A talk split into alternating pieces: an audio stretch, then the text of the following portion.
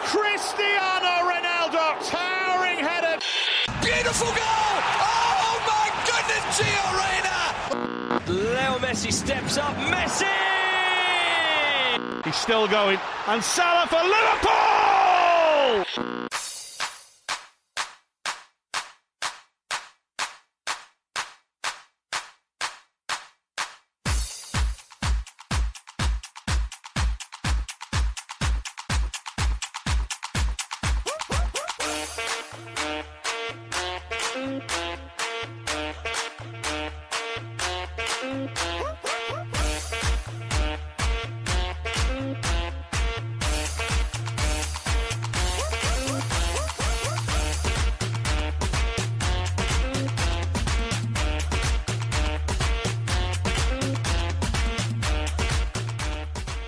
سلام سلام.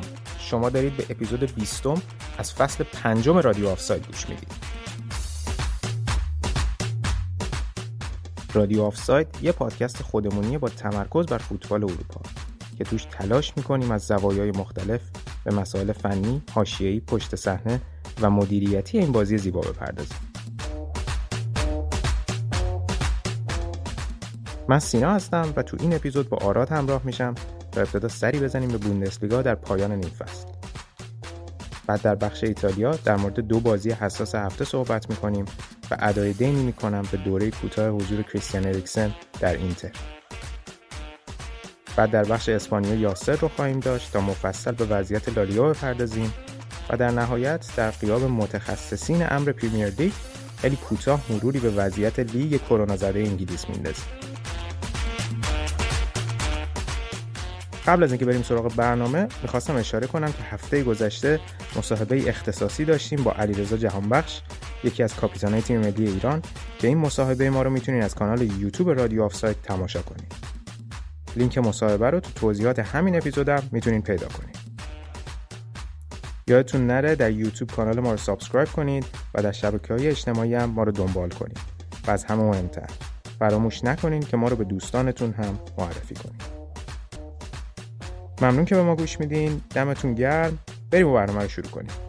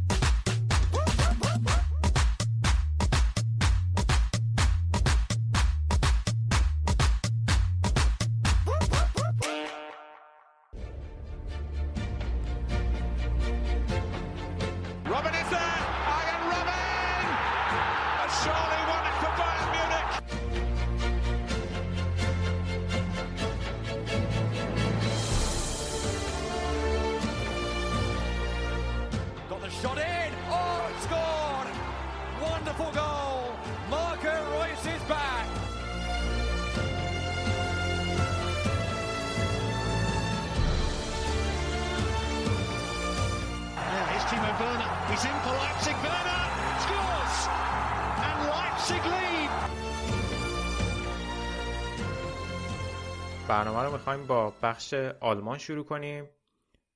آراد با من اینجاست. سلام آراد چطوری؟ چه خبر؟ سلام سینا سلام همه کسایی که به ما گوش می‌دید. مرسی من خوبم. تو چه خبر؟ همه چی؟ منم قربونت خوبم چی؟ دیگه لیگو که تعطیل کردین از همین الان خواب خواب خرگوشی یا خواب زمستان خواب خرگوشی که یه چیز دیگه است. خواب زمستانی و رفت حالا تا یه سه هفته دیگه. قشنگ شل کردی.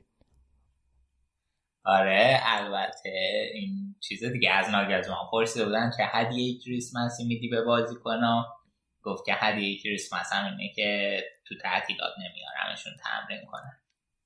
و می‌تونن یکم سه همین سه هفته. گفت می‌تونن یکم استراحت کنن سه هفته رفتن استراحت کنن کامل؟ آره آره. نه حالا فعلا دو هفته که استراحت می‌کنن ولی گفته بود که حالا فکر کنم اونام استقبال کنن که یه مدتی من رو آقا این خیلی لوکسه. خدایی بایرن از این مسئله داره سود می‌بره. یعنی واقعا یه من دوست دارم سری ها هم 18 تیمی بکنه. واقعا 20 تا تیم زیاده. یه دو تا تیم بیمورد هستن هر سال تو سری ها هم. هم به مقداری رقابتی تر میشه 18 تیمش کنه هم هم یه استراحت خیلی کمک می‌کنه الان. ببین الان فکر کنم ایتالیا هم البته چیز نیست حالا نگم الان ایتالیا هم خیلی تفاوت داره. ایتالیا هم تقریبا تعطیل میشه تا هفتم ژانویه. ولی یه هفته دیگه این وسط که الان داریم ضبط می‌کنیم سه شنبه چهارشنبه بازی می‌کنن. یعنی یه هفته بیشتر بازی می‌کنن. و از اون برم فکر کنم فشار بازیاشون کلا تو طول فصل بیشتره دیگه. آره طبیعتا ولی باز فکر کنم همین سه هفته هم کم شده. یادم چند سال پیش یه ماهینا بود.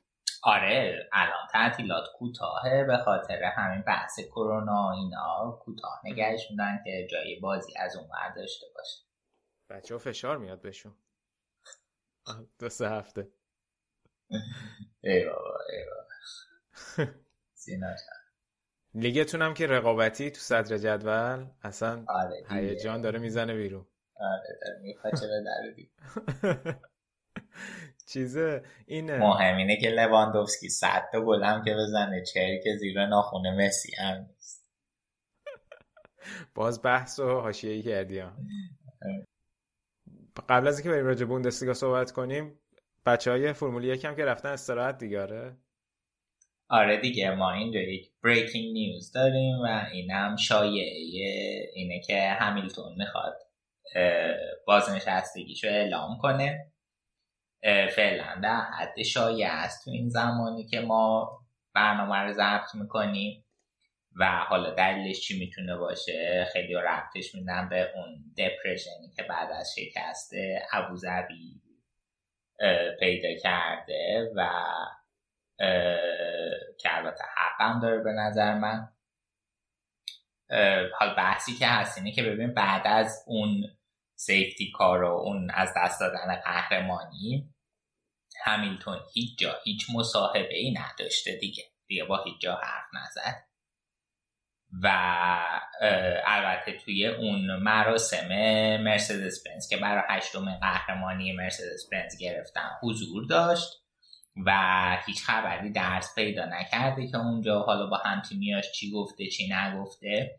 و حالا با والتری بوتاس می‌خواستن خدافزی کنن خودتون برنامه مراسم فیا گالا بود که در واقع مراسمی که آخر فصل جایزه ها رو میدن و از این حرفا که توی اون مراسم هم همیلتون شرکت نکرده و آره خلاصه خیلی الان که البته شرکت نکردنش هم چیز دیگه بر خلاف قوانین فیا. احتمالا. جریمش می‌کنه ولی حالا چیز دیگه خیلی شایعات بالا رفته که حالا چی خواهد شد آیا واقعا می‌خواد بازنشسته کنه خودش یا نه. بعد آره. خیلی عجیبه دیگه. باید ببینیم چی میشه. و بعد اگر که این اتفاق بیفته یه تو این موقعیت مرسدس کیو می‌خواد جایگزین همیلتون کنه؟ این هم نکته مهمی. که خیلی گزینه ای هم ندارن. یه چایی که مطرح میشه نیکو هولکنبرگه که این قبلا سابقه فرمول یک داره سابقه دی تی ام داره راننده با تجربه ایه ولی خب خیلی تفاوت سطح داره طبیعتا. کسی از تیم کنونی نمی‌تونه؟ ببین از تیم کنونی که نه دیگه. کیو بیارن الان؟ کاری که می‌تونن بکنن اینه که مثلا بوتاسو برگردونن.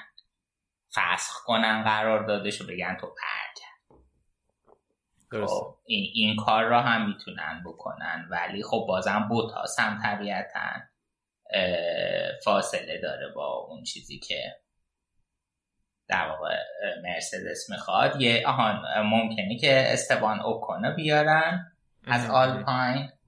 اون اونم شایعش هست که همون بود که با فرناندو آلونسو رفته بود تو توپ طلا.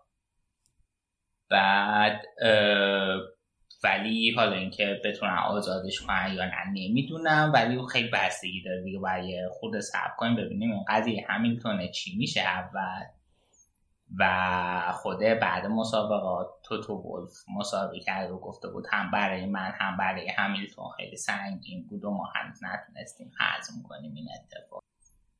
و احتمالا خب برای اونم همینجور بود الان فصل چقدر مونده؟ شروع دو ماه. معمولا گفتی 90 روز بینش فاصله است دیگه. فکر کنم یه دو ماه و نیم اینا مونده. آره با اوله در واقع 18 تا 20 مارس رون گرند اوایل فروردین. برگزار میشه. آره دیگه. 21 مارس نوروزه. دقیقا. آره. آره از اون بریکینگ نیوز های اساسی. ولی حالا فعلا در حد شایع است. اونقدر معلوم نیست. و بیشتر نوشته بودن همین ساکت بودنشه که یه مقداری نگران کننده است که خودش صحبتی نمی‌کنه. حالا باید ببینیم که در روزایاتی چه اتفاق میفته بریم سراغ فوتبال آلمان. هفته آخر نیم فصل برگزار شد و یه دونه دربی داشتیم. در, در واقع چیز بود دیگه دو تا هفته برگزار شد از زمان قبلی که ما ضبط کردیم. یه دونه بازی وسط هفته هفته پیشم بود و یه هفته هم که بازی شنبه یک شنبه برگزار شد. می‌خوای بیا راجع به دربی کدومشونه این دربی؟ راین ماین دربی صحبت کنیم. بازی آینتراخت فرانکفورت و ماینز که آینتراخت تونست یکیچ ببره بازی رو و خیلی اوضاع آینتراخت یهو عوض شد. تیمی که تا فکر کنم هفته دهم فقط دوتا برد داشت. حالا تو شیش بازی اخیرش پنج تا رو برده و با 27 امتیاز تو رتبه ششم جدول قرار داره. دقیقا همینطوره که میگی. سینا خیلی شروع بد و ضعیفی داشتن. واقعا امید کننده بود. ولی حالا به, به کلاسنار سامان دادن و تونسته یکم فرم تیم و جا بندازه. ببین الان همونجور که تو گفتی بهترین فرما توی لیگ دارن. اگه از ابتدای نوامبر نگاه کنیم از 21 امتیاز ممکن 18 تا رو بردن که فقط بایر همچین عمل کردی داشته و خیلی کار خفنی. بعد ببین این من فکر می‌کنم که الان اینا وسط هفتم تونستن گلادباخ و سه دو ببرن که یه بازی خیلی مهمی توی بروسیا پارک بود.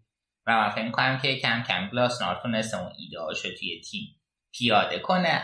و این نکته علاوه بر اون باعث شده که حالا اینا کلا در حین بازی پلن های بیشتری داشته باشه یعنی اینجوری نباشه که آقا یه پلن باشه. اگه این پلن به نتیجه نرسید تیم به فنا بره.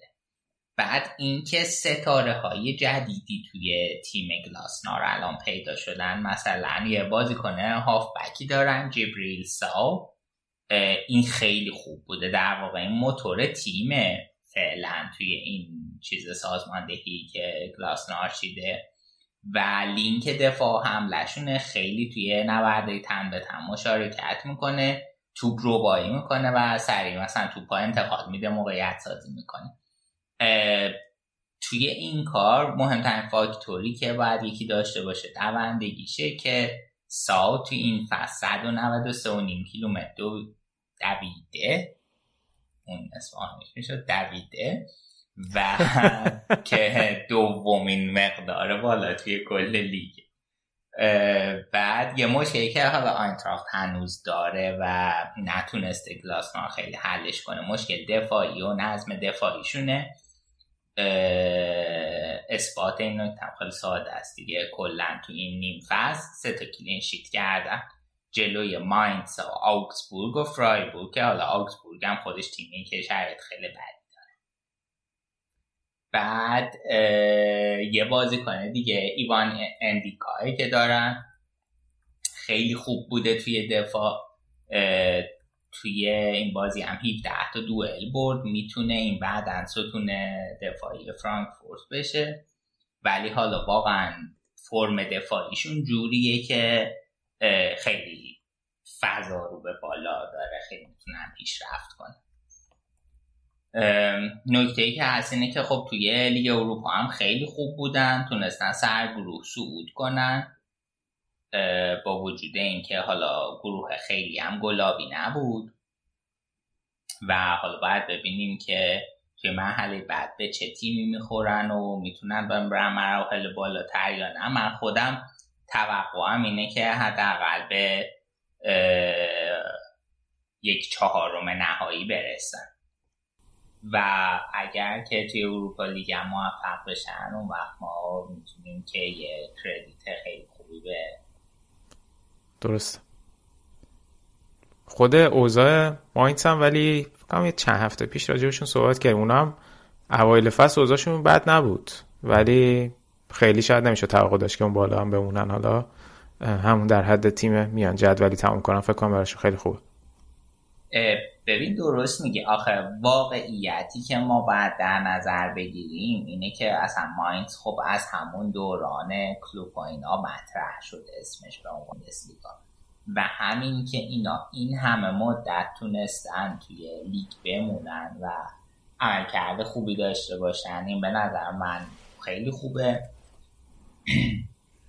ضمن اینکه نباید فراموش کنیم اینا فصل پیش نیم فصل اول تا آستانه سقوط هم رفتن و اوضاع جالبی نداشتن.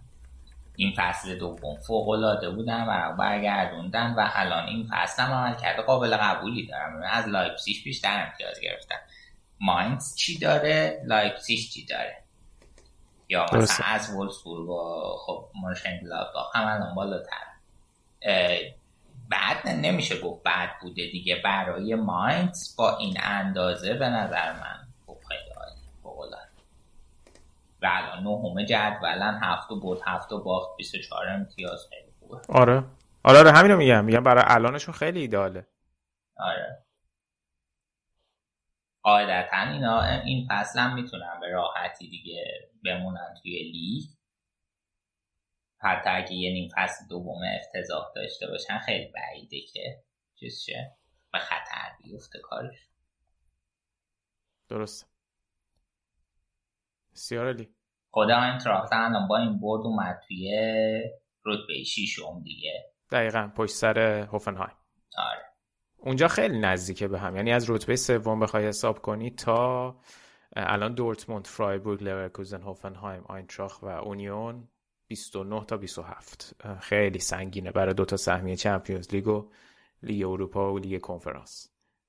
حالا بذار یه مقدار جلوتر راجع به این سهمیه ها داستان سهمیه ها صحبت می‌کنیم. اگه که موافقی بریم راجع به حرف دیگه اگه راجع به راینماین دربی نداری بریم سراغ تیم اوتلایر لیگ بایر مونیخ یکم راجع اون صحبت کنیم تا حالا راجع بقیه جذابیت لیگ هم صحبت کنیم. بایرن هم که برد دیگه هر دوتا بازیشو. یه بازی هم جلوی ولفسبورگ چهار هیچ برد و یه بازی وسط هفتش هم که پنج هیچ اشتوتگارت رو نابود کرد. دوتا برد خیلی خوب برای پایان سال میلادی. با اوضاع ولفسبورگ هم که بدتر و بدتر میشه هر روز به که بهتر بشه. ولفسبورگ الان 6 تا بازی اخیر 5 تا باختی مساوی یعنی شرایطی مثل گلادباخ داره. آره دقیقا وولسبورگ که اصلا شرایط خوبی نداره. حالا کوفلد اومد دوتا جرقه زد حالا فعلا دوباره خاموش شده. بعد ببینیم که می‌تونه از این فرصت تعطیلاتی که هست استفاده کنه و حالا یه خورده ایده به بیشتر به عمل نزدیک کنه یا نه. در مورد بایرنم بذار اول یه سری چیزا بگیم که از مارک روکا شروع کنیم که بهش بالاخره فرصت رسید به خاطر مصدومیت و اینا و خیلی خوب. ناگلزمان هم تو کنفرانس خبری گفته بود که من عاشق اون بازی کنایی هم که به مربی ثابت می‌کنن اشتباه می‌کنن و روکا به من نشون داد که اینکه من بهش بازی نمی‌دادم اشتباه من بوده و واقعا من تحت تاثیر بازیش قرار گرفتم. این خیلی خوبه چون که تمایل بایرن به فروش تولیسوه. و خب اگه که ما رو کار این وسط بتونیم داشته باشیم خیلی اتفاق مثبتی خواهد بود. ضمن اینکه جوونه آینده داره و خب خیلی پیش اومده توی سالهای اخیر که بایرن یه سری جوون گرفته بهشون فرصت نرسیده و سوختن. مثال بارزش مثلا می‌تونیم رناتو سانچز اشاره کنیم که اتفاقا چند روز پیش رومنیگه هم در موردش صحبت کرد. نکته ای که وجود داره یه اشاره کوچیک بازی کارت بکنیم چون که به موضوع حرفایی که زدیم رفت داشته. اگه که یادتون باشه ما صحبت کردیم گفتیم که جلوی بایر اگر که بالا بازی اگر که چیز ببین اینجوریه که اگه یه تاکتیکی بچینی که ضد تاکتیک باشه ممکنه بگیره. و تو اون نتیجه رو بگیره ممکنه پس نگیره و به بدترین شکل مجازات بشین اتفاق برای کارت افتاد و بعد چانسی بردن اون تاکتیکشون نگرفت و علا رقم چیزی که داشتن تلاشی که کردن بایرن تونست راحت بازی رو ببره. تاکتیکشون هم این بود که اونها هم داشتن بالا بازی می‌کردن در مقابل بایرن. و خب ممکن بود مثل گلادباخ بتونن فرصت خلق کنن و بایرن رو ببرن. ولی خب این کار طبیعتا گل زدن بر بایرن هم آسون می‌کنه. و بایرن هم از این موقعیت استفاده کرد و راحت بازی در توی بازی دوم با وولفسبورگ خب بازی حول محوریت لواندوفسکی بود جایی که لوا قرار بود که یه رکورد مهم رو بهش برسه و دوباره یه رکورد از گرد مولر رو شکوند اونم تعداد گل زده در یک فصل لیگ در یک سال میلادیه که رسید به 43 گل قبل اون. گرد مولر چهل و دو گل زده بوده؟ سال 1972 سال میلادی نه فصل پس. سال میلادی ولی توی مسابقات لیگ فقط. آها آها مسابقات لیگ در سال میلادی. okay. آره آره خیلی بد گفتم. اون رکوردش جداه یک گل زده در سال میلادی تو کل فصل که اونم لواندوفسکی رسید به رکورد 2013 کریستیانو رونالدو که اون موقع 2013 اینجوری بود که می‌گفتن که okay ریبری توپ طلا نگیره با اینکه سه‌گانه برده کریستیانو چون 69 تا گل زده بگیره. ده. حتما منطقیه دیگه. آره دیگه بالاخره. امسال اینجوری بعد بعد. برسیم به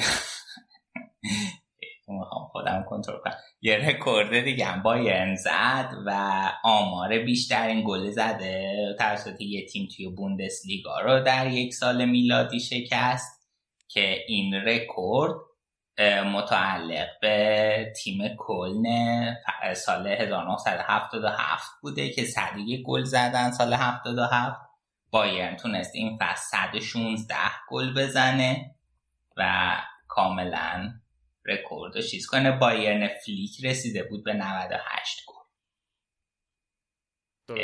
آره. این هم در خودش خیلی جالبه. باید نگاه کنیم ببینیم چند تا بازی بوده. به خاطر اینکه ببین یه چیزی که هست آخه اینتر هم امسال دقیقا این رکورد رو زد توی ایتالیا.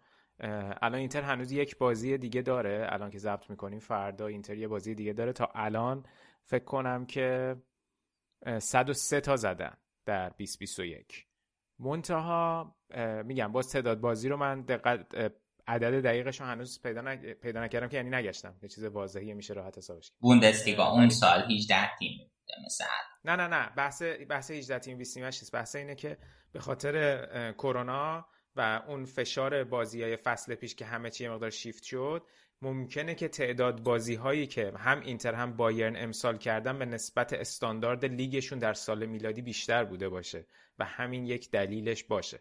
ولی خب با 116 اختلاف زیادی داره با رکورد قبلی. مال اینتر اونقدر فکر کنم اختلافش نیست. شاید مثلا سه تا یا چهار تا گله. فکر کنم حالا تو case بایرن یه مقداری اون تعداد بازی ها تاثیرش فرق چندانی ایجاد نکنه گرچه که گرفتم حالا با عدد صحبت آره. یه نکته ای که حالا برای این قضیه رکورد اینا رو گفتم واقعا چقدر این مولر ماه هرچی بگم که هم گفتم بند خدا از اول بازی داشت تلاش می‌کرد لواندوفسکی گل بزن همه کاری کرد.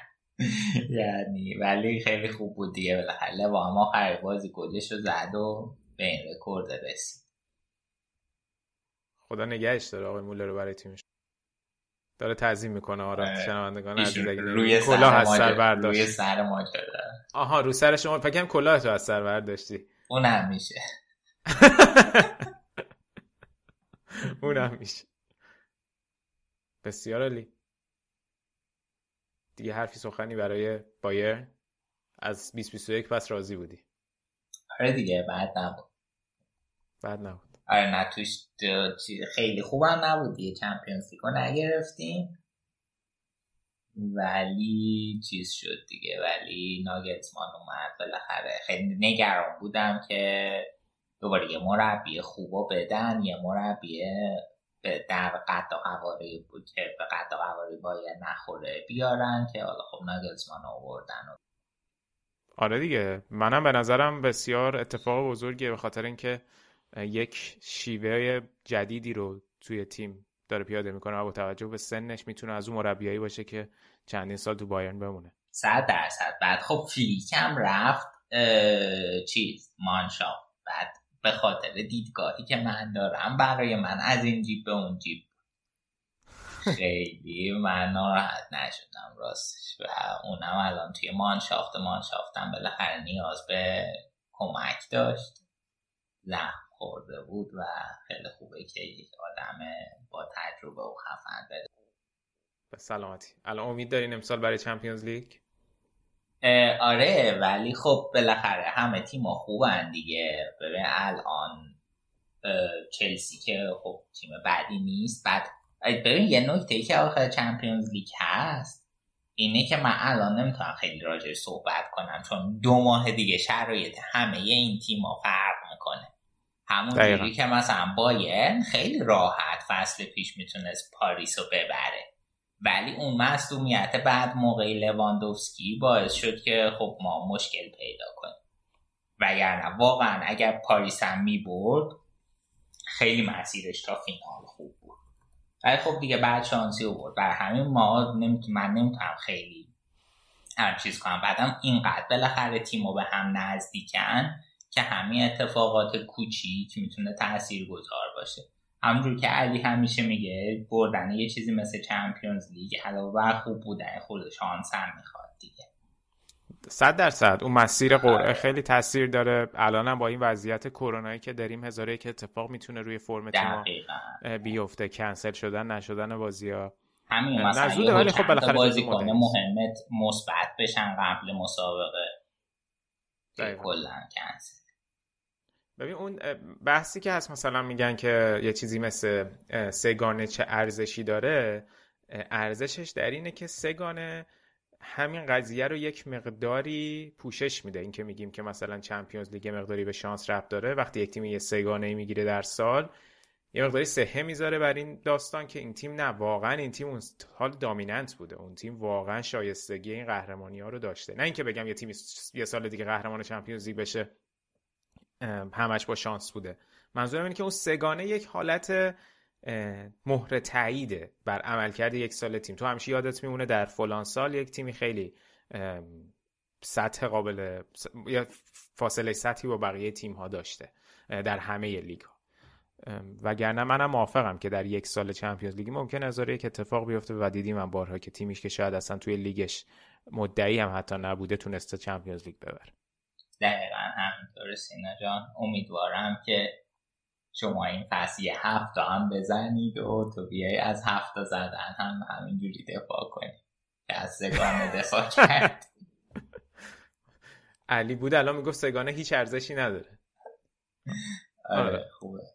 فکر دیگه کم کم داریم حسب فیزیکیش می‌کنی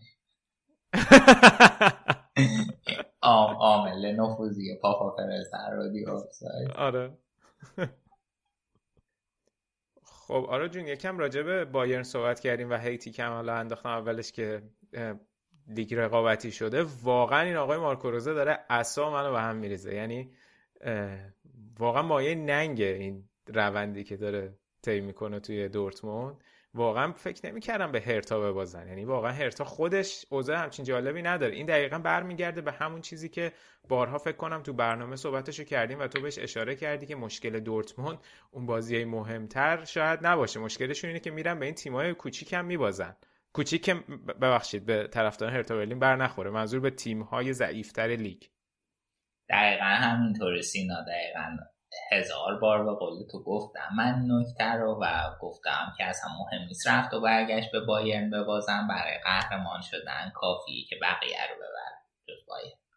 که خب حالا می‌بینیم دیگه. نتایجش رو ببین دورتموند توی چهار بازی گذشته هشت امتیاز از دست داده.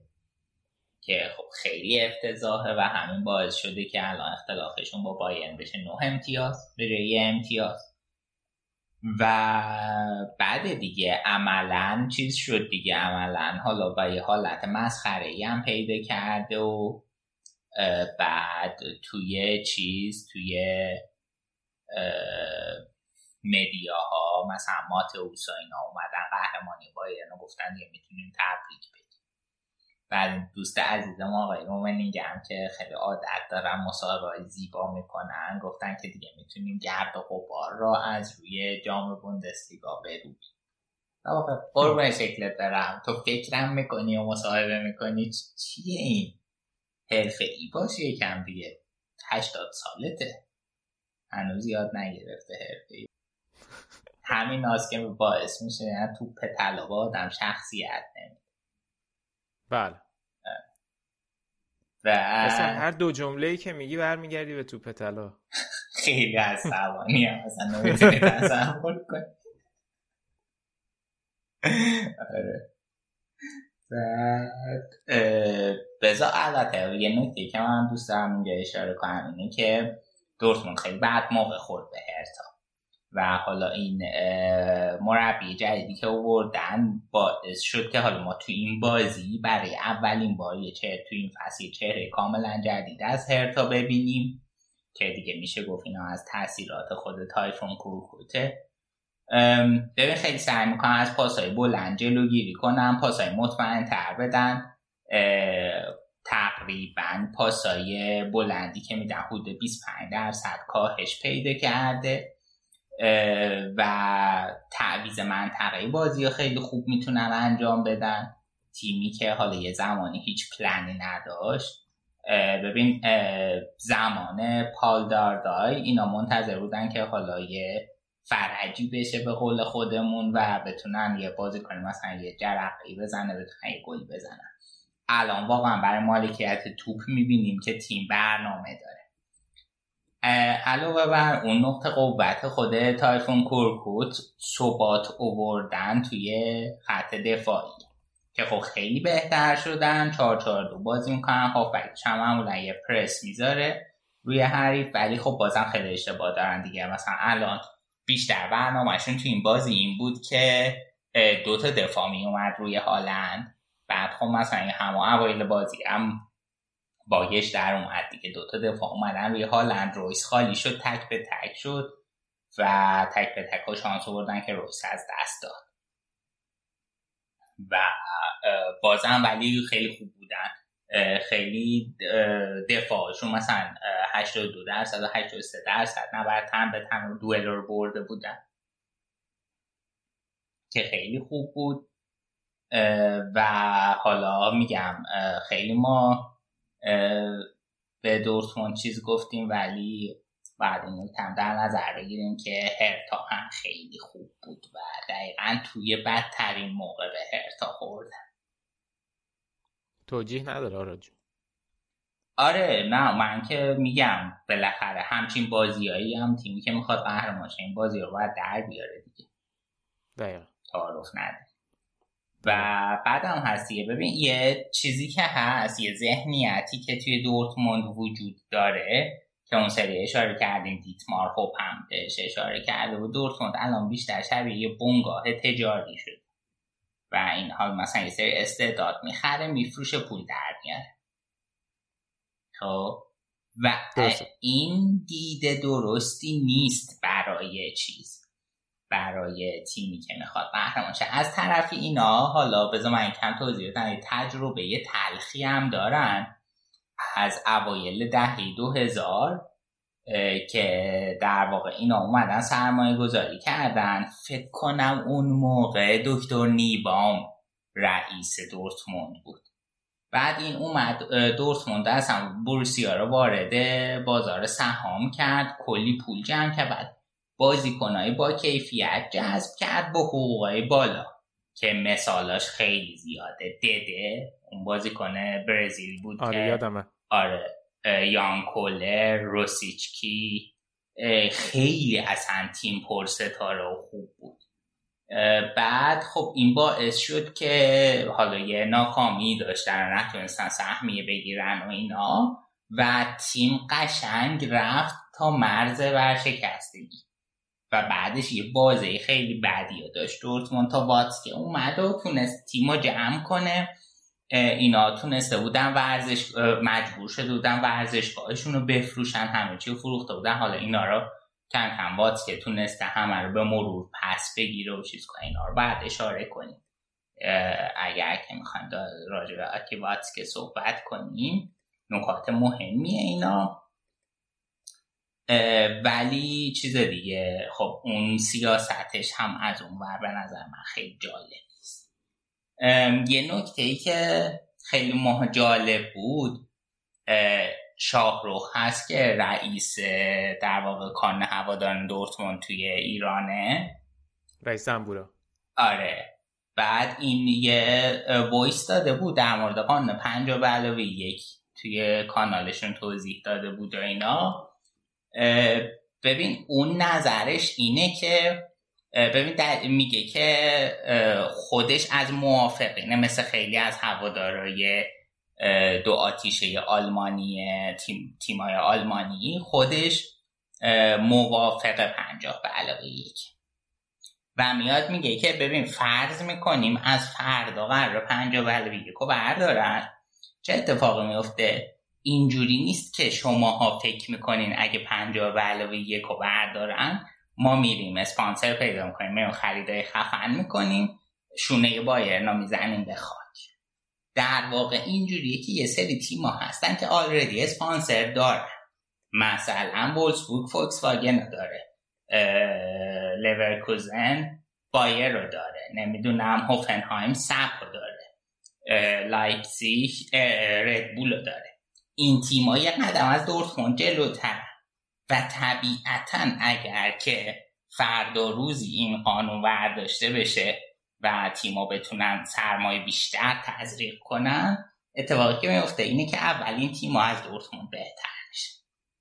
و حالا یه نکته دیگه هم هست که هست اینه که مثلا یه شیخ عرب می‌تونه فرض کنه که یه تیم کم ارزش مثل فرایبورگ مثلا یا اوکسبورگ 120 میلیون بده که همچین تیمی رو بگیره خرید کنه خرج کنه و این تیم رو شاخ کنه.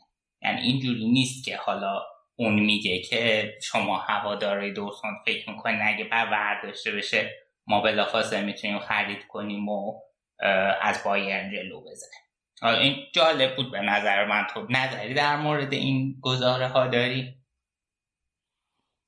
ببین نمی‌دونم. منم هیچ ببین خیلی این ور اونور هی بحث این میشه که کلا سر این داستان پنجاه به علاوه یک. هی من چند مثلا چند چند تا پادکست گاهی گوش میدم. حالا راجع به لیگ انگلیس یا راجع به لیگ ایتالیا. و خیلی هی این مثال پنجاه به علاوه یک به عنوان یه مزیت لیگ آلمان میان مطرحش می‌کنن. و و الان می‌بینیم که خب تو خود آلمان ده دفعه فکر کنم صحبت کردیم الان هم بهش اشاره کردی که okay اگه واقعا این پنجاه به علاوه رو بردارن چه تیم هایی سود می‌کنن؟ آیا در کل به نفع نیست؟ من هنوز وقتی تو خود این فوتبال آلمان که سالها داره این قانون اجرا میشه به یک نتیجه گیری کلی نرسیدن به نظرم تعمیم دادنش به بقیه لیگ ها هم خیلی خیلی سخته. یعنی خیلی ها میگن که نه همه باید الان بیان این کارو بکنن هوادارا بیان یه مقداری تاثیر داشته باشن تو باشگاه. صد درصد این نکات مثبتی داره برای خودش. ولی از اون ورم نکته های منفیش هم بارها اشاره کردیم دیگه. کند کردن تصمیم گیری اون عدم حمایت مالی که میشه صورت بگیره که بتونی توی اروپا بجنگی. خیلی دارم الان حالت چیزی جواب سوالتو میدم و حالت وسطی جواب میدم که چون واقعا جواب قطعی ندارم برای این سوال. و برای همین نمی‌دونم. راستش رو بخوای نمی‌دونم. به من خودم نظر کلی مینه که این گزاره ها تا بعضی هاش مقداری می‌تونه درست باشه ولی کلیتش هم نلزوما درست نیست. و یه نکته ای که توی این موضوع در نظر گرفته نمیشه اینه که ما الان توی پنجاه سال پیش زندگی نمی کنیم. الان یک تیم می‌تونه فراتر از مرز و هوادار داشته باشه و این هوادارایی که در واقع اوورسیز داره تو فراتر از مرز داری اولا که خیلی می‌تونن بیشتر از هواداری داخل کشور خودت باشن دوم خیلی می‌تونن سود برات بیارن. مثلا خریدن تریکوی باشگاه سوده خریدن شال سوده خریدن سایر محصولات سوده حال درسته هواداری که تو چینه ممکنه گذرش نیفته بیاد دورتموند بره تو ورزشگاه بازی رو ببینه. ولی من فکر کنم که کلا این هم درست نیست که ما بیایم به خاطر اینکه حالا بلیت 20 یورویی که می‌خریم نشه 60 یورو بریم ورزشگاه بیایم این حرف رو بزنیم. من نظر شخصیم اینه که حرف و کلیتش بعضی جمله هاش درسته ولی این نکته هم هست که حالا ما باید توی این قضیه کل سیستم رو در نظر بگیریم و الان تیم هایی که تیم های آلمانی به خصوص تیم های غیر بایر که نمی‌تونن این مزیت رو داشته باشن که در سطح بین المللی مثل بقیه تیم هوادار جذب کنن دارن این فرصت از دست میدن. الان بقیه تیما توی آمریکا توی چین توی خاورمیانه اکتیون و اینجا خیلی عدد آدم و بزرگی خیلی میدارن هوادار جذب می‌کنن و اینا اثرش تو سالهای بعد نشون میده. به این تیمت یه تور که می‌ذاره مثلا تور چین می‌ذاره تور آمریکا می‌ذاره خب یه عالم هوادار هم بازی رو میان می‌بینن دیگه. اینا همه تبلیغ اصلا جدا از خود تور وقتی شما سیاست جذب اون مخاطب به قول تو توی آمریکا یا آسیا رو نداشته باشی حتی تور هم نذاری بدون اون تورم بعضی تیم‌ها تو کماکان می‌تونی می‌بینی که می‌تونن از بقیه کشورها جذب س... یعنی اون از اون fan base شون استفاده بکنن. حالا حتی حالا البته این هست که مثلا خب بحث سوپرلیگ همینه که از این پتانسیل به صورت بهینه تازه استفاده نمیشه. یعنی اینو میگم که تو نگاه کن اگه چشمانداز سوپر لیگ رو در نظر بگیری با چشماندازی که الان می‌تونی برای چشمانداز که چشمانداز سوپر لیگ رو در نظر بگیر با در واقع این شیوه کاری که الان بهش اشاره کردی تو خیلی از تیم‌های آلمانی می‌بینی که یه gap خیلی بزرگی تو رویکرد به آینده‌ش وجود داره. دقیقا همینطوره که آره. یعنی درسته که توی حتی اروپا خب سالهای اخیر سالهای اخیر می‌بینیم که خب به جز بایرن الان تیم دیگه ای هم نمی‌تونه بیاد بقیه رو اونقدر به چالش بکشونه دیگه. حالا لایپزیش با ناگلزمان رسید به نیمه نهایی باید اینو بهش اشاره بکنیم. ولی می‌بینیم این مسیر داره افت می‌کنه. درسته مربیای آلمانی رسیدن به یه پیک عجیب غریبی مطرح شدن توی اروپا.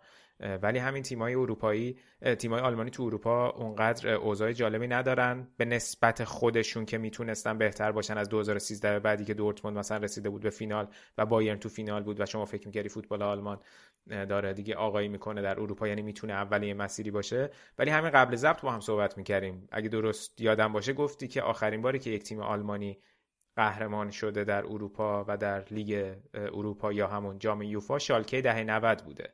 و بعدش فقط بایرن بوده که تو چمپیونز لیگ تونسته قهرمانی بیاره. دقیقا همینطوره دیگه. و حالا شالکه دهه 90 کجا الان؟ کجا بعد ما مثلا قهرمان لیگ اروپا رو که نگاه کنیم ببین خیلی از کشورهای متعددی قهرمان شدن که شرایطشون شرایط. به مراتب بدتری از شرایطی که حالا بوندسلیگا داره. بذار مثلا نگاه کنم. به ما سال 96 فصل 96 97 شال که اینتر رو برده قهرمان جام یوفا شده. فصل بعدش هم دوباره با اینتر توی فینال بودن که باختن. و بعد از اون 2001 2002 دورتموند و فاینورد توی فینال بودن. 2008 2009 وردر برمن توی فینال بوده. و حتی دیگه هیچ فینالیستی هم بعد اون نداشت. و این به نظر من خیلی خیلی ضعیفه. در همین حال نگاه کنیم که مثلا اسپانیا چند تا قهرمانی داشته. انگلیس. چند تا قهرمانی داشته پورتو قهرمانی داشته نمی‌دونم زسکا مسکو زنیت شاختار همه اینا تونستن به قهرمانی برسن. حتی سال در 9 2000 گالاتاسرای قهرمان شد که آرسنال بردن. و اینو می‌تونی به دهه اخیر ایتالیا هم بس بدی دیگه. حوزه‌ای که فوتبال ایتالیا. آره آره حالا, حالا نوع مشکلاتی که ایتالیا داره مشکلات کاملا متفاوتی از فوتبال آلمان تازه. آره. همینطور.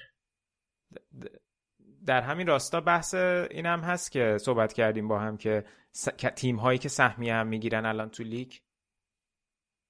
داستانشون خیلی متفاوته سال به سال دیگه. دقیقا راجبه همین چیز صحبت کردیم. بحث لیگ شد و اینکه مثلا گلادباخ چقدر بد بوده این فصل و اینا. ببین یه مشکلی که تیم های آلمانی توی اروپا دارن اینه که توی دو فصل مخ... پشت سر هم عمل کردشون ممکنه زمین تا آسمون فرق کنه. مثالش همین گلادباخ یا وولسبورگ و خیلی کردن تیمایی که بتونن چند فصل پشت سر هم حالا مثل حالتی که به جز بایر دورتموند مثلا چند سال داشون ثبات حفظ کنه. این باعث میشه که یه تیمی که الان مثلا رتبه چهارم آلمان رو به دست میاره سهمیه چمپیونز لیگ می‌گیره فصل بعد این قدم کرده. فاجعه باری توی همون لیگ داشته باشه. دیگه این فصل اون تیم مثل لایپزیگ این فصل اون تیم تیم سوم لیگ نیست دیگه. تیم مثلا ده 15 لیگه. و اینقدر بده که واقعا عملکردش همه چی تحت تاثیر قرار میده دیگه. این مثال توی لیگ های دیگه هم این مشکل پیش میاد. مثلا تاتنهامی که بعد نایب قهرمانی Champions League اومد توی لیگ قهرمانان توی لیگشون پوزیشن جالبی نداشت. پیش اومده. ولی توی بوندسلیگا به طور خاص ما خیلی اینو می‌بینیم که تیما میان توی لیگ اروپای Champions League و شرایطشون به مراتب خیلی متفاوت از شرایط فصل قبل. مهمترین چیزی که پیش میاد. معمولا مربیاشون عوض میشه و خب مربی تا بیاد چیز کنه دور گروهی چمپیونز لیگا از دست میده و حذف میشه. اتفاقی که این فصل هم برای لایپسیش افتاد هم برای وولسبورگ آره این هم دقیقا نکته مهمیه و باید ببینیم که حالا این فصل کدوم تیما به سهمیه می‌رسن. البته این فصل هم کاملا بازه دیگه. خیلی بازه. یعنی من فکر نمی کنم بشه به راحت که کدوم تیما به سهمیه می‌رسن. حالا حتما آخر این بخش ازت می‌پرسم نظر تو. یه چیزی اصلاح کنم. اونجا که گفتم که اینتر رکورد سری آ رو زده اینتر رکورد خودش رو زده بود. عذر می‌خوام اینجا از شنوندگان عزیز. سر تعداد گل در سال میلادی رکورد ایتالیا 120 گله که میلان سال 1950 زده. آره. آره. حتی تورین اون Grande Torino ی معروف هم 114 و 111 داشته. ولی الان اینتر رکورد خودش زده بود که به 103 رسیده بود. آتالانتا هم امسال به 100 رسیده حتی. یه بازی هم حالا هم اینتر داره هم آتالانتا. ببینیم که کدوم بیشتر می‌زنن. جالب میشه. okay فقط یه چیزی رو اشاره کنم. بحثمون هم طولانی شد که به بقیه بازی هم برسیم. واتکه مصاحبه هم داشت فکر کنم با اسکای سپورت. که حالا مصاحبه مفصلی بود. فقط یک تیکش رو اشاره کنم که در مورد شرایط هالند پرسیده بودن که خب گفته بود که من الان می‌تونم برای شما لیست بکنم که 25 که می‌تونن. می‌تونن که نه. علاقه مندم برای اینکه هالند رو بگیرم ولی چیزی رو که می‌تونم به صورت قطع تایید کنم اینه که رئال مادرید به هالند خیلی علاقه منده و براش پیشنهاد داره که حالا چه توی پایان این فصل بخوام بگیرنش از دورتموند. و حالا فصل ب... آره دیگه از این فصل می‌تونن بندش رو فعال کنن که بگیرنش. و حرف جالبی که واتسکه زده بود که با توجه به اینکه رابطش هم با پرس خیلی خوبه خیلی باعث ایجاد سر صدا شد این بود که گفت من خیلی افتخار خواهم کرد اگر که روزی هالند با رئال مادرید به قهرمانی چمپیونز لیگ برسه.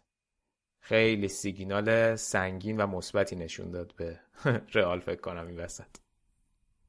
آره دیگه جا هر کی تلاش داره می‌کنه برای منافع خودش کار کنه. همون بحث باشگاه تجاریه واقعا دیگه. می‌خواد از اون ورم ندنش به بایرن دیگه نه؟ آره اون که در قطعا جز اولویت های چیزه. اولویت های هست نه ولی می‌فهمم. یعنی میگی که طرف به عنوان مدیر عامل یک باشگاه همون بنگاه تجاری رو داره پیش می‌بره که میاد راجع به بازیکنش و فروشش راحت و دید کاملا تجاری نگاه می‌کنه. نه اینکه بقیه تیم ها نیستن ولی انگار هدف همینه تا رسیدن به یک achievement و دستاورد و جام. دقیقا همینطوره. آره همین حس حسی که به آدم میده همچین حسی حداقل که okay ما حالا خیلی برامون هم مهم نیست الان جام ببریم یا نه. حالا جام ببریم خیلی خوبه ولی بایرن دیگه خوبه دیگه. ما هم حالا داریم بازیمون رو می‌کنیم و حالا یه پولی هم در میاریم بسیار عالی. اینم از وضعیت دورتموند. چیزم حالا به هالند اشاره کردی؟ این آقای مستر ترو فالک توی پادکست آره آره. بایرن اینسایدر. یه آقای هالند اینسایدر رو برده که دوستشه یا خبرنگار نروژیه که توییت کرده بود اون سال ترجمه ایرانی طورش کردم به خدا باید دنبال هالنده هرچی غیر از این میگن و باور نکنیم و باین خیلی اصرار داره که ما بهترین مهاجم جهان داریم ما اصلا چیز نیست ولی شواهد نشون میده که باین داره پولاش جمع می‌کنه که تابستون سر پوکر هالند با بقیه تیما رقابت حالا اینکه این اتفاق میفته و بایر موفق میشه این پوکر رو ببره یا نه ما نمی‌دونیم. خودشو خود توی بایر نم نمی‌دونه ولی معتقده فالک و این آقای یان که بایر قطعا شانسش امتحان می‌کنه. از الان داره براش آماده میشه و فالک حتی معتقده که اگه کان و حسن تموم تلاششون رو برای گرفتن هالند نکنن باید اخراج بشه. او چه چیز جالبی. آره دیگه این هم پیرامون قضایای ببین همین الان که صحبت می‌کردیم یه حالا خیلی حالت breaking news نداره ولی این یکی از این گزارشگرایی که واسه Manchester Evening News می نویسه ساموئل لاکهرست گفته بوده که حتی رانگنیک به شدت داره فشار میاره روی یونایتد که ارلینگ هالند رو بگیرن برای فصل آینده و خودش شخصا با پدر هالند هم صحبت کرده. ای با اونم خیلی چیز شد اتفاقا یه شایعه‌ای که شده بود این بود که توی قرارداد رانگنیک اومده که اگه بتونه هالند بیاره یونایتد بهش درصد میدن ده میلیون چقدر چه جالب. بعد رانگنیک مزارب کرده و توی یه باشگاه حرفه ای هستیم مزخرفات چیه می نویس و تکذیب کرده بود این قضیه رو ولی خیلی نکته مدل ایران بود خبر. آره آره خیلی نکته جالبی عجب بسیار عالی. این از وضعیت دورتموند و هالند. بریم سراغ بقیه بازی ها یکی دیگه از بازیهایی که حالا به نتیجه بازی لورکوزن بود در مقابل فرایبورگ که لورکوزن دو یک باخت به فرایبورگ در زمین فرایبورگ تا فرایبورگ بره سوم جدول پشت سر دورتموند. بازی خیلی حساسی بود. خب بالاخره برای سهمیه Champions League جفتی میجنگن. و الان فرایبورگ سومه و لورکوزن با این باخت رفت به چهارم جدول. تقریبا میشه گفت مهمترین بازی هفته از لحاظ بالای جدول بود. دقیقا همینطوره این آقای گریفو هم که توی پادکست خیلی بهش اشاره کردیم یه پنالتی چیپ خیلی خوشگل زن که یاد خاطر جو هارتو برای همه زنده می‌کرد. و آره دیگه دوباره اون مقطعی از فصله که تیما باید نتیجه بگیرن و می‌بینیم نتیجه نمی‌گیرن. البته لورکوزن ببین الان سه تا بازی خیلی بد پشت سر هم داشته. این را هم باید اشاره کنیم که این سه تا بازی سخت بوده. نکته جالب برای شما سینا جا این سه تا بازی بعد همون هفت یکا بوده هر سه تاش. که گفتی یه اتهاماتی به بوندسلیگا بستی یادته یا نه؟ خب همین اتفاقا خب. نشون میده این وضعیت. خب دیگه یعنی نشون میده چقدر لیگ نزدیکه. اون هر لیگ بردن بعد اومدن پنج دو به آینتراخت باختن. خب؟ خیلی خیلی.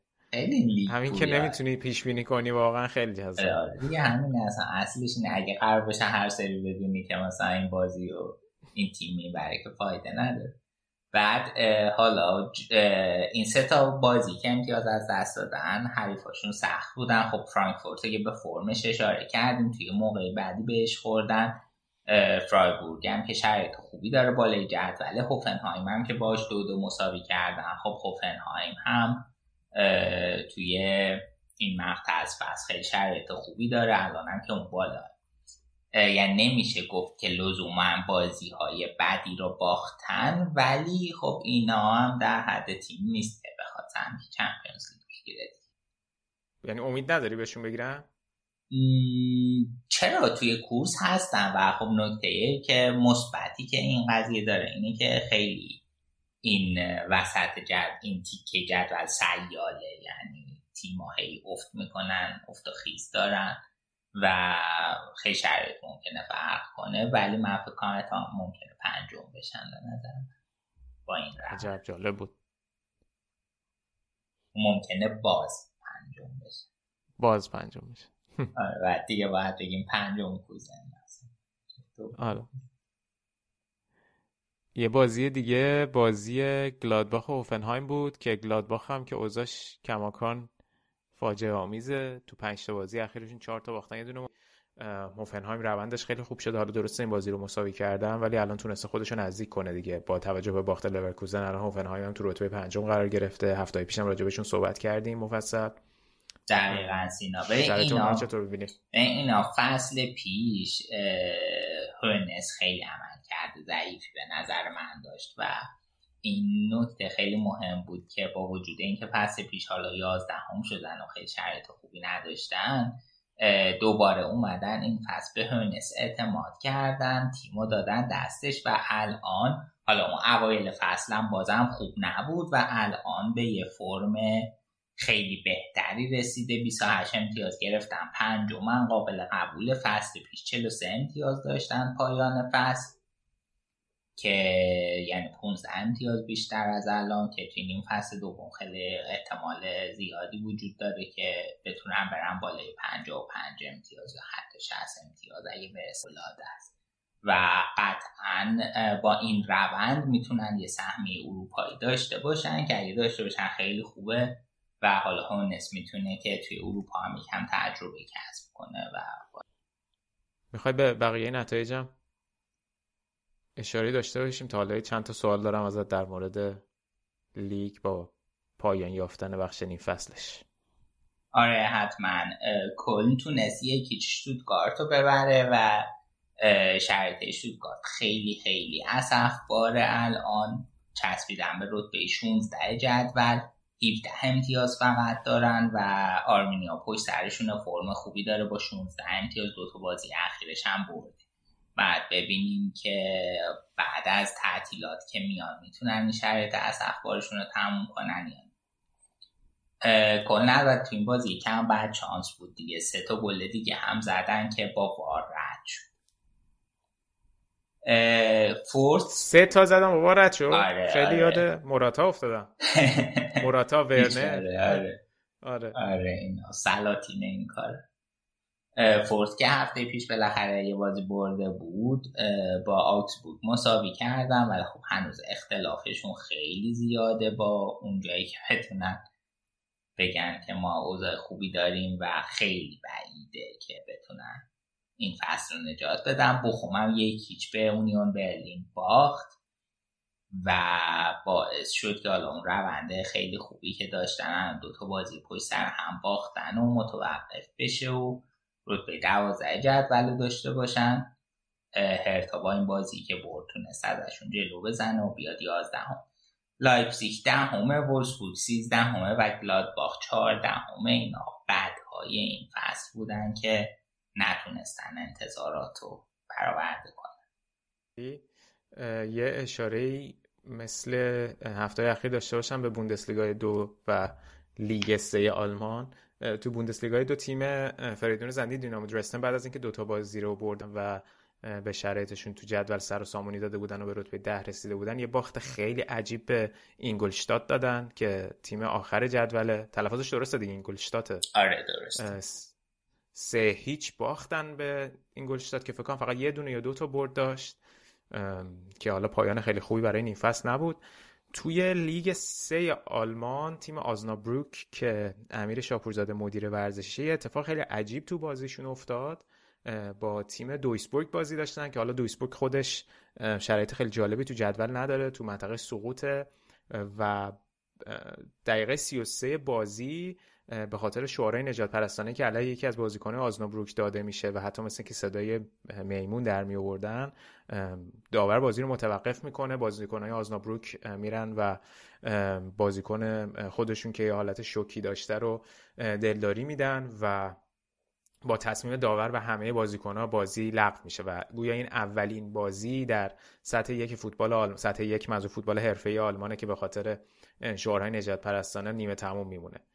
و حالا طبق چیزی که من خوندم روی دویچه وله اون نفر اصلی رو توی تماشاگرای آقای 55 ساله بودن شناسایی رو دستگیر کردن. واکنش بقیه هوادارا هم مثل که توی استادیوم خیلی جالب بوده که بلا فاصله بعد از این اتفاق شروع کردن شعارهای ضد ناتسیا دادن توی استادیوم و ضد نجات پرستی در واقع شعار دادن توی استادیوم که هم خب از طرفی بروز همچین اتفاقاتی رو خیلی توی سوشال مدیا راجع بهش صحبت کرده بودن و خیلی ابراز ناراحتی کردن. خیلی که چرا داره این اتفاق دوباره ادامه پیدا می‌کنه و خب از طرفی هم این هم بستگی یک سری از هوادارا و همینطور بازیکنها و داور این هم از کمی از اخبار در بوندسلیگا دو و لیگ سه آلمان.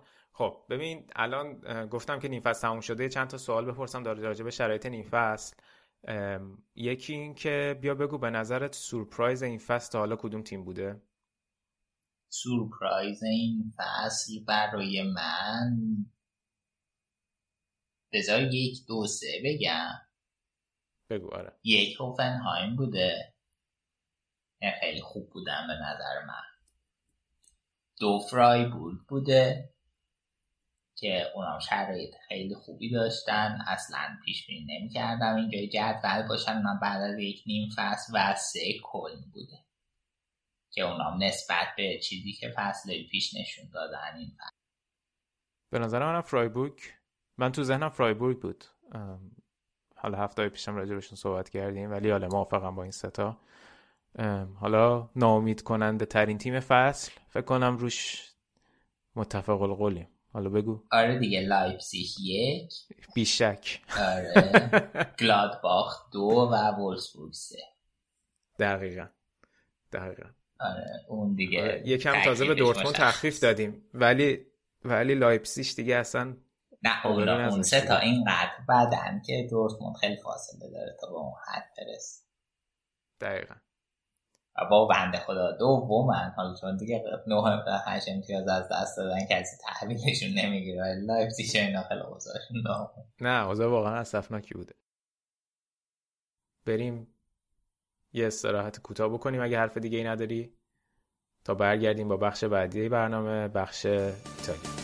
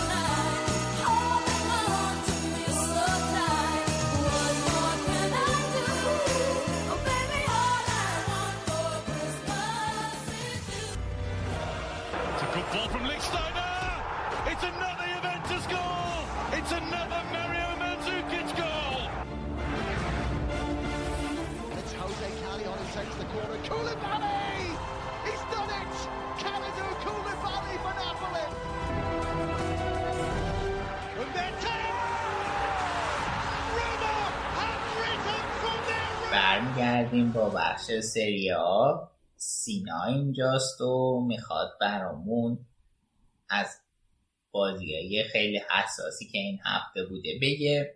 یکی از مهمترین بازی ها بازی آتالانتا روم بود که روم توی برگامو تونست چار یک آتالانتایی که فرم خیلی خوبی داشت و ببره. هفته پیش گفتیم که برای ارزیابی مورینیو یکم صرف کنیم. و واقعا سربلندم کرد. یعنی به قول علی این روز تبریک به تمام کسانی که پای آقای جوزه مورینیو موندن. حالا من یکم زمان خریدم. هفته پیش گفتیم تو آتالانتا صرف کنیم. فکر نمی‌کردم همچین بلایی سر گاسپرینی بیارن. ولی یه بازی typical مورینیو بود. یعنی typical مورینیو. پنج تا شوت تو چارچوب گل.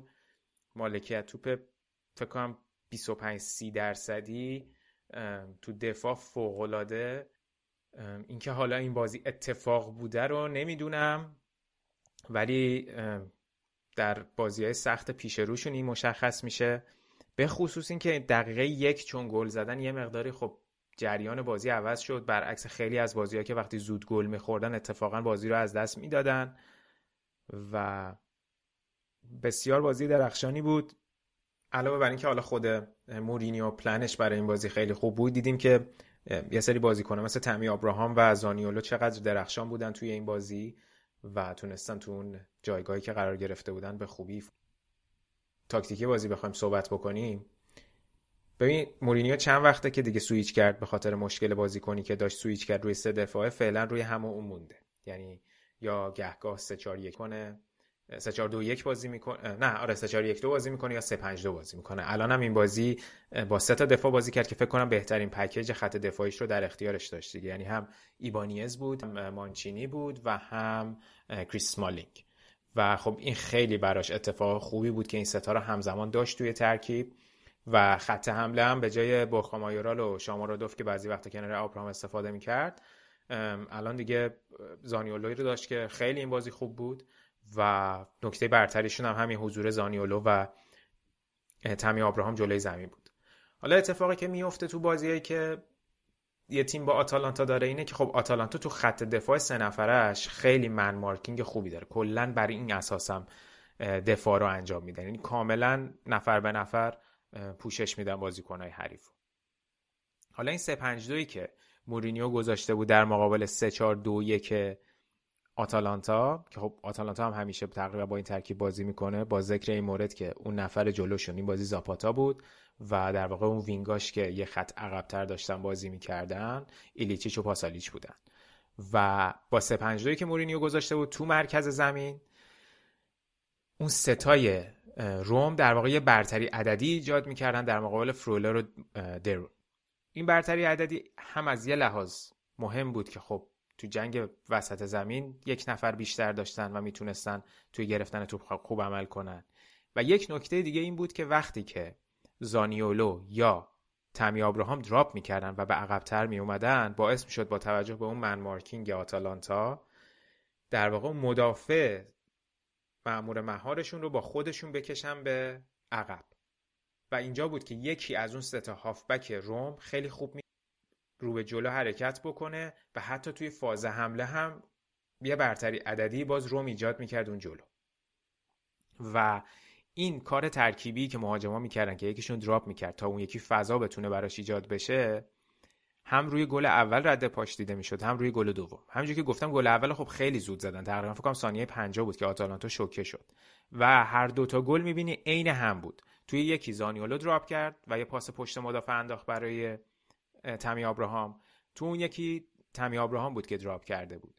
و یه تحلیلی که من توی توتا فوتبال انالیسیس میخوندم خیلی جالب این توی این صحنه تمی آبراهام اومده بود عقب پاسو میندازه برای زانیولو و خط دفاع آتالانتا که خب عموما خیلی بالا بازی می‌کنن جلو بودن. و این بار زانیولوی که یکی از اون هافبک هایی که اشاره کردم رو پیدا می‌کنه و با یه یک دو خیلی خوب موقعیت گل نصیبش میشه و گل رو می‌زنن. و این اتفاق وقتی افتاد تو نیمه اول که روم دو هیچ جلو افتاد از آتالانتا خب فکر کنم خود گاسپرینی هم خیلی شوک شده بود.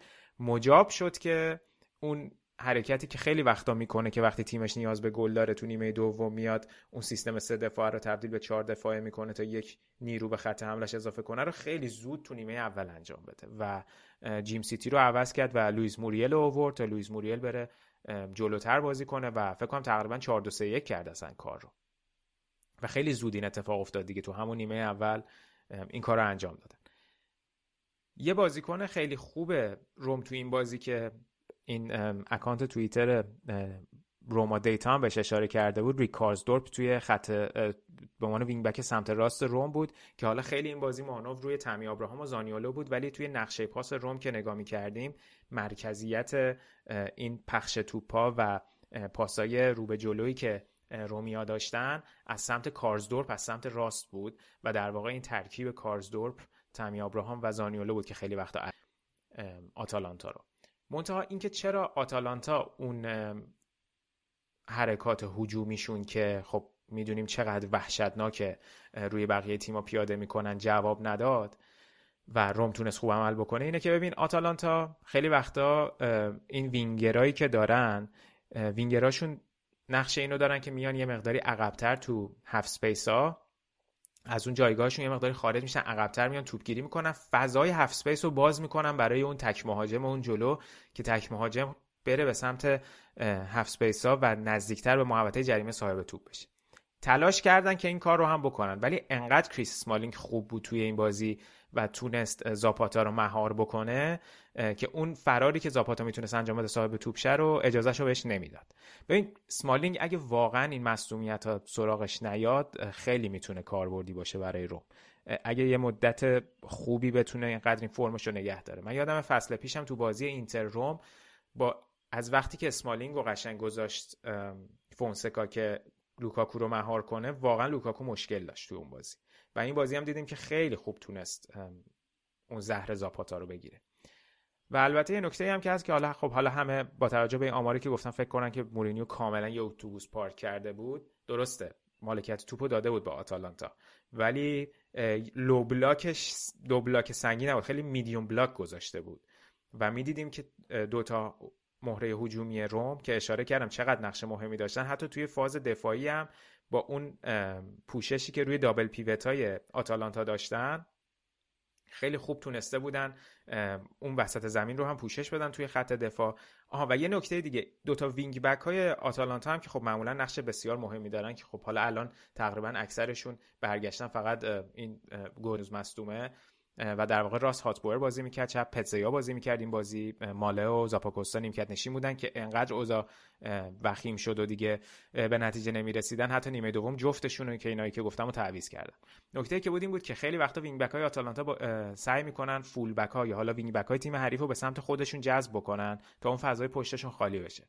مورینیو کاری که هوشمندانه انجام داده بود این بود که توی این دام نیفتاد و می‌دیدیم که خیلی وقتا وینیا تو سمت چپ و کارسدورپ تو سمت راست نمی‌رفتن به سمت اینکه اون wing back های آتالانتا رو پرس کنن. برای همین خیلی تغییر جناح بازی هم اتفاق نمیافتاد از سمت آتالانتا که بخواد از فضای پشت این دوتا دفاع کناره ها استفاده کنه. و حالا آتالانتا البته فشارش زیاد بود در طول بازی فشاری که روی دروازه روم آورد و آخر نیمه اولم روی شوتی که موریل زد و به کریستانت خورد و دیفلکت شد به گل رسید.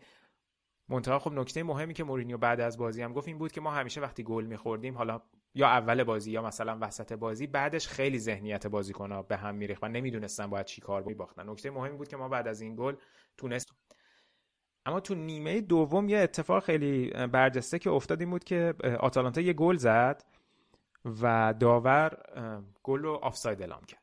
که خب مشابه همین صحنه تو بازی میلان ناپولی هم تقریبا از لحاظ قانونی که استفاده شد اتفاق افتاد. اتفاق این بود که یه سانتر انجام شد زاپاتا ضربه رو زد.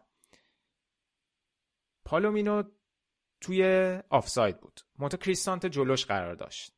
منتها توپ می‌خوره به فکر می‌کنم می‌خوره به کریستانته و میره توی گل و پالومینو تأثیری روی توپ نداره. منتها داور بر این عقیده بوده که حضور پالومینو توی اون نقطه آفساید در واقع تأثیر داشته روی عملکرد کریستانته و خط دفاع. و به خاطر همین در واقع تو موقعیت active بوده و چون توپ از همون مسیر وارد گل شده اینو آفساید اعلام کرد. نکته ای که اینجا هست اینه که وار اینو بازبینی کرد و داور خودش نرفت صحنه رو چک بکنه و به حرف وار این گل رو مردود اعلام کرد. غرغری که گاسپرینی بعد بازی داشت می‌گفت این تصمیما یکسان گرفته نمیشه. حالا خیلی گاسپرینی سر داوری شکایت کرد. خب بالاخره میگفتش که اونجا نتیجه بازی دو دو میشه و می‌تونست روند بازی عوض شه. ولی میگفتش که چون داور خودش نرفته چک بکنه این مقدار یه مقدار این مشکل سازه. چرا نمیان صحبت های بین داورا رو پخش بکنن همه بشنون؟ من به عنوان تیمی که شکست چاریه که بعد خوردم میام اینجا با شما صحبت می‌کنم. به عنوان مسئول چرا داور نمیاد بابت تصمیماتی که گرفته اینجا بیا صحبت بکنه. خیلی یه رنت عجیب غریبی داشت گاسپرینی که همیشه می‌بینیم بعضی وقتا میاد این کارا رو می‌کنه. و خب خیلی بحث سر این بود که این بخشش رو درست میگه. وقتی که وار تشخیص داده بازیکن توی آفسایده این که آیا بازیکن به صورت اکتیو توی آفساید بوده یا نه رو نباید اتاق بار تصمیم بگیره. این چیزیه که داور باید تصمیم بگیره. دقیقا موضوعی که تو بازی میلان ناپولی هم اتفاق افتاد که حالا جلوتر راجبش می‌رسیم صحبت بکنیم. خلاصه این گل زده نشد و در ادامه بازی هم که روم دو تا گل دیگه زد یه دونه کریس سمالینگ زد تا بازی خوب خودش رو تکمیل بکنه و یکی دیگه هم تامی ابراهام زد که برای اولین بار تونست توی سری برای روم بریس کنه با دو تا گلی که زد واقعا تکمیل بشه. می بود. ببین هفت بازی بود که آتالانتا از سال 2017 جلوی روم نباخته بود و برد خیلی مهمی برای روم بود. و همینطور فکر کنم که اصلا هشت تا هشت فصل بود که آتالانتا یعنی شکست سنگین رو تو خونه تجربه نکرده بود فکر کنم فصل 2013 بود که اینتر 4 یک برده بودتشون یه دونه این وسط سه هیچ به یوونتوس باخته بودن ولی یعنی 4 تا گل نخورده بودن. و همینطور که اشاره کردی فرم خوب آتالانتا هم تقریبا نابود با این اتفاق. توی سری البته توی چمپیونز لیگ دیدیم که جلو ویارال هم به مشکل خورده بودن. هفته پیش صحبت کردیم که آتالانتا داره خودش تبدیل میشه به یک مدعی قهرمانی در کنار بقیه سه تیم بالای جدول ولی با این باخت بسیار بد موقع بود و نتونستن اون امتیازی که نیاز دارن تا خودشون رو به صدر جدول نزدیک رو به دست بیارن.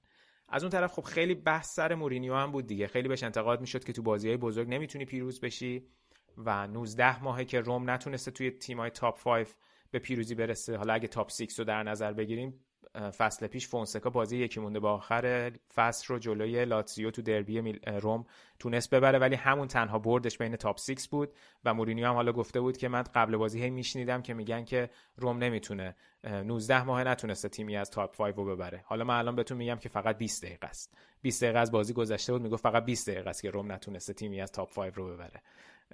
یه کوری اینجوری هم خوند و بعد در مورد بقیه تیم ها که ازش پرسیدن راجع به اینتر یه مقدار صحبت که گفت اصلا اینتر رو نباید با بقیه تیم های سری ها در حال حاضر مقایسه بکنیم. انقدر که این تیم تکمیل از لحاظ اسکواد من اصلا کاری به اینتر ندارم. و راجع به بقیه تیم ها فقط می‌تونیم با هم دیگه مقایسه بکنیم. و فکر می‌کنم که روم اگر که بخواد که این رتبهش رو حفظ بکنه واقعا باید توی ژانویه هم یه مقداری خرید داشته باشه که این عمق ترکیبش یه مقداری درست بکنه که باز دوباره اگه یکی دوتا مصوم بیاد رو دستشون بر اضافه بشه بر این شرایطی که دارن کارشون سخت میشه. ولی در صورت روز بسیار با شکوهی برای مورینیو بود. منتها خب کماکان اگه که حتی بازی که مونده رو که الان داریم ضبط می‌کنیم همونجور که اشاره کردم بهش برگزار میشه. حتی اگه همونو جلو سمپدوریا هم ببره بازم فکر کنم امتیازی که توی نیم فصل اول آورده از امتیاز نیم فصل اول فونسکا در فصل پیش کمتره. منتها خب فصل دوم فونسکا بوده. این فصل اول مورینیو تغییرات زیاد بوده. به هر روی. حالا باید ببینیم چی میشه. بالاخره رتبه پنجم برای روم فعلا تو این فصل به نظر من خوب بوده اگر بتونه این رتبه رو حفظ بکنه. بسیار عالی. تبریک به آره مورینیوی تیها. تبریک مورینیوی تیها. ببین من یه چیزی رو که فکر کنم توی برنامه چند بار گفته بودم. یه چند بار گفته بودم استادیوم گویس. یه گزارش انگلیسی گوش می‌دادم دیدم چه اشتباه بدی می‌کردم. گویسه تلفظش. حالا به خاطر اون اسپانسرشیپی که دارن اسم استادیوم گذاشتن گویس خیلی عذر می‌خوام از شنونده ها که من همیشه اینو گویس تلفظ می‌کردم. و یه در مورد نقل و انتقالات هم صحبت کردم. این روم خودش الان دنبال رومو فرولر شاید بره توی نیم فصل. همین هافبک آتالانتا. انتقال جالبی میشه. حالا باید ببینیم اصلا گاسپرینی و آتالانتا حاضرن. الان توی این مقطع از فصل فرولر رو بدن یا نه؟ آتالانتا همونجوری که گفتیم اسکواد خیلی خوبی داره این فصل. من فکر کنم کماکان توی تیمایی که سهمیه چمپیونز لیگ بگیرن باقی خواهند بود. این شرکتی که گفتی می‌دونی چه شرکتیه چه جوریه؟ چون که تا جایی که من می‌دونم تلفظ درستش همونه که تو می‌گفتی. شاید که خب انگلیسی اونجوری تلفظ کرده گویی همون من می‌خوام ببینم که آره این شرکت کجاییه؟ چون اسمی که من می‌بینم که اسم آلمانیه. درسته. خب و خیلی مهمه که شرکت هدکوارترش کجا باشه. خب خود شرکت من خیلی دیدم که شعبه ایتالیا داره. برای همون فکر کردم که شاید که اسم اونجوریه و شاید حتی اسم می‌خوای حالت انگلیسی داشته باشه. پس شاید هم که نیاز نباشه از شنوندان عزیز که اشتباه بوده. ببین مثل این کلا که تو کار مانیفکتچرینگ و ساخت و سازم به نظر بیشتر می‌رسه. آره نه شرکت. ایتالیایی آلمانی نیست با اینکه اسمش آلمانیه. اصلا تو برگاموه. اصلا مال خود برگاموه. آ من فکر کردم که آره من فکر کردم که صرفا یه شعبش توی برگاموه. ولی ظاهرا کلا شرکت ایتالیایی. و نمی‌دونم ولی فکر می‌کنم که توی ایتالیایی هم همین تلفظ بشه. بعید گویس بشه چون که این آره. چیزای انگلیسی خیلی هم به ایتالیایی نمی‌خوره. آره خیلی از این چیزایی که تا تو انگلیسی عوضش کردن. آخه معمولا این گزارشگرایی که می‌ذارن برای feed جهانی سری آ گزارشگرایی که خودشون ایتالیایی بودن مثلا مثل پاتریک هنریک چند نفر دیگه. خیلی اتفاقا البته کندریک فکر کنم گزارش نمی‌کرد. تو توییتر خیلی سر این مسائل حساسه. می‌تونم ازش بپرسم. خیلی روی تلفظ دقت می‌کنه. آره اینو بپرس می‌تونم ازش بپرسم. آره. آره, آره. جالبه. آره نه این توی آلمان هم چیز دارم. بعد خب مشکلم اینه که من میرم توی سایتشون. الان صفحه آلمانشون رو برای من باز می‌کنه. درسته. اوکی. بریم سراغ یکی از نبردهای مهم در سرنوشت جدول که توی سنسیرو ناپولی تونست یکیچ میلان رو ببر و میلان همچنان سقوط می‌کنه. آره هفت بازی اخیرشون فقط دو تا برد داشتن جلوی جنوا و سالرنیتانا. حالا برد برده ولی خب دو تا تیم پایین جدولی هن و اون روند ایدئالی که از اول فصل داشتن رو کاملا از دست دادن که خب راجع به دلایلش می‌تونیم صحبت بکنیم. ولی ببین بازی چیزی بود که فکر کنم خیلی رضایت بخش نبود برای بیننده و کلا شاید هر دو تا تیم از لحاظ کیفیت بازی. خب ناپولی که برد مهمی به دست آورد. الان هم امتیاز شدن با میلان و فکر کنم حالا تو رتبه دوم ناپولی قرار گرفته. ولی خب دو تا تیم انقدر تعداد مصدوم و غایبینشون زیاد بود. رسما اون تیمی که تو زمین بود با اون تیم ایدئال هر دو تا تیم خیلی تفاوت داشت. ببین میلان الان تو این بازی خب کیایر که طولانی مدت مصدوم شده هیچی کالابریا لیاو ربیچ و تو هرناندز نبودن. پنج تا بازیکن فوق العاده میلان توی اون بازی از فصل که درخشان بودن. خب این بسیار مشکل بزرگی برای میلان. از اون ناپولی چی؟ اوسیمن نبود کولیبالی اینسینیه فابیان رویز و ماریو روی ناپولی هم پنج تا بازیکن ترکیب اصلیش نبودن. برای همین میگم خیلی تفاوت سطح وجود داشت نسبت به اون تیم هایی که جفتشون اوایل فصل داشتن. و حتی ناپولی الان داره تو خط دفاع با امیر رحمانی و خوان جسوس بازی می‌کنه. خوان جسوسی که راجبش صحبت کردم چه کیفیت نازه خودش به نمایش گذاشته بود. الان می‌بینیم که تو مرکز خط دفاع ناپولی داره خوب کار می‌کنه. با ذکر این نکته که مانولاس هم رفت از ناپولی.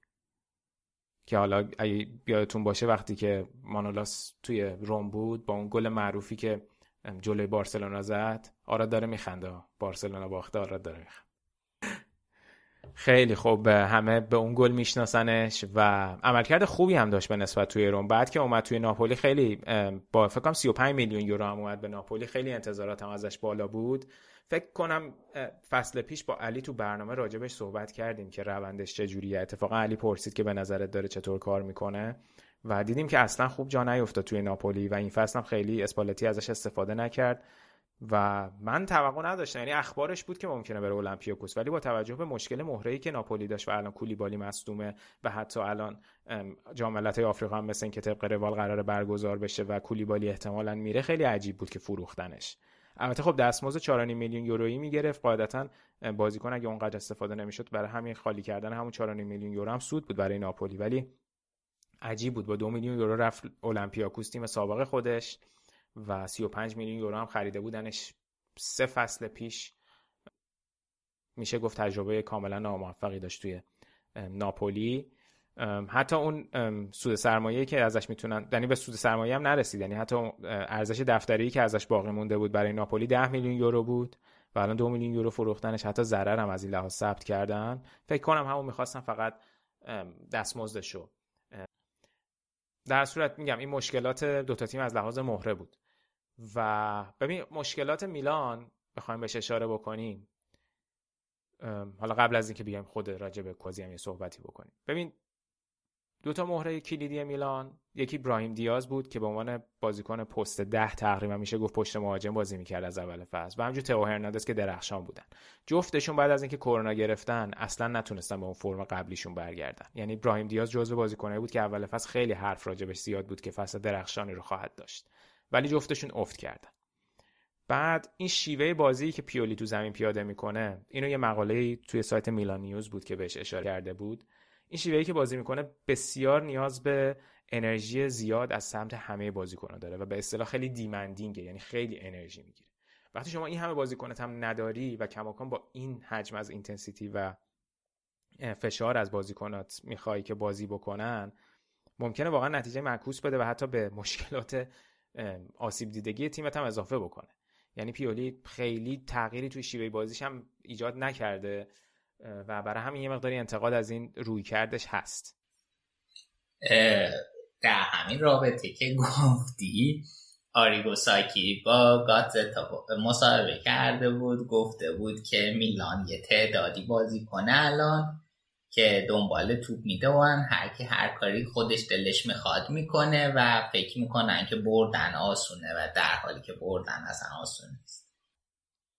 و خب می‌بینی که این چقدر حرف عجیبه در مقابل چیزی که میلان داشته شاید مثلا دو ماه پیش بازی می‌کرده. خیلی یهو این تغییر فاحش شده و توی تیم می‌بینیم. و خب میشه هم گفت بالاخره یه مقداری سطح تیم یک و دوشون متفاوته. ببین الان مثلا مسیاس بازی می‌کنه به عنوان یکی از وینگا.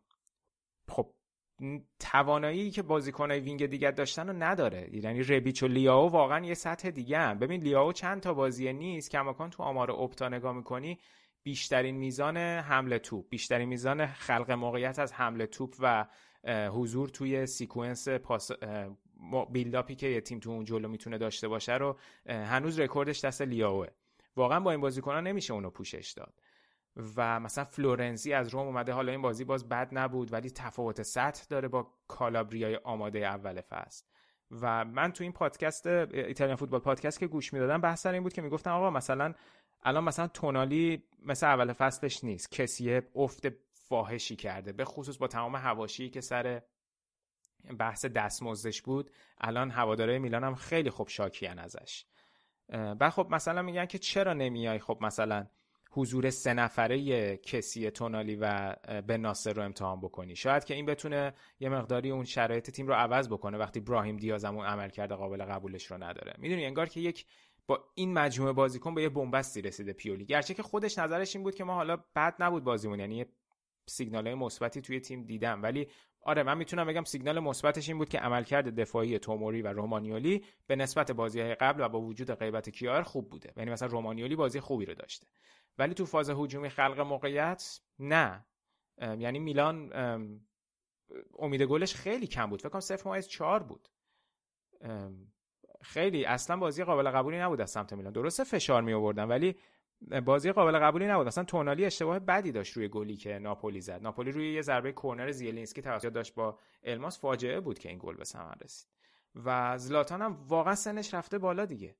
یعنی نه زلاتان نه ژیرو نمی‌تونن وقتی توی بازی هستن اون کارایی که قبلا داشتن رو داشته باشن. حالا اینکه دوتایی با هم از اول بازی کنن نمی‌دونم چقدر می‌تونه تاثیر بذاره ولی واقعا اون چابکی که زلاتان داشت رو الان به طرز عجیبی می‌تونیم ببینیم کم شده. در همین راستا من میخوندم که سه تا گزینه بر تقویت خط حملهشون در نظر گرفتن. یکیش خولیان آلوارز از ریور پلیت یکیش کولوموانی. از نانت که اینم قراردادش جون تموم میشه با نانت و می‌تونن بیارنش. حتی توی ژانویه امکان جذبش هست و یکی هم به توی اودینز است که هفته پیش در موردش مفصل صحبت کردیم. احتمالا اگه اونم بخوام بگیرن حدود ده سیزده تا برشون آب بخوره. صد درصد نیاز دارم بگیرم. منتها اون آلوارس که گفتی خیلی رقابت سرش زیاده. یعنی فکر کنم هم یوونتوس میخوادش هم اینتر هم میلان. حالا اینتر زانتی مصاحبه کرده و گفته ما اگه بخوایم بگیریمش میره فصل آینده. ولی همه الان روش focus کردن. و به تو که گفتی اون بشه خیلی براشون عالیه. واقعا نیاز به یه مهره جوونی دارن که بتونه به عنوان آلترناتیو توی یه بازه طولانی براشون کارا باشه. واقعا الان با زلاتان ادامه دادن تا آخر فصل به مشکل خواهند خورد. نمی‌خوام حالا الان بگم زلاتان تاثیر نداره ها. بازی قبل دیدیم اون گل تساوی رو زد ولی تونستن ببندنش. یعنی خود اسپالتی بعد بازی گفته بود که ما قصدمون این بود که از بالا پرس بکنیم. به خاطر اینکه نتونن برای زلاتان نزدیک به محوطه و نزدیک دروازه موقعیت سازی بکنن. یعنی پلن ناپولی همین بود و بسیارم تونست توی این زمینه خوب عمل بکنه. و خب اینا مجموع مشکلاتیه که میلان داره دیگه. و میگم تو این هفته بازی این بازیایی که انقدر امتیاز از دست دادن باعث شد که این اختلاف بینشون با اینتر بیفته. الان تو بالای جدول و حتی با ناپولی هم امتیازشون در واقع مساوی بشه.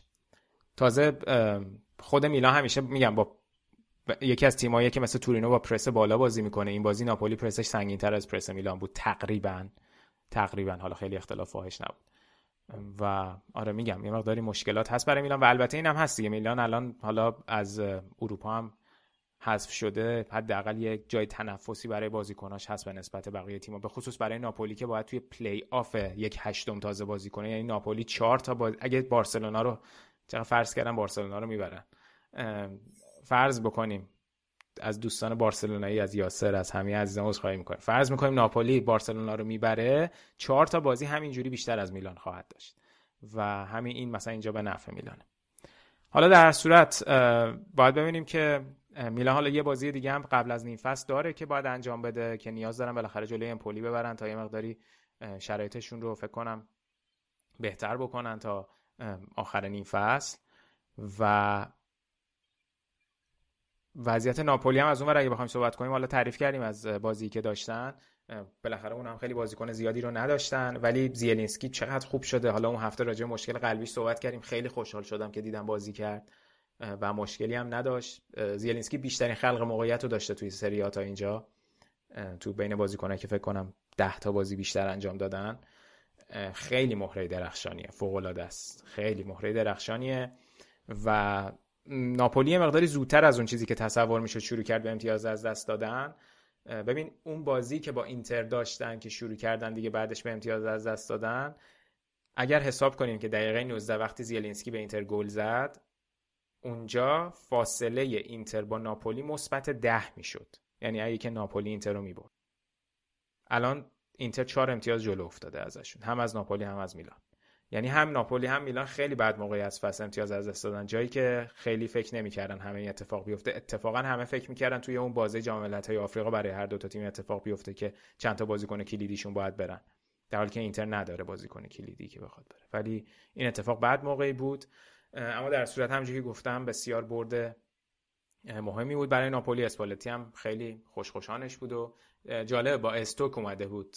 کنار زمین خودش وایساده بود که بهش گفتن داستان چیه؟ گفت من شانس اینو نداشتم با همچین بازیکنایی با کیفیتی و تو همچین زمینی بازی بکنم. خوشم میومد که می‌تونستم بازی کنم ولی حیف نمیشه. تازه بماند که وضعیت چمن سنسیرو الان بده. یعنی در حد چمنای داغونیه که این ور هست. خیلی انتقاد ازش میشه. حتی پیولی هم گفته بود چمن جالب نیست. کلوب هم گفته بود اون بازی میلان لیورپول که من تعجب کردم وضعیت چمن سنسیرو رو دیدم.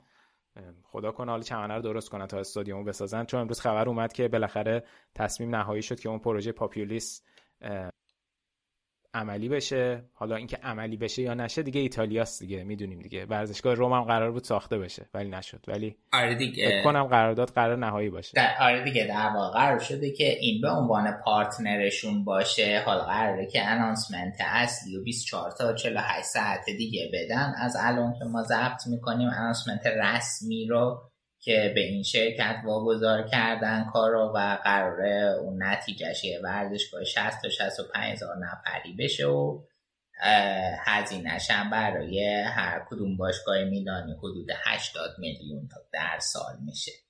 2027 قراره که استادیوم بهره برداری کنن.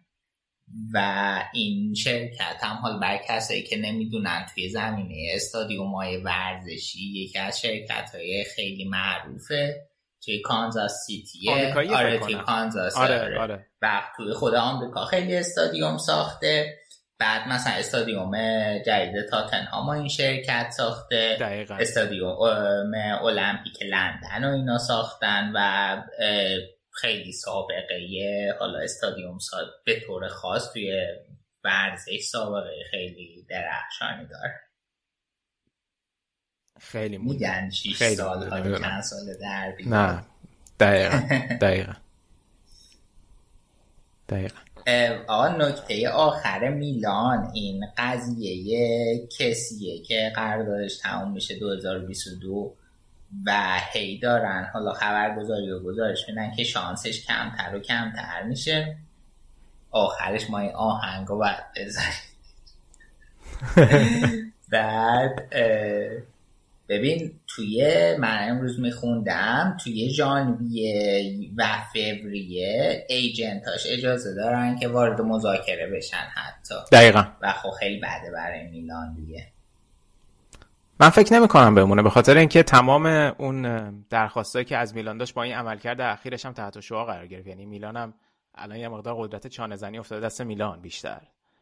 چون واقعا خوب نبوده این فصل. یعنی کاملا تحت تاثیر. اگه بخوایم حالا اگه فرض کنیم که شاید یه مقداریش به خاطر همین هواشی بوده خب خیلی به ضرره شد توی مذاکره دیگه. یعنی احتمال رفتنش الان به نظر من خیلی خیلی بیشتره و خورده ای که فقط به میلان شاید بشه گرفت اینه که اگه که واقعا این بازیکن رو برای دراز مدت روش می‌خواستن حساب کنن نباید میذاشتن مثل قضیه دوناروما و هاکان برسه به زمانی که قراردادش تموم میشه. باید زودتر از اینا باش تمدید می‌کردن. از اون طرف خب وقتی عمل کرده بازیکن اینجوری شده و انقدر بازیکن برای باشگاه به قول معروف تاقچه بالا گذاشته خب به میلان هم میشه مقداری حق داد تو این داستان. درسته. ولی من فکر کنم با این تفاصیل بره. بسیار عالی. بریم سینا سراغ اینتر. صحبت دیگه این یه راجب راجب نه بذار راجب گل هم صحبت کنیم چون خیلی او او آره آره اصلا اصل کاریمو آره آره حتما. آره ببین تو آتالانتا روم که اشاره کردیم اینجا هم اتفاقی که افتاد دقیقه 90 خب کسی گل زد. منتها قبل از اون یه سانتری اومد روی دروازه ناپول... ناپولی. حالا بچه اگه ندیدن رو کانال تلگرام هم ویدیو هم عکسشو گذاشتیم. بعد درگیری بین ژیرو و خوان جسوس ژیرو میپره گردن جسوس رو می‌گیره میفتن هر دوتا زمین. توی انفعالی توپ به کالولو می‌خوره و میفته جلوی پای جسوسی که همراه با ژیرو روی زمینن. منتها ژیرو پشت سر جسوسه انگار که دوتاشون دارن تلاشی می‌کنن برای زدن توپ ولی توپ رو جسوس می‌زنه و توپ میفته جلو پای بازیکنهای میلان. با یه پاس بعدی می‌رسه به کسی و گل میشه. که گل داور قبول می‌کنه و میلانی هم خوشحالی می‌کنن و میره وار. وار به داور میگه که ژیرو تو موقعیت آفسایده. بیا صحنه رو نگاه کن. که این تصمیم تصمیم درستی بوده برعکس بازی آتالانتا روم که حالا آفسایده درست بوده. ولی داور رو دعوت نکردن این تصمیم که داور رو دعوت کنن درست بود. داور اونجا این تشخیص رو میده که عملکرد ژیرو مؤثر بوده روی تصمیم گیری و عمل کردی که جسوس داشته اونجا برای همین آفسایده. خیلی سختگیران است. خب؟ یعنی واقعا این بخش قانون آفساید بسیار باعث ایجاد شایبه میشه. و من چند تا تحلیل ایتالیایی از داورا خوندم. می‌گفتن که نمی‌تونیم تصمیم بگیریم. و من دیدم تو توییتر یکیشون به لوکا مارلی گفته بود یعنی چی نمی‌تونی تصمیم بگیری؟ تو داری از دزام پول می‌گیری بیای اینجا برای ما روشنگری کنی. گفته آقا منم آدمم نمی‌تونم تصمیم بگیرم که این درسته یا نه. خلاصه خیلی عجیب بود. یه مقدار سختگیرانه بود دیگه ولی قانون آفسایده. یعنی کارش نمیشه یعنی تو در هر صورت می‌تونی بگی که تو اون جریان بازی قرار داشته بازی کن. ولی از طرفی هم یعنی اگه نبودم شاید اون بازیکن می‌زد ضربه رو. باز بحث پیش میاد. من از رادیو آفساید پول نمی‌گیرم. اجازه بدید بگم که واقعا تصمیم سخت بود. مثل آقای لوکا مارلی پولی نمی‌گیریم از دزان اینجا. نمی‌دونم نظر تو چی بود؟ صحنه رو دیدی؟ خیلی صحنه عجیبی بود. واقعا عجیب بود و من به شخصه نمی‌دونم نمی‌تونه به نظر من آفساید باشه. نظر شخصی منه و خیلی تصمیم سختگیرانه و عجیبی بود. اونم حال به قوله یه دوست عزیزمون لاکا بر بعد گلا می‌تونست رد کنه ولی نه تو این دقیقه.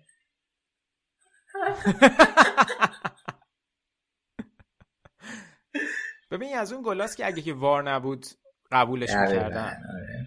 یعنی عمرن کمکتاور پرچم نمی‌زد. نه اصلا. نمی‌زد. واقعا فکر نمی‌کنم که کمکتاور می‌زد. یعنی از اون چیزهایی که وار اضافه کرده. واقعا من دلم برای پیولی سوخت. خوشحالی کرد خیلی گناه داشت. حالا به نفع اینتر شده ولی یعنی برده بهتر بود ولی آره این دوتا صحنه داوری خلاصه این هفته خیلی سر صدا کرده بود. که حالا راجع به جفتش هم صحبت کردیم. دیگه حرف زیادی راجع به این بازی نیست. آه فقط یه نکته رو اشاره کنم. هفته پیش صحبت کردی که بحث فکر کنم مرتنز بود درسته؟ آره که جای اوسیمن داره الان تو تیم گل زنی می‌کنه و اینا. آره دقیقا. آره ببین خوب شد اشاره کردی من قرار بود این سوال ازت بپرسم. چرا حالا حالا که اینطوری شد بیا حالا بپرسم حالا که یادآوری کردی بپرسم. چرا این سری؟ پس پتانیا رو فیکس گذاشته بود از اول. توی بعد ب... چون پتانیا تا دقیقه 80 هم بازی کرد خب؟ و بعد بازی راجع به همین ازش سوالم شد که خود از اسپالتی. بعد اسپالتی گفت که ما نمی‌تونستیم این بازی بیلداپ خوبی از عقب زمین داشته باشیم. برای همین نیاز داشتیم که پتانیا اون جلو باشه که بتونه توپ رو نگه داره. اگر توانایی اینو داشتیم که بیلداپ خوبی از عقب زمین انجام بدیم با اضافه کردن دو تا بازیکن سرعتی مثل مرتنز زودتر از دقیقه 80 می‌رفتیم برای گل دوم. ولی نتونستیم کارو بکنیم و پتانیا چون یه آسیب دیدگی هم داشت مجبور شدیم عوضش بکنیم. و بعد مرتنز رو آوردیم که بازم نتونستیم اون استفاده که می‌خواست رو بکنیم. بحث سر این که تو هفته پیش مرتنز رو گفتی سر همینه که پروفایل مرتنز فیزیکی تره هم قد بلنده هم می‌تونه توپ توپو نگه داره. حالا مرتنز خیلی سرعتی تره بیشتر حالت فالس ناین می‌تونه با نوک. و یه نکته مثلا راجع به اون بازیکن پست نه مورینیو تو کنفرانس بعد بازیش با آتالانتا گفته بود راجع به تمی ابراهام. گفته بود که شما از یه مهاجم نوک مهاجم مرکزی نباید فقط انتظار تمرکز روی گلزنی رو داشته باشی. باید چند تا کار دیگه هم انجام بده. باید یه نقطه اتکایی برای شما باشه اون جلو که جلوی مدافعایی مثل حالا مثلا مدافعای آتالانتا تو اون بازی که اشاره می‌کرد بتونه دوئلای هوایی رو ببره. بتونه برای شما توپگیری بکنه یا توپگیری از این لحاظ توپو نگه داره. و دقیقا این اتفاق هم صحبت اسپالتین رو تایید می‌کرد که خب مهاجم اون جلو می‌خوایم مثل اوسیمن مثل پتانو که بتونه توپو برای ما نگه داره. در نتیجه کاملا شیوه بازی متفاوت میشه. وقتی مرتنز رو داری اون جلو یا وقتی اوسیمن یا پتانیا رو داری اون جلو. حالا خواستم به این اشاره کنم چون خود اسپالتی راجع به این صحبت کرده بود فکر کنم یه مقدار جالب بود. که خب چرا بعد اونو عوض کرده بود در چه موقعی به چه دلیلی از پتانیا جای مرتنز استفاده کرده بود تو این بازی مهم؟ که فکر کنم اشاره به جایی داشت در این مورد. بسیار عالی. دست در نکنه. بیا بریم یه اشاره هم بکنیم به اینتر که تونستیم تیم فخیمه سالرنیتانا رو پنج هیچ ببری بیا آقا این آره. تیم بی صحابه در مورد بی صحاب نه ولی رسم. بی صحابه دیگه. چه وضع شاخه ببین راجع بازی ترجیح میدم خیلی صحبت نکنم. چون خب میگم سالرنیتانا واقعا یه تفاوت سطحی با بقیه تیما داره و همون تو بخش آلمان هم گفتم. من واقعا امیدوارم که ایتالیا بیاد و 18 تیمه بکنه. لیگش رو. و اینتر فقط نکته مهم این بود که خب با این بازی رو پنج هیچ بردیم و یک هفته مونده به پایان نیفست قهرمان نیفست شد اینتر. همون تک جامی هم که میلان می‌تونست بهش برسه اونم قهرمانی نیم بود مثل فصل پیش که بهش افتخار بکنن هم همون امسال هم نگرفتن. و خب خیلی پایز اهمیت این نکته که تیمی که هفت امتیاز اختلاف داشت با صدر جدول تونست توی 6 هفته این اختلاف رو از منفی هفته مثبت 4 تغییر بده. حالا درسته 6 تا بازی اخیری که اینتر کرد یکیش برده مهم جلوی ناپولی بود ولی 5 تا دیگهش دقیقا 5 تا تیم بالای جدول بود که بردن. منتها تو این 5 تا بازی تیم 16 تا گل زد کلین شیت کرد. میگم برد شاید اونقدر بازی های سنگینی نبوده همش جلوی تیم های پایینی بوده ولی تیم قهرمان باید این تیم ها رو ببره. همونجور که تو آلمان اشاره کردین دورتموند نمیاد این تیم ها رو ببره که به این وضع میفته منتها اینتر اینجا یه مومنتومی رو برای خودش ساخت. که هم اعتماد به نفس یه سری بازیکن ها بالا بره. مثلا الان یهو هاکان فرمش رو ادامه بده. الان هاکان تو 6 هفته 6 تا بازی اخیر فکر کنم 5 تا گل زده 5 تا پاس گل داده تو 7 بازی اخیر. یکی از رو فرم ترین بازیکن‌های اروپا الان. و یا مثلا لائوتارو بیاد تو همین 5 تا بازی که اشاره کردم تو 5 تا بازی پشت هم گل بزنه چیزی که از زمان مائورو ایکاردی تا حالا اتفاق نیفتاده بود از سال 2017 و اینتر مثلا به رکورد 100 گل در سال میلادی برسه. حالا اون ارزشمند برای خود تیمه. نمیشه از اونها بیای مثلا توی کلکلی بگم تیم ما 100 تا گل زده. ارزشمند برای خود اون تیمه. الان اینتر تا اینجای فصل 48 تا گل زده. همین روند رو ادامه بدن می‌تونن به 100 تا گل توی لیگ برسن. از این لحاظا مثبته. ولی بازی بازی ساده ای بود دیگه. که تونست اینتر پنج هیچ ببره و الکسی سانچز هم گل زد. باز خیلی اونم خوب بود. و آره به سالرنیتانا فکر کنم اشاره کردی. فقط راجع به اون صحبت کنیم که بچه‌ها اگه یادشون باشه خب اول فصل هم صحبت کردیم. سالرنیتانا مالکش همین آقای لوتیتو مالک باشگاه لاتسیو و خب عملا به خاطر تضاد منافعی که دو تا تیم قاعدتا خواهند داشت در لیگ نمیشه دوتا تیم با یک مالک توی لیگ وجود داشته باشه دیگه. یعنی توی لیگ ایرانش هم عملا در حد تراکتور و ماشین سازی داره این اتفاق میافتاد که الان داره اینجا توی ایتالیا میفته. بعد اومدن گفتن که OK ما راه بدیم سالرنیتانا رو یه 6 ماه فرصت بدیم به اینا که خریدار پیدا کنن. 6 ماه deadline ش الان همین روزا آخرای دسامبره و اینا هنوز نتونستن خریدار پیدا کنن و صحبت بر اینه که اگه واقعا نتونن راه حلی پیدا بکنن سالرنیتانا رو از لیگ برای نیم فصل دوم کنار بذارن و بازیاشو همه رو سه هیچ بکنن که خب واقعا لکه ننگی برای سری آ خیلی جالب خیلی زشته. خیلی جالب حتی الان که با عمل کرده این فصل لاتزیو واقعا به معنی واقعی کلمه این دو تیم تضاد منافع دارن دیگه. در رتبه های پایین باید به جنگ. بسیار عالی. آره خیلی عجیبه سالانیتانا آره خیلی عجیبه. من نمی‌دونم بنده خدا ریبری رفته اونجا چیکار می‌کنه. خیلی اصرار داره فوتبال بازی کنه. خدا به قیمت که نباید پول رو دقیقا. می‌خواد این پول پول رو در بیاره از اون استیکا پیش نصرت بخوره. بقیه. فوشه بقیه رو فوش بده جوابش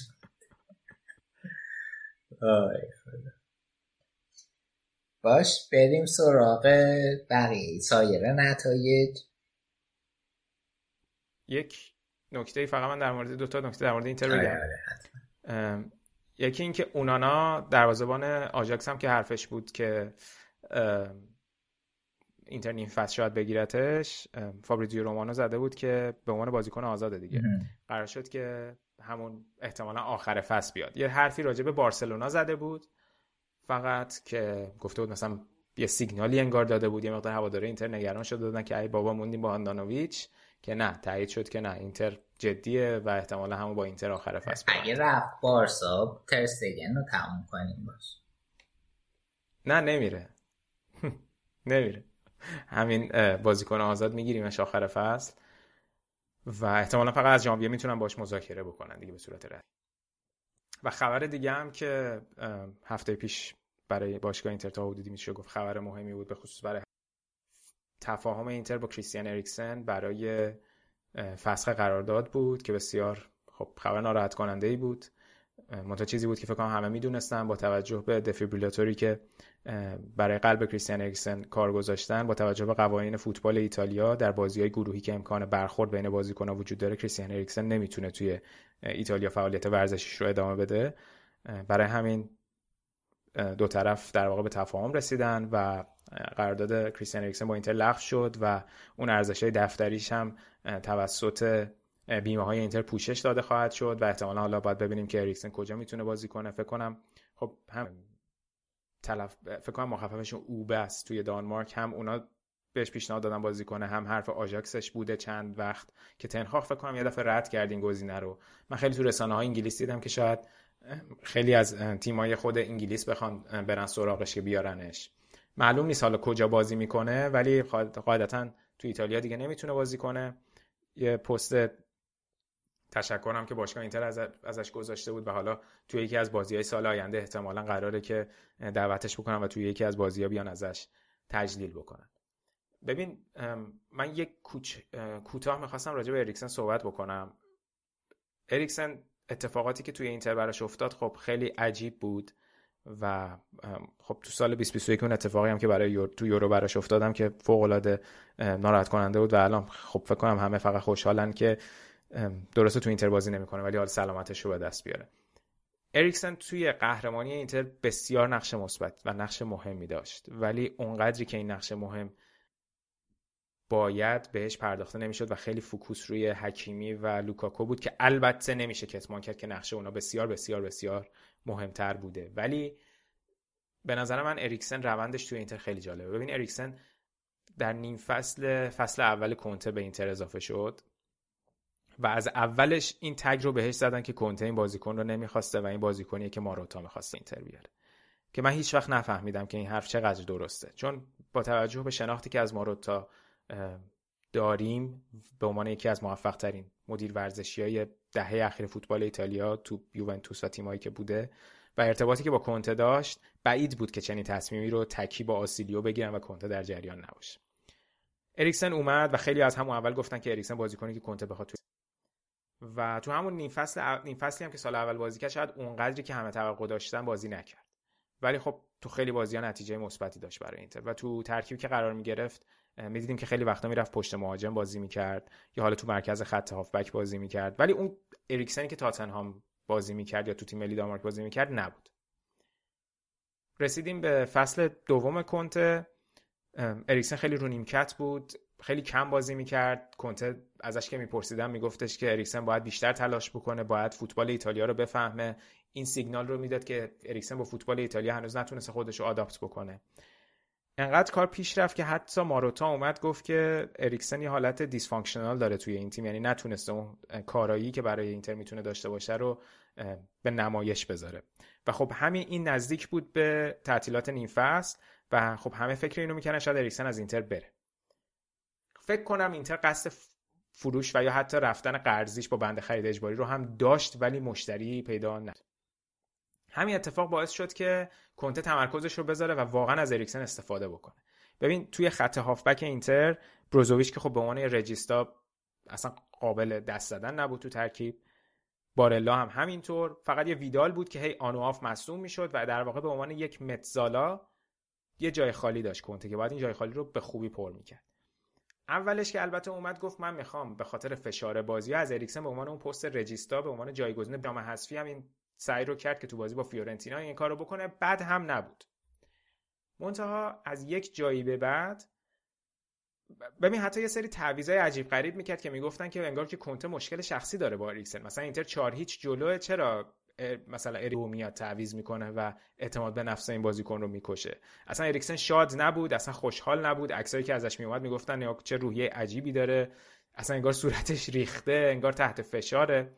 همه این مسائل بود. از یک جایی به بعد بازی با بنونتو بود فکر کنم که بعد از یک همون بازی معروف اینتر میلان توی جام حذفی هم بود. تو اون بازی بازی اینتر میلان گره خورده بود. اریکسن اومد توی بازی میلان هم ده نفره بود. دقیقه 96 یه ضربه ایستگاهی گل کرد که دو یک اینتر میلان رو برد و رفتن به نیمه نهایی. اونجا به نظر من هم نقطه مهم فصل برای اریکسن بود هم برای خود اینتر بود. درسته بازی تو کوپا ایتالیا بود ولی هم انرژی روحی که تیم اینتر گرفت از برد جلوی میلان و هم اون تغییر رویکردی که کنته نسبت به اریکسن پیدا کرد به کل فصل اینتر خیلی کمک کرد. از همون بازی اریکسن فیکس شد توی ترکیب اینتر به عنوان یک بازیکن mezzala کنار بروزوویچ نه پشت مهاجم بود و نه regista بود. یک پست کاملا جدید برای یک بازیکن 29 ساله. با شرح وظایف کاملا متفاوت. تو پایان فصل یه مقاله ای من خوندم فصل پیش از متو پیلوتو که می‌خواستم پروندهش کنم اصلا راجبش صحبت بکنم و روی یوتیوب اون بذاریم که اون اتفاق برای کریستیان اریکسن افتاد توی یورو و اصلا کلا ترجیح دادم راجبش صحبت نکنم. که حالا بر... به خاطر همین دارم راجع به این مسائل اشاره می‌کنم به خاطر رفتن اریکسن از اینتر. که چه اتفاقی برای اریکسن افتاد که توی نیم فصل بازیکن فیکس اینتر شد و به قهرمانی اینتر کمک کرد؟ ببین اریکسن رو همه به عنوان یه بازیکن پست ده میشناختن توی تاتنهام دیگه. یعنی یه بازیکن خلاق و خیلی هم می‌تونیم بگیم حتی به پست ده یه مقدار سنتی تر نزدیک بود. یعنی بازیکنی که پشت مهاجم قرار می‌گیره تعریضی حمله رو انجام میده. خیلی تو کار دفاعی نیست. یعنی کار دفاعی که بکنه صرفا شاید پرس از جلو خیلی بر نمیگشت عقب. صرفا یه بازیکنی بود که ریتم تیم رو تنظیم می‌کرد. و می‌دونیم که الان شماره ده تو فوتبال خیلی تغییر کرده. نوع بازی که میگه الان مثلا مولر شماره دهه. در حالی که تو درست میگم توی بایرن داره به عنوان شماره ده بازی می‌کنه تقریبا. ولی خب اون شماره دهی که می‌شناسیم به عنوان ده کلاسیکی که مثلا بازیکن خلاقی هستن نیست. یا مثلا می‌بینیم که الان توی پریمیر لیگ برونو فرناندز شماره بازیکن شماره دهه. ولی تو نیم فضاها بیشتر حضور داره تو بازیکن پشت مهاجم. یا دیبروین چقدر نقشش به عنوان شماره ده زیر نظر پپ عوض شده. توی فاز هجومی شاید شماره ده باشه ولی توی دفاع مثل یک بازیکن پست هشت بازی می‌کنه. یا مثلا حتی خیلی وقتا این بازیکن خلاقی که می‌شناسیم مثلا مثل جک گریلیش که تو استون ویلا بود بازیکنی بود که رفت به سمت بازی سمت وینگر تا بازیکن پشت پشت مهاجم بازی بکنه. اریکسن هم این اتفاق براش افتاد. ببین اریکسن بازیشو که نگاه می‌کنی یه اکانتی هست توی توییتر یه کسیه که تحقیقاتش بیشتر روی مسائل psychological و یه مقدار مسائلیه که متفاوته با تاکتیک analyzer های عادی که می‌بینیم. این نوشته در سال 1997 من روی اسکن کردن بازیکن‌ها توی زمین خیلی کار کردم. اینکه چقدر اطرافشون رو اسکن می‌کنن. به عنوان فاکتور مهم اینو بررسی کرده بود که اصلا شکل اسکن بازیکن‌ها از همتیمیاشون و از زمین چجوریه. راجع به اریکسن میشه اینو گفت به عنوان یه بازیکن شماره ده بسیار خوب این کار رو انجام می‌داد. همیشه حواسش بود همیشه نگاه بکنی خیلی خوب قبل از اینکه پاسو بده قبل از اینکه پاس رو بگیره محیط اطرافش رو اسکن می‌کرد. اینا همه قابلیت های برجسته کریستیان اریکسن توی فوتبالش بوده تا حالا. و ریتم همونجوری که گفتم به بازی ریتم می‌داد خودش رو موقعیت پاس قرار می‌داد برای همتیمیش یعنی با رفتن و نزدیک شدن پاس رو می‌گرفت و بازیکنهای دیگر رو صاحب توپ می‌کرد. ولی تو تیم کنته اومد خیلی عقب تر بازی کرد. شاید برات جالب باشه یا برای برای من که خیلی جالب بود این که از زمانی که تو اون بازی با بنونتو ثابت شد تا آخر فصل تو همون بازی اگه آمار رو نگاه کنیم بیشترین ریکاوری و بازپسگیری توپ توی بازیکن اینتر رو کریستیان اریکسن داشته. یک چیزی کاملا متضاد با کاری که توی تاتنهام می‌کرد. توی تاتنهام حتی تو مقطعی پوچتینو گفت ما دو تا شماره ده تو تیممون داریم. شما وقتی دل علی و کریستیان اریکسن رو داری نمیای یکیشونو شماره ده بذاری پست یکی دیگر رو عوض کنی میای از هر دوتاشون به عنوان شماره ده استفاده می‌کنی ترکیب تیم تو بر این اساس میچینی. تو اینتر کنته اومد گفت من این بازیکن به عنوان mezzala می‌خوام. درسته این هست که OK اگه وقتی شما از اریکسن به عنوان mezzala استفاده می‌کنی واقعا داری یک سری از توانایی اریکسن رو ازش استفاده نمی‌کنی و این اتفاق هم واقعا افتاده. به خاطر اینکه اگر که نگاه بکنیم مقایسه کنیم آخرین فصلش که توی تاتنهام با پوچتینو بازی کرد با اون نیم فصلی که توی اینتر بازی کرد و یک فصل کاملی که فصل آخرش توی اینتر بود می‌بینیم که تعداد پاس هایی که توی یک سوم دفاعی حریف گرفته کمتر و کمتر شده به خاطر اینکه خیلی عقبتر بازی می‌کرده.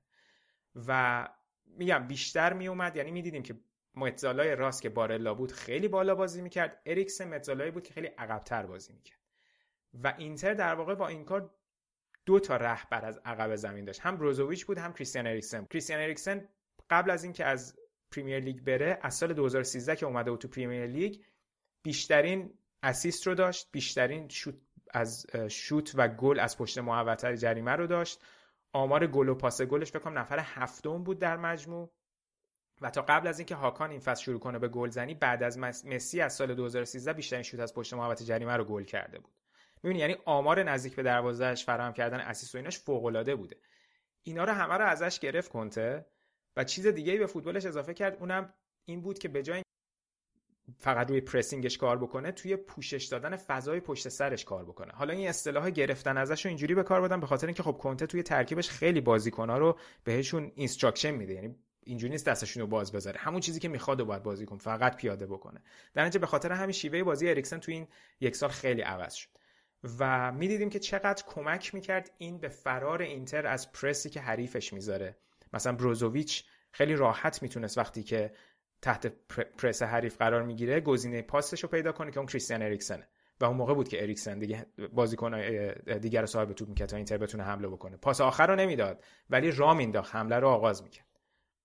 و این تمام اتفاقی بود که باعث شد که کریستیان اریکسن به نظر من تبدیل بشه یکی از مهمترین بازیکنایی که تو این فصل دوم اینتر داشت و اون قدری که واقعا باید بهش پرداخته بشه پرداخته نمیشه. و خب دلیلش هم اینه که الان هاکان خوب عمل کرده توی این فصل و هی همه میگن با رفتن کنته لوکاکو تونسته خوب ادامه بده در حالی که با رفتن همه اینا به اضافه اریکسن هاکان خیلی خوب عمل کرده. ولی اریکسن هم یکی از عوامل بسیار بسیار مهمی بود که به اینتر برای قهرمانی کمک کرد و واقعا من خیلی خوشحالم که بازی کرد و بسیار بسیار ناراحتم از اینکه از تیممون رفت و و این اتفاق براش افتاد. ولی حالا امیدوارم که بتونه بازی بکنه و واقعا یه خرید با کلاسی بود برای اینتر. اون موقع با درسته که لوکاکو و حکیمی رو خریده بودیم ولی اووردن یک بازیکنی که فینال Champions League بازی کرده از هم از پریمیر لیگ خیلی برای باشگاه به نظر من وجهه داشت. و واقعا من قدردانشم. فکر کنم همه هواداره اینتر دوستش دارن. و واقعا این شیوه بازی که کرد توی تیم کنته خیلی از خودگذشتگی بود. یعنی اومد تو 29 سالگی تمام انرژی گذاشت از شیوه بازیش عوض شد. در حالی که الان یه تیم دیگه بره با توجه به همه اتفاقاتی که افتاده اصلا شاید توانایی این همه فشار و intensity بالا تو بازی دفاعی رو نداشته باشه به نظر من. ولی این اتفاق توی این فصل افتاد و دیگه اینتر هم نتونست ازش استفاده کنه. خیلی خوشحالم که با اسکودتو و قهرمانی از اینتر جدا مرسی سینا از این صحبت قشنگ و مفصلی که در مورد اریکسن کردی من که خیلی کیف کردم لذت بردم. قربونه.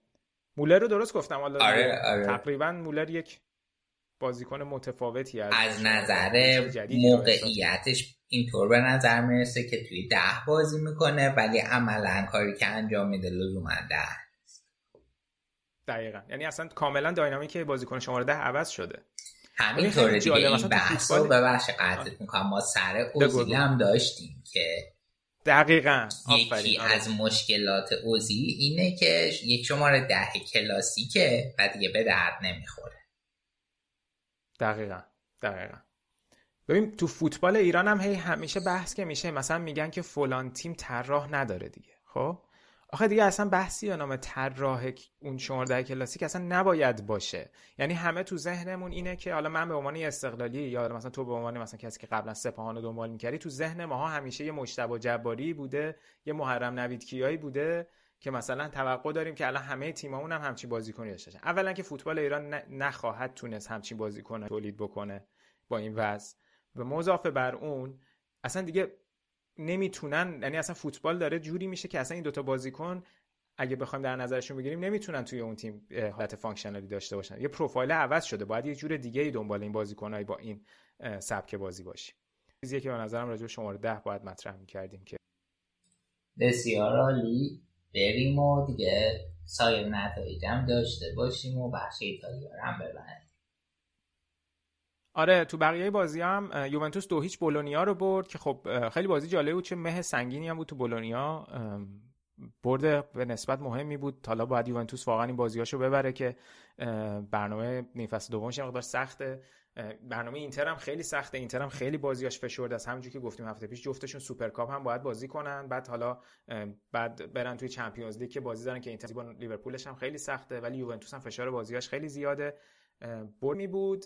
منتها خب یه حاشیه که داشت فقط بحث سر این بود که اومده بود رایولا راجع به رفتن دیلیخت صحبت کرده بود چون دیلیخت یه بند 150 میلیونی داره که از تابستون فعال میشه و گفته بود باشگاهایی مثل بایرن بارسلونا و رئال فکر کنم و پی اس جی می‌تونن این بند رو فعال بکنن و از الگری که پرسیده بودن گفته بودن من این مصاحبه رو نشنیدم و فقط روی این تمرکز دارم که الان دیبا از الان دیلیخت داره در رو بهتر میشه. جلو بولونیا هم عملکرد دفاعی خیلی خوبی داشت. و در واقع رایولا این سیگنال رو داده بود که آماده است که در واقع این دیلیخت یه کریر جدیدی رو شروع بکنه. حالا باید ببینیم میمونه یا نه. و یکی هم بحث تمدید قرارداد دیبالا که همش می‌بینیم مصدوم یه دستمزد 10 میلیونی رو باش توافق کردن ولی هنوز قرارداد تمدید نشده و الان از رسما از ژانویه دیگه بازیکن آزاد می‌تونه باش بقیه تیم‌ها مذاکره کنن که الگری گفته بود به نظر ولی تمدید قطعیه باشگاه مشکلات دیگه ای داره و تصمیم گرفته که این تمدید رو یه مقداری دیرتر انجام بده. باید ببینیم که چی میشه. خیلی انتقادا می‌تونه از دیبالا بالا بالا گرفته در واقع نسبت به اینکه خب به خاطر فرمی که داره به خاطر این مصدومیت شاید 10 میلیون دستمزد زیادی باشه. و خب یوونتوس یه مقداری دنبال یه مهاجم شماره 9 دیگه هم هست دیگه. یعنی هم حرف اومدن ایکاردی هست آلوارز هم که تو بهش اشاره کردی تو بخش میلان اسکاماکای ساسولو هم هست که اینتر هم دنبالشه. و یه حرف دیگه هم در نقل و انتقالاتشون بحث آرتوره که این پاستورلو agentش که agent لوکاکو و استراماچونی و خیلی خیلی از بازیکن‌های دیگه و مربی هم هست. گفته بود اون موقعی که آرتور اومد به یوونتوس مربی کس دیگه ای بود و الان الگری اونقدر بهش اعتقاد نداره که سیگنالی که داد به ساری بود و از اون طرف شاید مثلا یکی از تغییرهایی که اتفاق باشه این اتفاق بیفته اینه که آرتور بره لاتزیو و لوئیز آلبرتو بیاد یوونتوس. همینطور آرسنال هم دنبال آرتور هست. یعنی احتمال وجود داره با وجود اینکه جلو بولونیا ثابت بازی کرد یعنی احتمال وجود داره که آرتور یوونتوس بره. خلاصه فصل یعنی سال میلادی 2021 که اصلا برای یوونتوس جالب نبود با توجه همه اتفاقاتی که افتاد و قهرمانی که از دست دادن و کلا. سال از 2010 فکر کنم سالی بود که میشه با 2010 مقایسش کرد که بیشترین تعداد گل خورده رو نسبت به اون موقع داشتن در طول سال میلادی بخوایم از در نظر بگیریم و تعداد باختش زیادی داشتن. باید ببینیم که تو سال 2022 چه اتفاقی براشون میفته در بقیه نتایج فقط سریع بگم که فیورنتینا و ساسولو دو دو کردن. دو تا تیمی که فرمشون خیلی خوب بوده.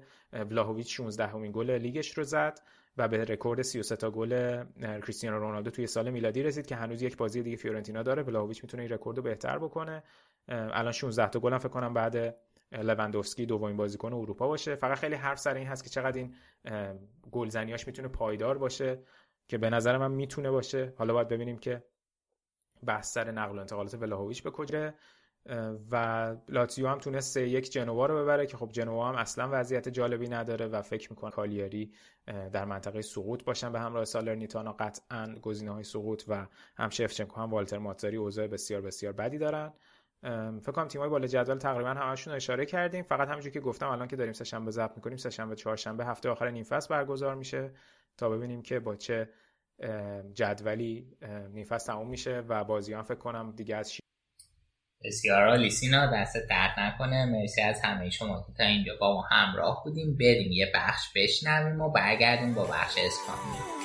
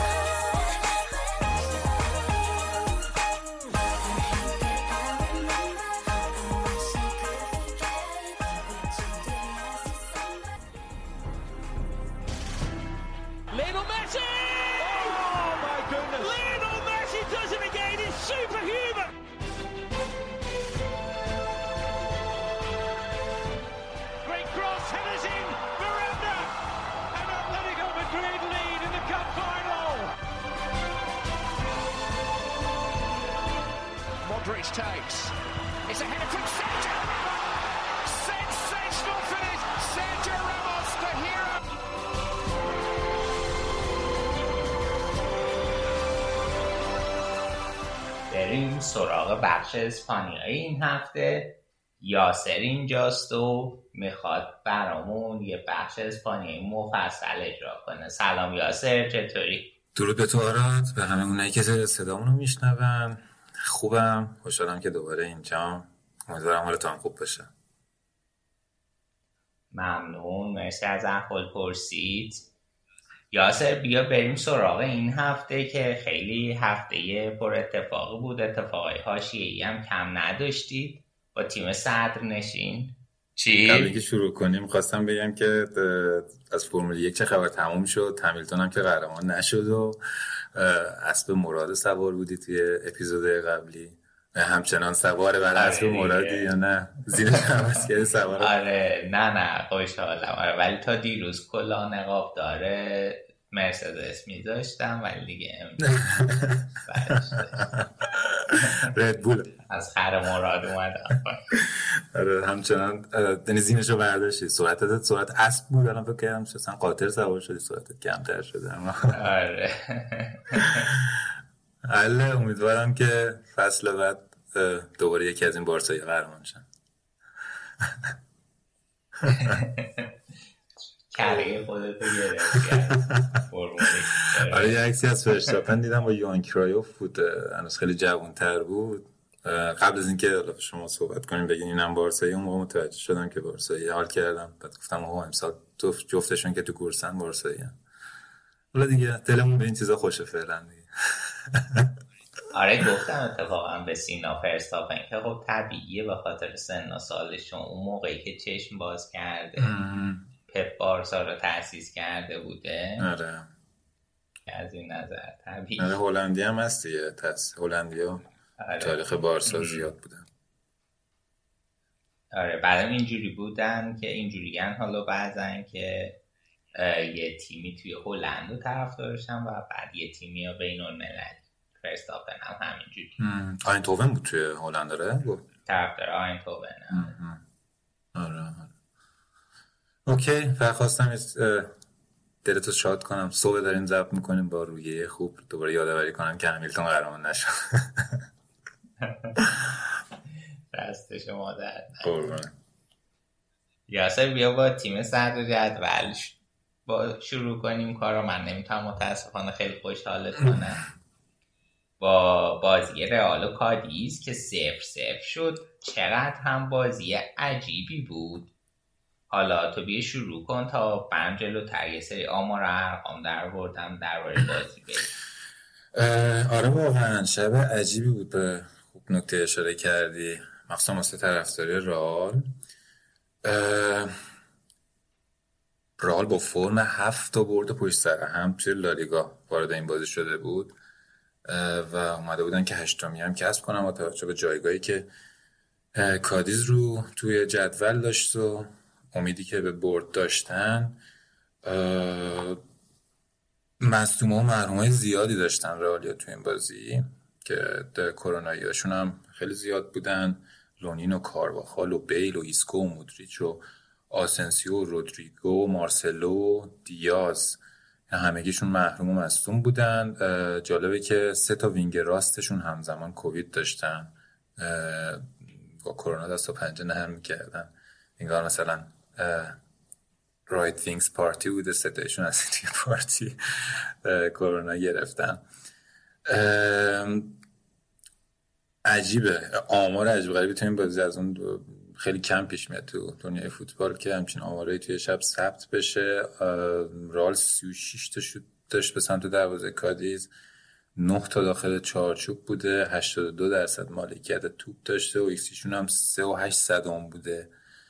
اما نتونستن گل بزنن. نشد این ایکس جی که گفتی یاسر این بیشتر از زمانی که حالا این داده ها رو ثبت می‌کنن بیشترین مقداری بوده که یک تیم داشته و نتونسته گلی به ثمر برسونه. نمی‌تونستم اینو خب دیگه اینم اضافه شد به اون لیست بلند بالایی که اتفاقاتی تو فوزی افتاد و نتونستم بزنن آره ببین رئال تلاش بسیاری کرد تو این بازی. می‌خوام اول راجب کالیز و شیوه دفاع کردنش صحبت کنم. خیلی لایه لایه داشتن دفاع می‌کردن. خیلی عقب نشسته بودن. توی زمین خودشون توی یک سوم دفاعی خودشون نشسته بودن. لو بلاکی که میگن اصلا اینجوری دیگه معنی کرده بودن برای خودشون توی این بازی. خیلی دیده می‌شد که ده نفره توی یک سوم بعضی صحنه دیده می‌شد یازده نفر تو باکسن و اصلا فضا نمی‌دادن به رئالیا. تمام اون فضا و اون فضا همه رو بسته بودن. و رال خب طرحهای زیادی داشت واسه اینکه این دفاع رو بشکنه. یکیش شوت از راه دور بود. که کروس و والورده و بعضا بنزما و کاسمی رو تلاش داشتن با شوت از راه دور این قفل رو بشکنن که شوت فالورده فکر کنم از همه خطرناکتر بود. لدسمای توپ خیلی خوب گرفت. می‌خواستن با کارهای گروهی و دریبلای ریز و کار ترکیبی از دفاع رد که اونم با توجه به تعداد نفرات بالای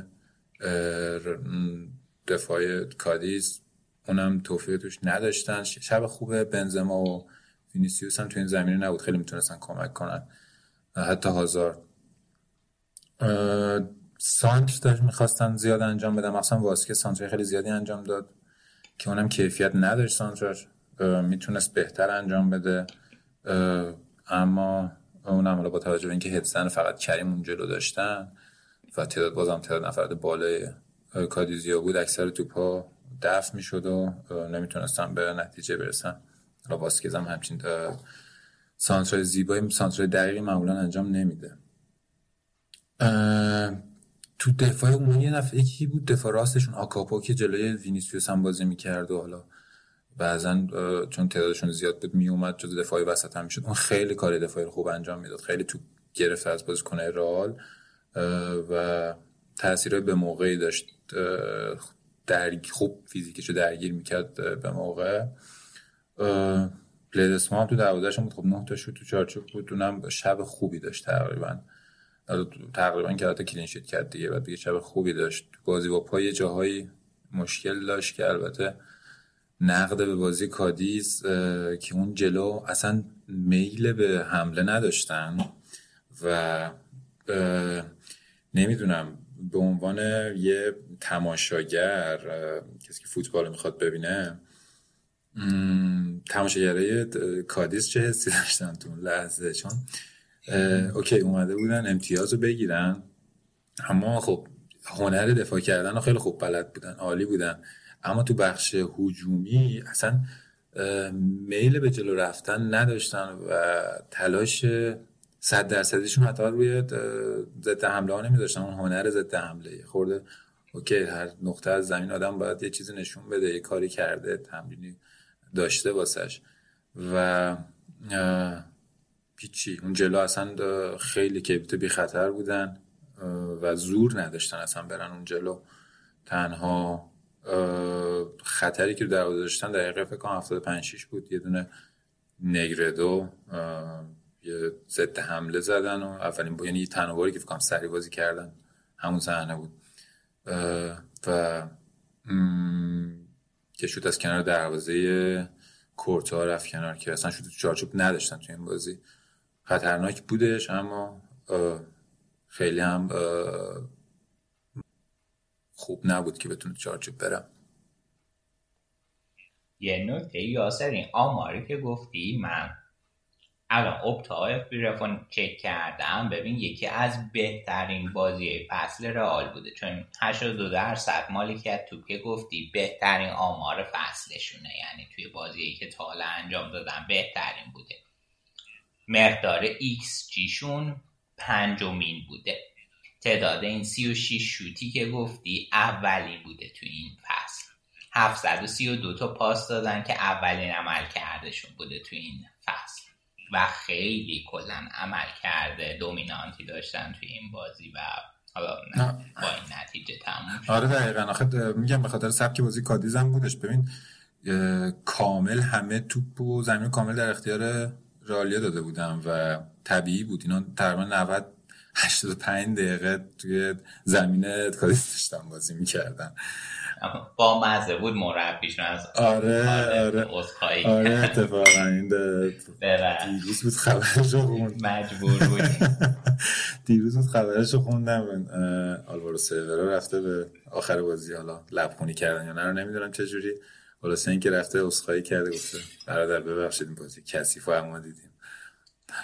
نه اینکه نمی‌تونیم همین بود دیگه. نمی‌دونم میگم به عنوان یه تماشاگر چجوری من خودم جایگاه طرفدار کادیس خودم قرار میدم نمی‌تونم قبول کنم همچین بازی رو از تیم. چون که آره ارزشمنده. الان کادیس پارسال جلوی رال برد تو زمین رال و امسال هم مساوی گرفت دو سال پشت سرم که داره امتیاز می‌گیره. اما خب نمی‌دونم فوتبال تماشاگر پسند هم مهمه به نظر من کنار امتیاز.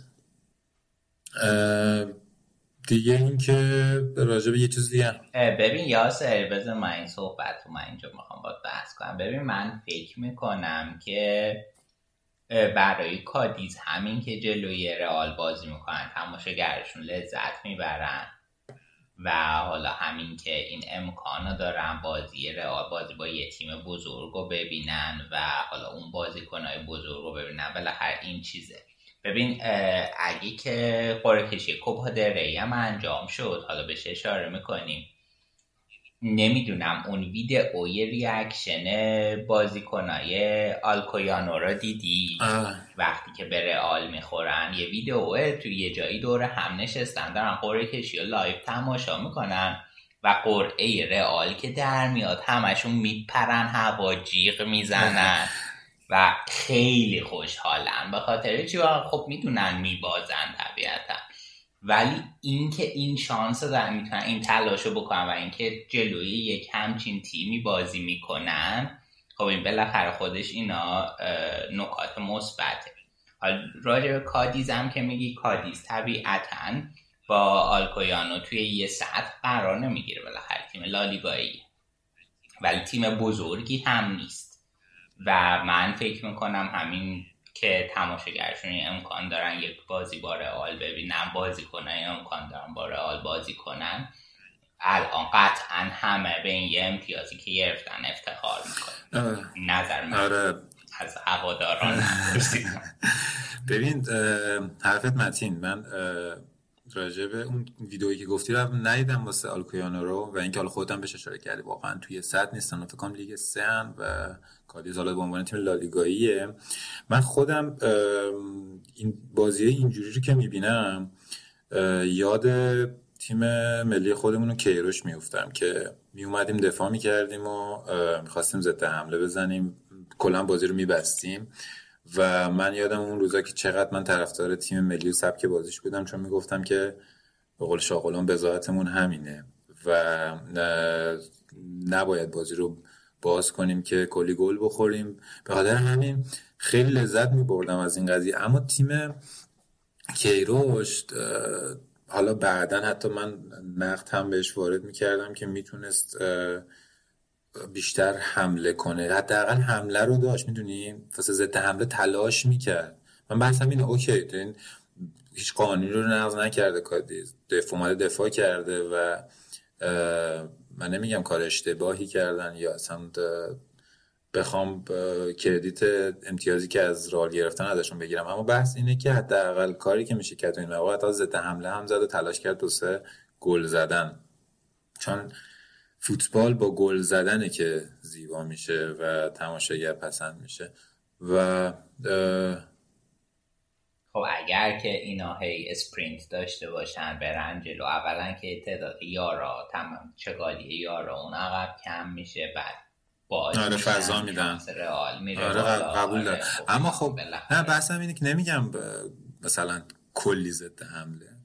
تلاش کوچیک برای اینکه بتونن حداقل نمی‌دونم یه شانسشون رو امتحان کنن. حالا نمی‌دونم من خودم طرفدار فوتبال هجومی ام. شاید این, به خاطر ذهنیت من راجع به این قضیه است که یه خورده بولد کردم این قضیه رو. اما حالا ما که در واقع ما با عنوان طرفدار بارسا راضییم نمیشه که امتیاز هم گرفتن از شما که یاسر بارها با های مورینیو خب همین این پس ذهن این پس ذهن منم هست اتفاقا. فکر کنم به خاطر اینه که این اتفاق واسه بارسا خب خیلی افتاده تو این چند سال. حالا مخصوصا سالی که بارسا تو اوج بود می اومدن و این خیلی بالای 75 درصد 70 درصد توپ در اختیار بارسا بود و تیم‌ها می‌رفتن میشستن توی یک سوم دفاعی اتوبوس رو میچیدن واسه همینه که حالا این بحث کادیز رو اینقدر پیش کشیدم. کار زشتی کردم دیگه. اومده اصخایی کرده رسم پیشون اما بازم دمشون گم یه امتیاز گرفتن حالا یه خورده ترمز حالا کشیدن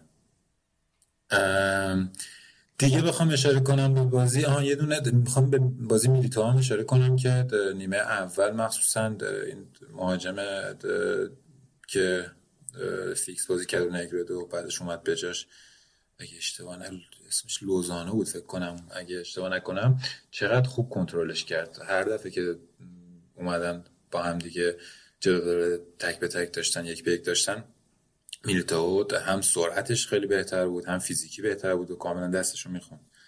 و میلیتائو روز به روز داره بازش پیشرفت می‌کنه. راجب اون صحنه روی آزارم یه صحبتی بیه در موردش یاسر بکنی آره، که آره. میاد توی محوته و قشنگ بالای رونشو می‌زنه. آره اتفاقا یه برخورد و حتی وار وارم نمیره و هیچ چیزی نمیره آره یه برخورد اتفاقا یکی اون بود یکی هم روی بنزما بودش که یه برخورد کوچیکی هم راجع به پاهای بنزما قبل اینکه بیفته به خورد به بازیکن. خب گزارشگر دزون گفتش که اونقدر قوی نیستش برخورد و میشه که قبول نکرد به عنوان پنالتی. اما اینم آره نه اون اصلا توی توییتر خیلی هم آره آره. من تفهم دارم همین صحنه آزار دوباره دارم می‌بینم که لطف کرده خودت هم قبل قبل مثلا فرستادی. قشنگ رونش به پشت ساق مدافع کاپیتان کادیز می‌خوره. کلا ببین من به وی آر خیلی وقتا نقد وارد می‌کنم. حالا نمیگم این که این وظیفه داور نیستش که وی آر بره. یه با علی هم بحث رال بارسلون پارسال بود که خیلی طولانی هم شد. تو این طور مواقع نمی‌دونم. یه شانس دوباره به داور دادن از داور وی آر به داور وسط بازی که یک بار می‌تونی یه بار نگاه دیگه بندازی. حالا شاید رد بشه نه اینکه شاید داور همینو ببینه دوباره بگه نه تصمیم قبلیم درست. اما یه بار وی آر برم بدک نیست که همه چیز صاف و پاک و پوسکنده باشه. راجب چیزم می‌خواستم صحبت کنم. اینکه راه خیلی تو این بازی محروم و مصدوم داشت درست اما به نظر, به نظر من از پتانسیل ترکیبی که داشت هم نتونست به خوبی استفاده کنه. مثلا اینکه یوویچ خیلی دیر آورد نظر من کارلتو تو زمین. به حال مهاجم نوکیه که می‌تونه توی box وقتی که انقدر بازی زیاد داره اونجا برگزار میشه و توپ همش تو اون منطقه است دنبال یه فرصت دیگه. می‌تونه بیشتر کمک کنه. زودتر می‌تونه یوویچ رو بیاره تو یا اینکه کاماوینگا رو مثلا می‌تونست چه می‌دونم 20 دقیقه یه رو بهش فرصت بده. بازی کنه شاید اون می‌تونست یه شوتی گره کاری باشه. و از همه بیشتر من به این تو بازی داشتم به این فکر می‌کردم که مثلا از دقیقه 55 60 به بعد وقتی که کادیس هنوز همچنان برنامه نداره واسه ضد حمله و اینا آلابا رو می‌تونستن یه خط بیارن جلو. تو این طور مواقع وقتی که تیم انقدر مشکل داره توی رسوندن توپ به box و اینا می‌تونه شوت راه دور خوب خیلی گزینه خوبی. حالا بماند که آلابا فقط شوت زن نیست تو بخش هجومی دریبل زنی و سانترای خیلی خوبی هم انجام میده. می‌تونست یه خط آلابا رو بیاره جلوتر. یعنی مندی یا موندی. کار هجومی زیاد قوی نیست چند باری هم تو با آورد سعی کرد با پای راست از پشت محوطه بزنه که موفق نبودش. می‌تونست بیشتر استفاده کنه از وجود آلابا تو بخش تو فاز هجومی تیم و به نظر من کارلوتو از اینم استفاده نکرد. دیگه همین من راجع به رال تقریبا بازی رال بحثام کردم. فکر کنم آره گفتم هفته بازی بردن قبل اونم یه سف سف کنم با اوساسونا کرده بودم. الان یه سف سف با کادیز و همچنان دارن خوب پیش میره حالا یه وقفه توی روندشون ایجاد شده. چند تا نکته دیگه. من یاسر می‌خوام اضافه کنم. یکی عمل کرده تیبو کورتوا که خیلی خوب بوده. ببین الان توی تمام مسابقات فصل رو در نظر بگیریم رئال چهارمین عملکرد خوب داشته. توی کل تیمای پنج لیگ معتبر کل 98 تیم. و 18 تا گل خورده. کیا بالاتر رئالن؟ اتلتیک کلوب نیس و همسان یه نکته ای که باید در نظر بگیریم هیچ کدوم این ستا توی Champions League یا لیگ اروپا هم بازی نمی‌کنن. که حالا بالاخره مسابقات سطح بالایی و از این نظر این رکورد رئال به نظر من خیلی رکورد مهم و مثبتی و واقعا عملکرد خوبی از نظر هم از نظر دفاعی داشتن همین مقداری از credit ش و طبیعتا باید به کورتو آره طبیعتا. از فاز دفاعی که میلیتائو و آلابا که یه جوری بازی می‌کنن که انگار چند سال دارن کنار هم بازی می‌کنن. اما کورتوا به نظر من الان اگه یکی از بهترین دروازه‌بان دنیا اگه نگیم بهترین دروازه‌بان دنیا چون تو هر بازی حالا این بازی رو اگه کلا نگاه نکنیم چون شوت در چارچوب نداشتن در نظر نگیریم. تو هر بازی کلی سیف داره و و سیوهای خیلی خوبی هم داره. یعنی شوت در چارچوب داریم تا شوت در چارچوب. و یکی الان کورتواس تو هر بازی داره. چند تا سیو خوشگل انجام میده تو هر بازی و یه دخه هم در نظر من همچین شرایطی رو تو منچستر داره. اونم تو هر بازی داره. کلی صحنه خوشگل تو سیوا انجام میده و یک همیشه کنار بهترین دروازه‌بان دنیا من نویرم میارم دیگه. من عاشق بازی نویرم. یه چیز دیگه هم که می‌خواستم اضافه کنم. کریم بود که تبدیل شد به یکی دیگه از بازیکنایی که خارج از اسپانیا متولد شدن و به رکورد 400 بازی توی لالیگا می‌رسن. مسی 530 تا بازی داره. دوناتو 466 تا دنی آلوز 422 تا گریشمان 408 تا و حالا بنزما هم به 400 امین بازیش رسید. بازی کنی که واقعا اینکه این همه سال بتونی توی یه تیم سطح بالا بازی کنی و اینقدر عمل کردت خوب باشه که همه رو باش متقاعد کنی به نظر من خیلی. آره.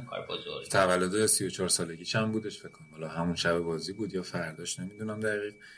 کریم به ارزشاشو نشون داده دیگه. واقعا به عنوان یه جوونی که اول از لیون اومد توی یه فصلهای انتقادهای شدیدی هم رالیا بهش داشتن. اما سال به سال بازیش پیشرفت کرد. بعد رفتن رونالدو هم هی اعتماد به نفسش بالاتر رفت و فضا رو بیشتر برای خودش باز دید که بتونه روی گلزنی هم تمرکز کنه. قبلا خیلی فضا سازی می‌کرد واسه رونالدو و پاس گل زیاد می‌داد به رونالدو. فکر کنم بیشتر پاس گل هم توی رئال اگه اشتباه نکنم کریم بهش داده. اما این جنبه های بازیشو پیشرفت داد و الان هم همچنان خیلی سرحال جزو بهترین نوعای دنیاست. بسیار عالی یاسر اگه صحبتی نداری بیا بریم یه اشاره هم به سویا بکنیم که البته امشب هم یه بازی حساس عقب افتاده دارم با بارسا. آره اول راجع به سویا اتلتیکو بگیم که تقریبا مهمترین بازی هفته بود. توی سانچز پیسخوان بازی می‌کردن. جفت تیما مصدوم و محروم زیادی داشتن. توی سویا لاملا و نواس و سوسو النسیری و فرناندو و به خاطر مصدومیت و محرومیت و اتلتیکو هم گریزمان و ورسالیکو ساویچ رو نداشت توی این بازی. سویا 4 3 اومده بود تو زمین که اون رو جلو هم رومرو به جای رافامیر بازی می‌کرد. رافامیری که یه آمار ازش میخوندم. بیشترین شانس مسلم گلزنی رو تا اینجا فصل از دست داده توی صدر لیست لالیگاست که البته نیمه دوم دوباره برگشت به اومد تو زمین یعنی و رومرو زیاد خوب بازی نکرد. از دقیقه سی هم اینو علی گفتش که دفاع راست می‌خوام دفاع وسط می‌خوام که راستم بازی کنه. قابل توجه علی که کونده اومد از دقیقه سی به خاطر مسئولیت دفاع راستشون مونتیل اومد دفاع راست بازی کرد از شیفت کرد از وسط به سمت راست و خیلی هم خوب بازی کرد. جزو بهترین بازیکنهای زمین بود. روی اتفاقا اینا علی خیلی تحت جز بازیکنه که دوست داره بیاد. آره بازیکن دو پسته و کلا بازیکن خوبیه. خیلی سر حال با فکر بازی می‌کنه خیلی. تو بخش هجومی هم خیلی خوبه. سر گل دوم اون تاچی که رو توپ داشت اثری که گذاشته رو افتاد جلوی اوکامپوس قشنگ پاس گل بود دیگه. و نشون تا لحظه آخر چجوری توپ دنبال می‌کنه. و دفعی آکونیا هم اومده بود توی بازی. من فقط دوست داشتم نمی‌دونم بازی رو گزارشگر ایرانی کلا فوتبال تلویزیون ایران پخش کرد یا نه. اسم های بسیار شنیدنی تیم بازی بودن در زبان فارسی. نیمه دوم دفاع راست و چپ جفتشون مصدوم شدن واسه سویا واسه میگم آکونیا اومد تو زمین دوباره باز مصدوم شد. اونم رفتش بیرون. واسه اتلتیکو هم 4 4 2 تو ترکیب اومد یعنی بازی رو شروع کردن و نیمه اول مخصوصا که عقب نشسته بودن بعد حتی 4 5 1 هم می‌شد که دوباره سیمونه یه خورده دفاعی بازی می‌کرد نیمه اول. تریپی هم برگشته بود به ترکیب از نکته مهم این بازی بود.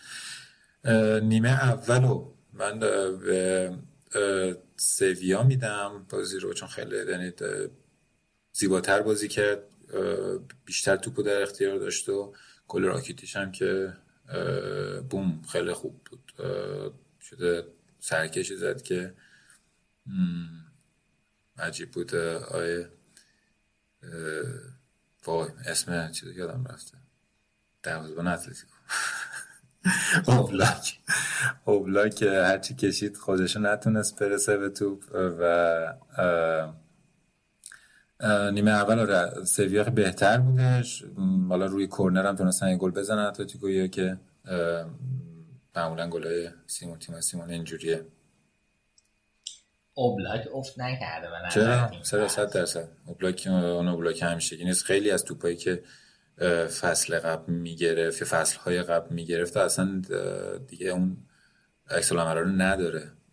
و قطعا الان جزء بهترین دروازه‌بان دنیا نیست. تا فصل قبل حتما جزء اون ستای برتر بود همیشه. اما امسال نیستش.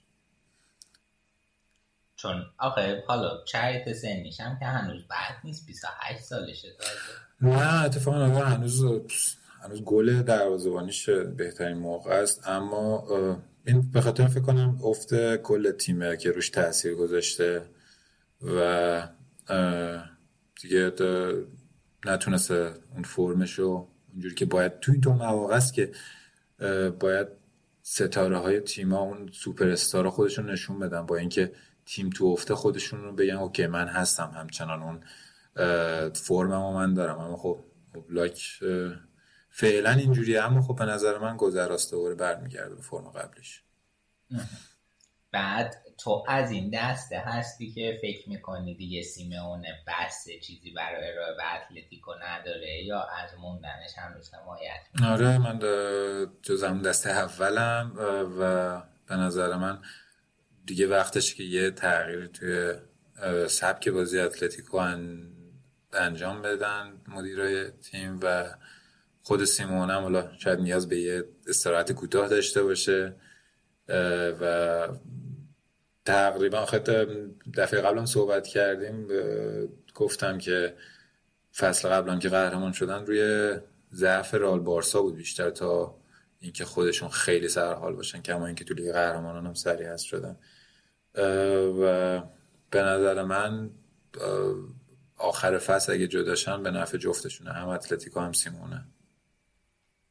آخه قراردادش هم تا پایان 2024 تا پایان فصل 2023 2024 و حقوق آره. هم بالا فسخ کنن خیلی پوله. آره گنده ای بعد. دقیقا حقوق بسیار بالا می‌گیره. واقعا یه مشکله واسه سرزو که اگه بخواد همچین تصمیم بگیره.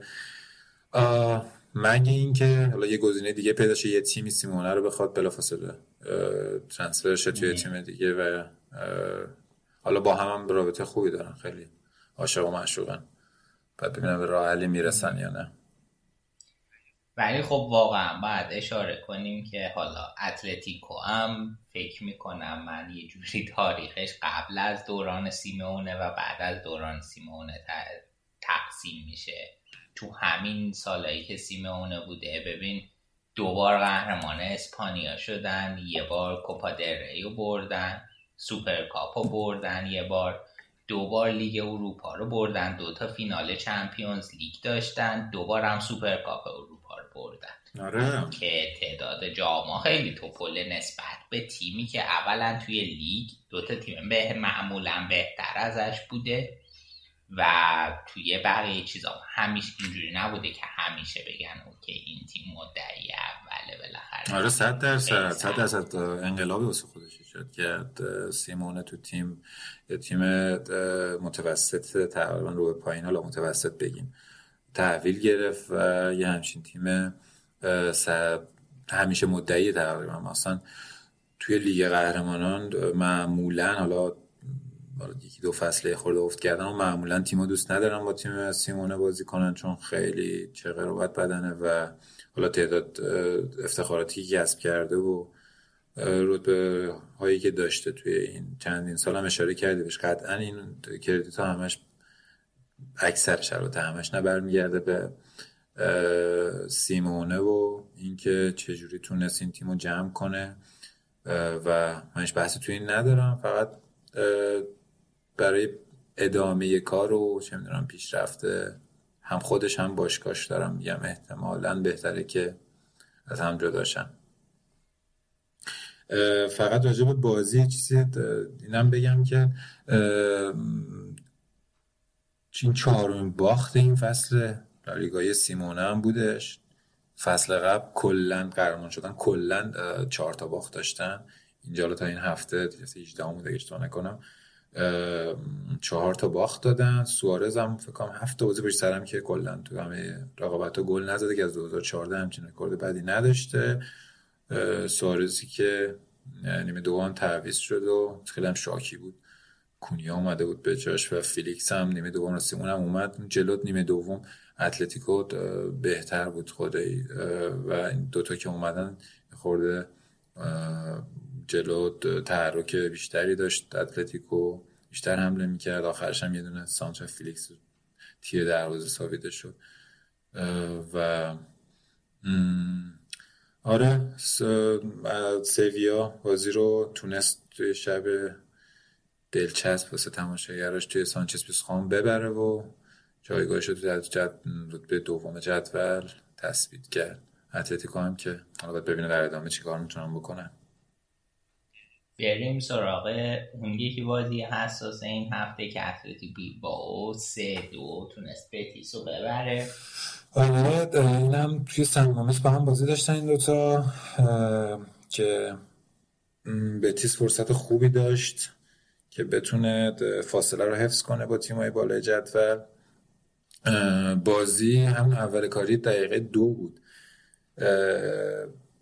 گل زد اینیاکی ویلیامز و راجع این گل این بگم که موقعی که گل زد پرچم کمک داور رفت بالا. آفسایدش رو گرفت اما ویلیامز با داداشش که حالا اونم وینگراس بازی می‌کنه فکر کنم با هم دیگه رفتن با اینکه دیدن پرچم و وسوط داورم شدیدن رفتن خوشحالیشون رو ادامه, ادامه دادن یعنی و انگار مثلا میگفتش که داداش اشتباه می‌زنه کمک داوران تو آفساید نبودن بیارم رفتش و گلش رو قبول کرد. ویلیامز گل دومش هم با پای چپ خیلی خوشگل زد چپ مشتی زیر تاق تقریبا زد. بتیس فرصت خوبی از دست داد. واسه این دارم میگم که دو یکم جلو بودن و می‌تونستن موقعیت خوبی هم داشتن بعد از گل دومشون. می‌تونستن بازی رو حداقل کنترل کنن. اما خب همونطور که گفتم ویلیامز گل دوم هم زد با چپ و گل سومش هم دقیقه 89 اینا بود فکر کنم زدن بازیکنای اتلتیک بیلباو و نشون دادن که این زمین همیشه زمین سختیه واسه تیمای مدعی. حالا بتیس هم فعلا جزو تیمای مدعی محسوب میشه. بسیار عالی. بریم سراغ گل مبحث بارسلونا. بیا یاسر از خود بازی این هفتهتون شروع کن تا بریم خیلی موضوعات جانبی در مورد بارسلونا می‌خوایم صحبت کنیم. آره حالا چند تا بازی اخیر انقدر حال بارسلون بد بوده که یه دونه برد که گرفتیم. شاعر میگه خوشحال شدیم از اینکه امروز رنگی دیگر است نه رنگ دیروز. یه بردی کسب کردیم بالاخره بعد مدت ها و بارسا تو نیوکمپ بازی داشت. با لیست بلند بالایی از مصدوم و محروم که دیگه طبیعی شده واسه ما. منفیس و برایت و دمیر و دست و پیکه و روبرتو و پتری جز این لیست بودن. و خب پیکه که مصدوم بوده که به نفت محروم بود پیکه اما اما آره پیکم با این فرمی که داره واقعا نمی‌دونیم. باید باشه. آخه جانشینش هم گارسیاییه که دونم خیلی جوونه و نمیشه زیاد به اونم اعتماد کرد. خب یه بالاخره این همه تلاش کردیم گارسیا رو جذب کنیم و تجربه آره آره اینم هست. واقعا باید زمین ببینم. پیکه که حالا آینده ای نداره. پیکه چه؟ پیکه چرا آینده داره؟ اما تو زمینه. بازی نه. در از اصلاح آیندهش از همین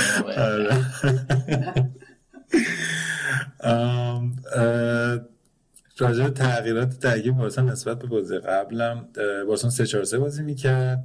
من عاشق این ترکیب 3 4 3 هجومی ترین ترکیب ممکنه دیگه. من خیلی دوست دارم ترکیب 3 4 3 که جاوی میچینه رو.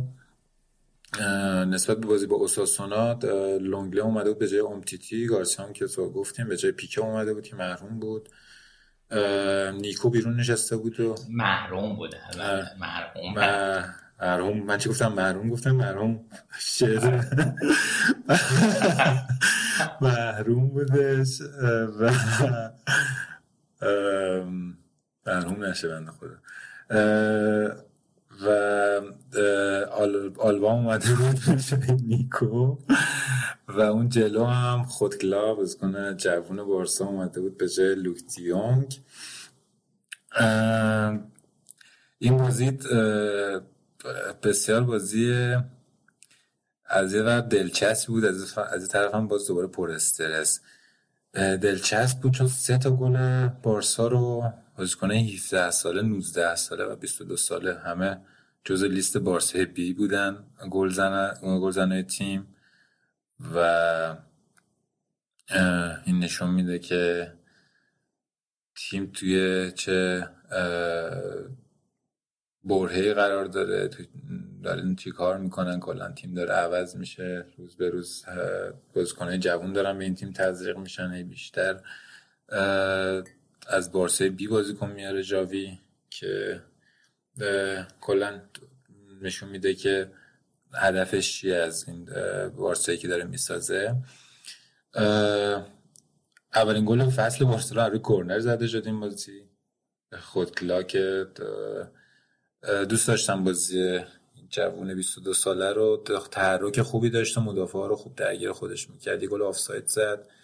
شوت داخل چارچوب دیگه با چپ داشت و کلا نسبت به اینکه اولین بازی fix ش تو تیم بود اعتماد به نفس خوبی داشت. گل چیزم گاوی هم که خیلی محشر بود. چرخشی که روی توپ داشت توی 17 سالگی واقعا باید آفرین گفت به این بچه که انقدر شناخت محیطی خوبی داره. توی شوهای دو سه متریش معمولا می‌دونه که چه خبره. من یکی از معدود بازیه که بازی ملی من نگاه کردم فکر با اسپانیا سوئد بود فقط به خاطر گاوی شنیده بودم که انریکه خیلی خوب ازش بازی می‌گیره. نگاه کردم تو اون بازی هم دقیقا زیر نظر انریکه حالا نسبت به اون موقع با تجربه ترم شده. یه داره روز به روز پخته تر میشه. اینکه چقدر این وقتی که توپو می‌گیره پشت به دروازه است چقدر خوب می‌دونه که الان پشتش چه خبره. بعد بچرخه سریع بره تو فاز حمله یا اینکه تو کنترل کنه یا پاس رو به عقب بده دوباره. اینو من تو بازیش خیلی دقت کردم و واقعا حال می‌کنم با این هوش بالاش توی این زمینه. و توی این صحنه سر گلش هم خیلی خوب چرخید هنرمندانه و شوتش هم خیلی خوشگل زد. اولین گلش بود چهار تا گل اخیر بارسلون و همه فکر کنم اولین گل بازیکن اولین گلاشون بوده که زدن. البته به از گلی که چیز زد نیکو این هفته زد چون نیکو هفته قبلا گل زده بود به اوساسونا. فکر کنم کلا 25 درصد گل این فصل بارسلون زیر 20 ساله ها زدن دیگه تغییر نسل دیگه داریم. تغییر نسل رو میدیم. یه پرسه طولانی مدتی که داریم شروع می‌کنیم. دیگه اینکه موازی روی خورده خودمون برای خودمون سخت کردیم. توی یه دقیقه دوتا گل خورد بارسلون. گل اول که ضد حمله بود. که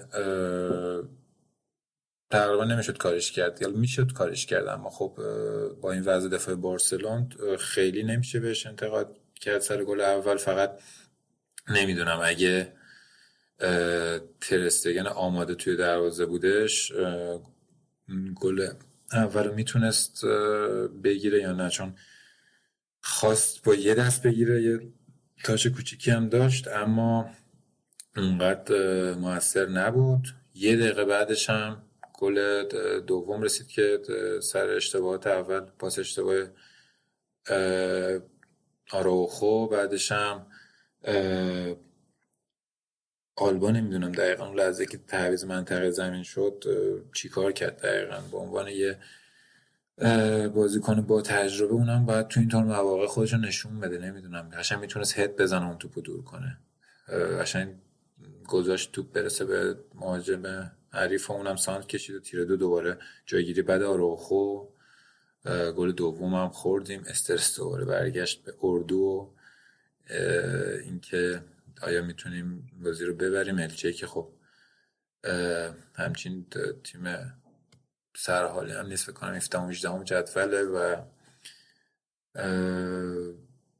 اما خوبه که دوباره جوونا خودشون تکونی دادن و گاوی تونست یه پاس گل بده و نیکو هم که نیمکت نشین بده اومده بود تو زمین تونست گلو بزنه و سه امتیاز گرفتیم. خیلی لازم بود تو این بازی به خاطر اینکه این امتیاز از دست دادن باعث میشه که اولا که اعتماد به نفس بیاد پایین و اینکه کم کم بازیکنام شک می‌کنن به تاکتیک های جاوی حالا حتی خیلی زود هنوز به خاطر این چیزا این آنالیزا اما این ذهنیه دیگه. باعث میشه که تیم از هم بپاشه.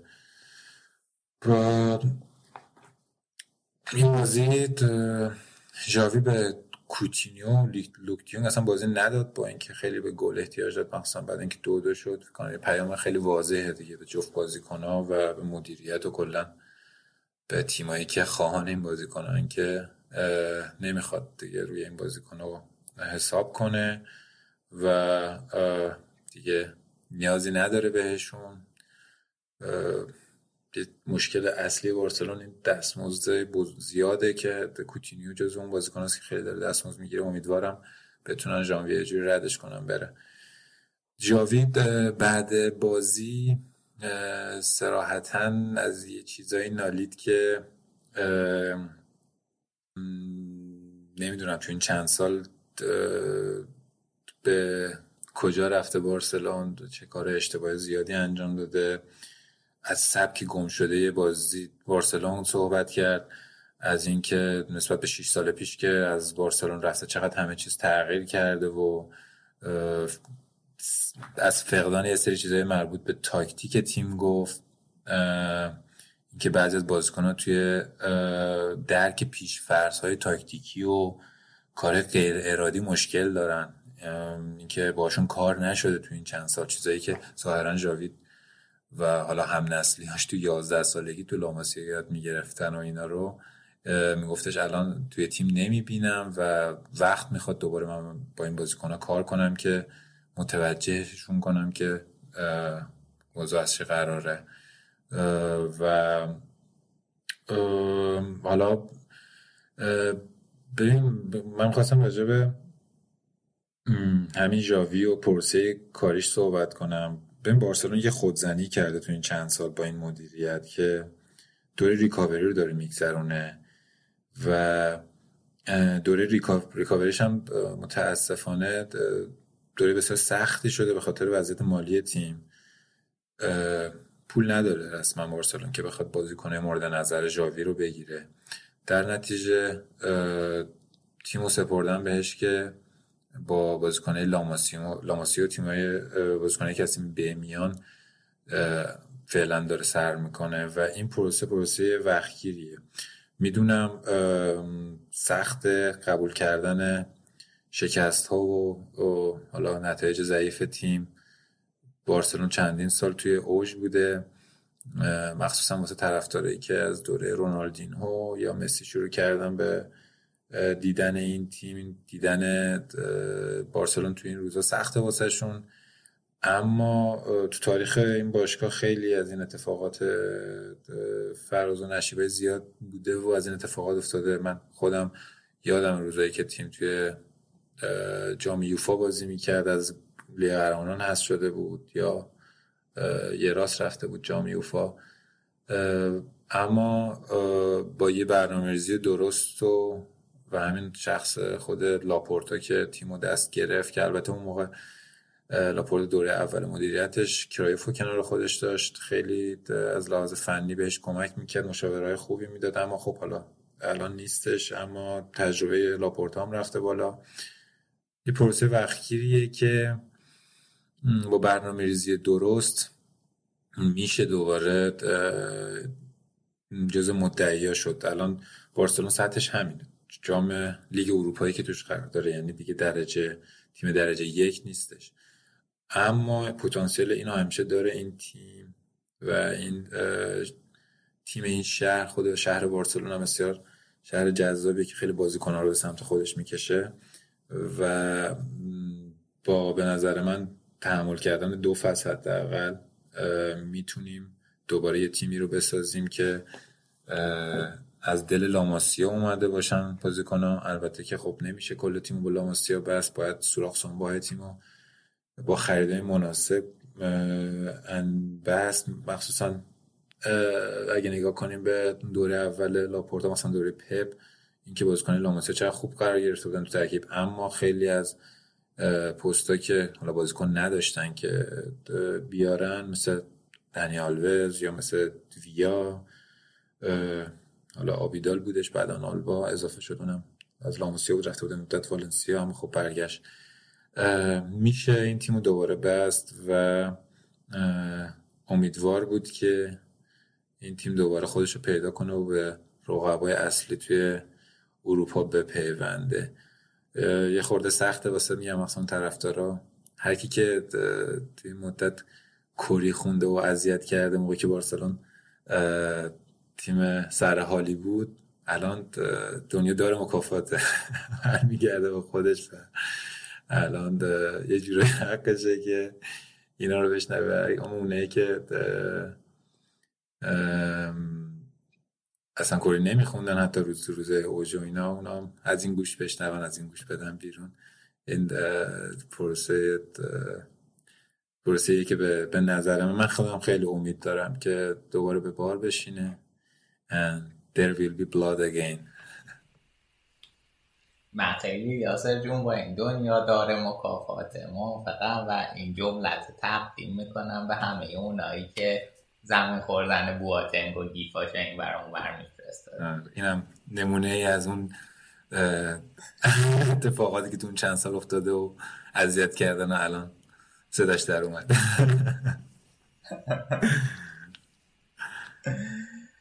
خب اگه که در مورد بازی دیگه صحبتی نداری بریم شروع کنیم با به گلزنی اشاره کردی و اینکه بازیکن جوونتون چقدر گل می‌زنن.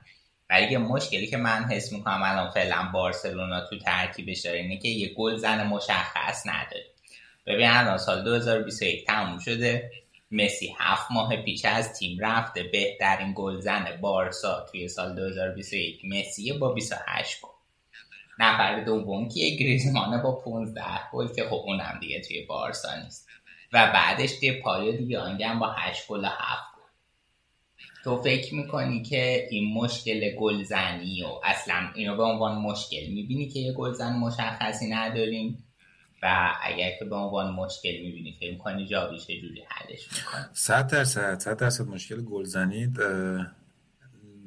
اگه نگیم بزرگترین مشکل تیم یکی از بزرگترین مشکل تیمه. چون که قدرت موقعیت درست کردن رو داره تیم. اما خب یه نفر که اون جلو فینیشر باشه بتونه تموم کنه کارو نیست توی بارسلون فاتی فعلا توی این ترکیب که اونم به خاطر مسئولیت طولانی حالا دوباره بازی مسئولیت دیگه آورد.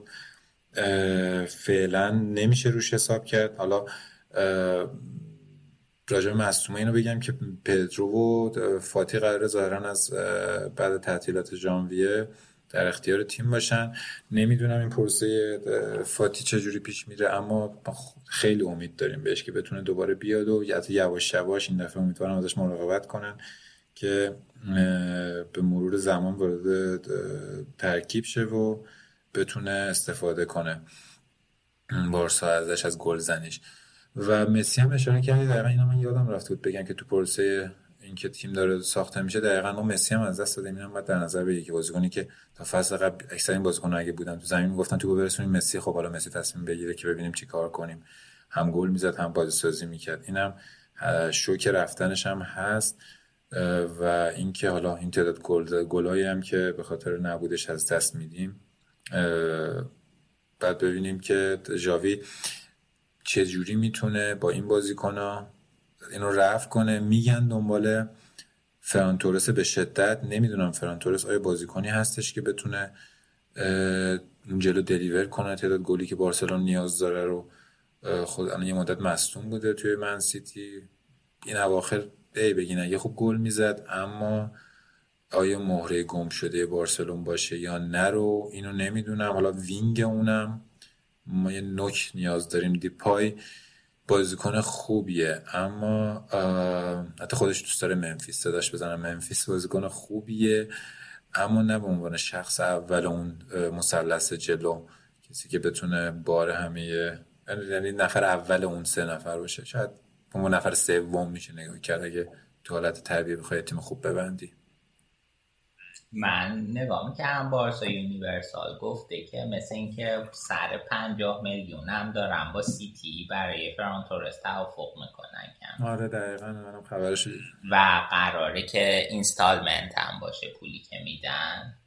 که فشار کمتری به باشگاه. آره آره. رابطه خوبی دارم بخاطر اون کادر مدیریتی. قبلا با لاپورتا کار می‌کرد الان توی منسیتی هستن با هم دارن به کریستیانو اینا که اونجا با هم همکاری می‌کنن. امیدوارم که جواب بده. میگم خیلی جاوی داره روش پافشاری می‌کنه. امیدوارم که خیلی هم جوون از 21 فکر کنم خیلی جوونه. اما خب خوشبال تیم ملی اسپانیا میشه دیگه. باز کلی بازیکن تیم ملی اسپانیا دور هم جمع میشن توی این تیم و همینا میرن تو تیم ملی بازی می‌کنن. نمی‌دونم رو ژانویه. ببینیم چه کار میشه کرد با این پولی که نداریم و باید بدیم. بسیار یه نکته آره دیگه یه چیزی می‌خواستم بگم. یه توی موضوع یه سری سوت علیه دیونگ هم آخر بازی زده بودن فرانک دیونگ. یه سری تماشاگر تو نیویورک هم. یه انتقادی من به چیز دارم به تماشاگرها توی کلا توی فضای اتمسفری توی کاتالونیا که به بازیکنایی که از از خارج از اسپانیا میان خ... کاسه صبرشون خیلی زود پر میشه در قبال این بازیکن تا بازیکن که از لاماسیون یا صورتی که خیلی از هستن که حالا نمیگم خب هم شهرش شهر خودشون بزرگ شدن طبیعتا یه ارقی دارن نسبت بهشون. اما اینکه برای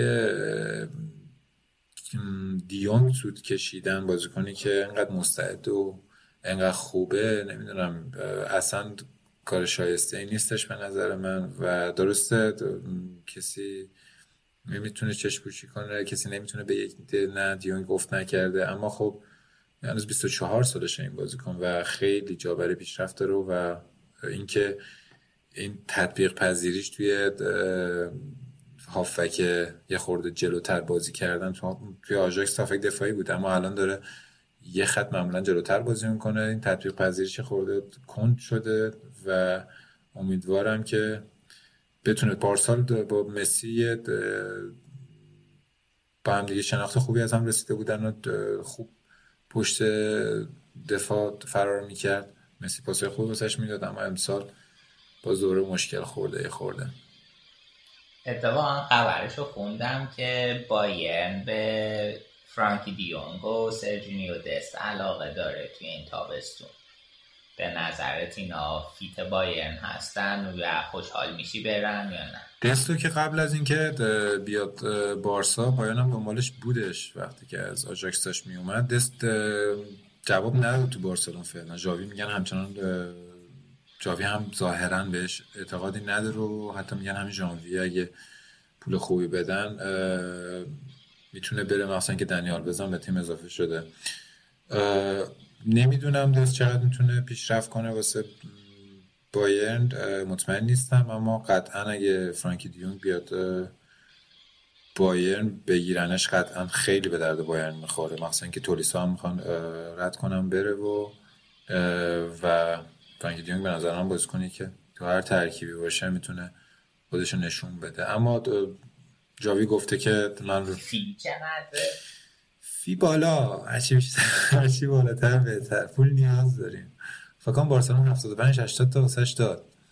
و قطعا از این پایین تر فکر نکنم بدن. اگه بخوام فروشن تا کی قراردادش می‌دونی؟ فکر کنم سه سال هنوز مونده باشه. آره آره آره.